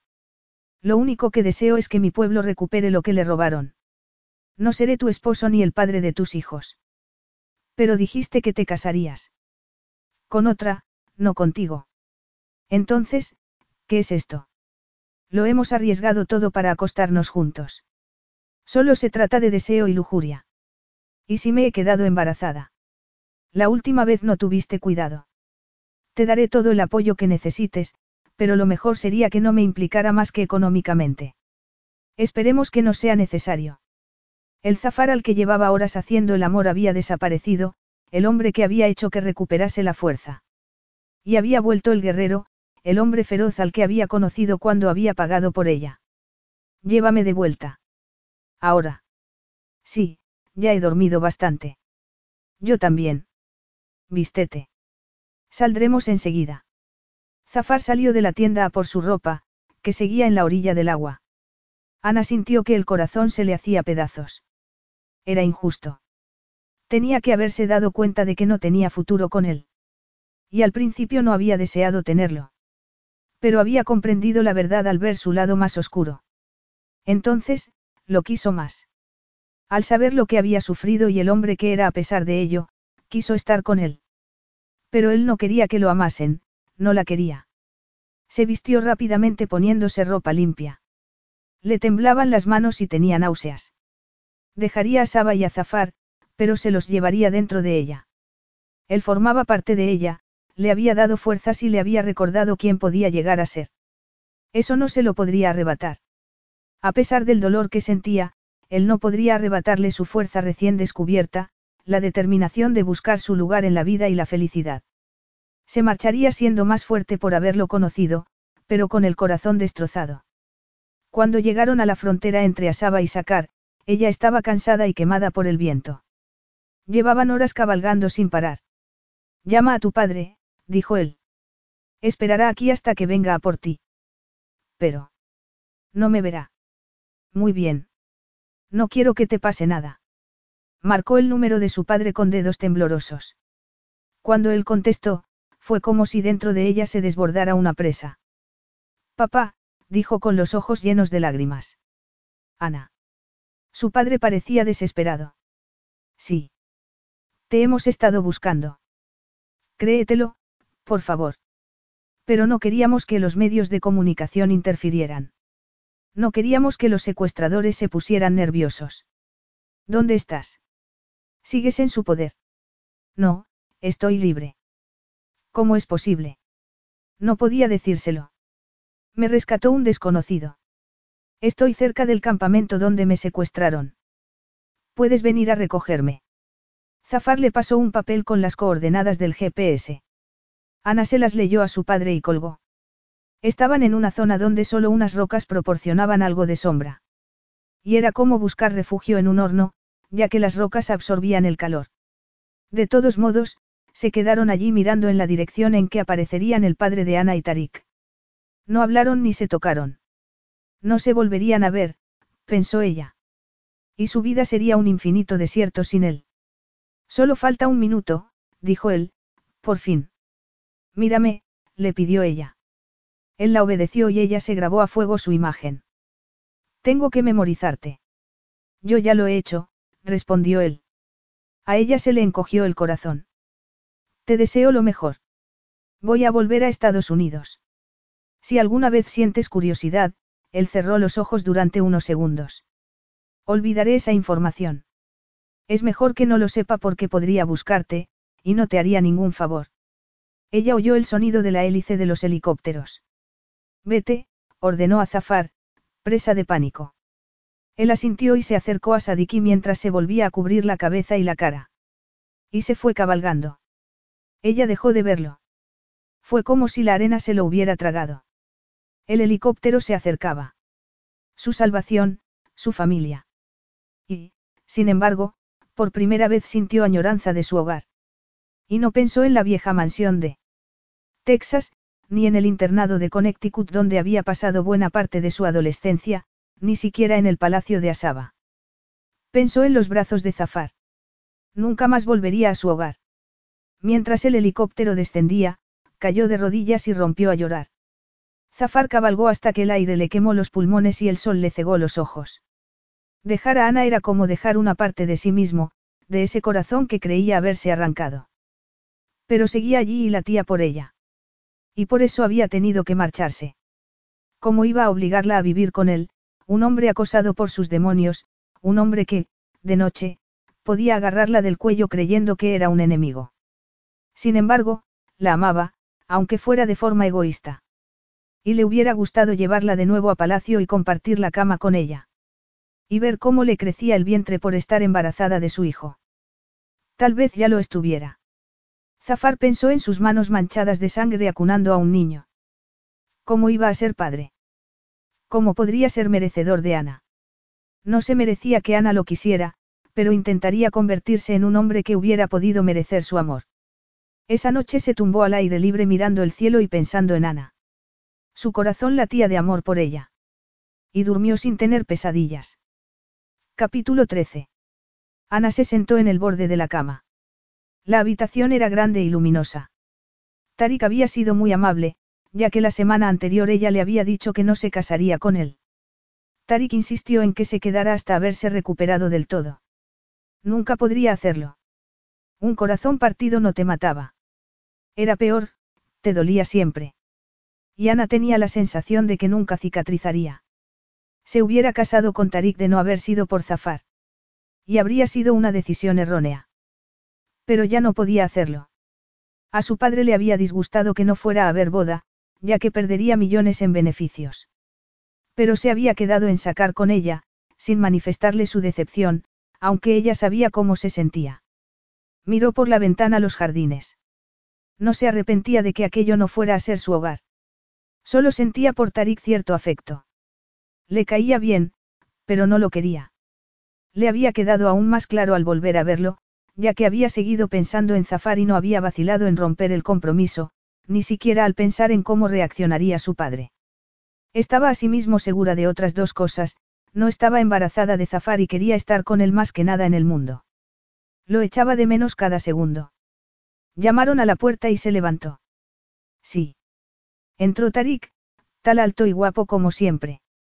Buenas tardes, mi amor. No me llames así, por favor. Sé que las cosas entre nosotros ya no están como antes, pero no pierdo la esperanza de que cambies de opinión. ¿Me quieres? No, replicó él automáticamente. Entonces, no cambiaré de opinión. Te doy mi palabra de que no te mentiré para que lo hagas. Gracias. No es honorable obligar a una mujer a casarse contigo. Eres un buen hombre. Espero que todavía puedas llegar a un acuerdo con mi padre. Pienso hacerlo, Seas o no mi esposa. ¿Has hablado con él ya? No, lo haré durante la cena. Me alegra saberlo. Entonces, Ana tuvo una idea que tal vez pudiera arreglar las cosas, aunque la última palabra la tendría Zafar. Tarik, quisiera llegar a un acuerdo contigo al margen de mi padre. Dime. Júrame que serás leal a mi familia, que siempre nos protegerás. Te lo juro. Pase lo que pase. Te lo juro por el ultraje que sufriste. Mientras viva, tu familia, por grande que sea en el futuro, contará con mi protección. Te doy mi palabra, pero, si lo quieres por escrito, lo escribiré. Sí, afirmó ella con lágrimas en los ojos. Y también quiero un helicóptero. Por el ultraje que sufrí, le temblaban las manos. Gracias. Zafar se despertaba todas las noches, pero no porque tuviera sueños de muerte y violencia, sino porque se hacía la ilusión de tener a Ana en los brazos. Pero ella nunca estaba allí. Cerró los ojos, lleno de dolor. Se acercó a la ventana del salón del trono, donde había transcurrido la escena más horrorosa de su vida. Pero el dolor iba desapareciendo ante las nuevas emociones que experimentaba. En su corazón ya no había sitio para la angustia, la ira y el dolor porque amaba a Ana. Pero no había tenido más remedio que separarse de ella. Uno de sus hombres entró en el salón. Alguien quiere verte. ¿Quién? La mujer que vino contigo el primer día. No puede ser. Es ella, sin duda. No habrás sufrido una alucinación, ¿verdad? Preguntó Zafar, atónito. Le digo que se vaya. No, hazla pasar, respondió Zafar con el corazón latiéndole a toda velocidad. Ella entró. Llevaba el pelo recogido en un moño y un elegante vestido que le llegaba a la altura de la rodilla. Zafar, dijo con voz neutra. He venido a entregarte algo. ¿El qué? Un acuerdo del jeque de sacar, le tendió un papel doblado por la mitad. Léelo. Es el juramento del jeque de que protegerá a tu familia ahora y en el futuro. ¿Por qué me traes esto?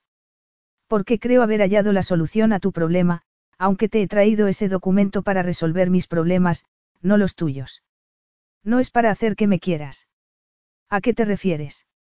Cásate conmigo y entra a formar parte de mi familia. No tendrás que temer que se declare la guerra. Eso, señaló el papel, te protege, me protege y protege a Saba. Pero a condición de que te cases conmigo. Me estás proponiendo matrimonio, Ana. Sí. ¿Sabes por qué? ¿Por qué? Preguntó él con voz ronca. Porque llevamos una semana separados y solo pienso en ti, porque, a pesar de lo que me dijiste, te sigo queriendo, porque me ayudaste a recuperar la fuerza, porque bailas fatal, porque no usas el tenedor de la ensalada cuando se debe y yo me he pasado la vida haciéndolo, y porque has conseguido que quiera más, que quiera hacer más, que sienta más.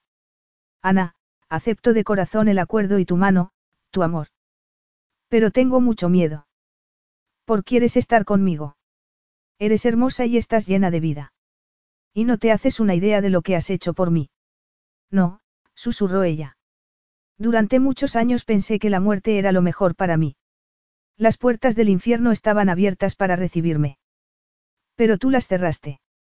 Ahora, cuando duermo, veo tu rostro en vez de las imágenes de aquel terrible día. ¿Qué ha cambiado? Porque la última noche que pasamos juntos no soñaste conmigo. Me he permitido amarte. Y al dejar que el amor me llenara, ya no había espacio para la angustia ni la desesperación. Has llenado el palacio de recuerdos nuevos.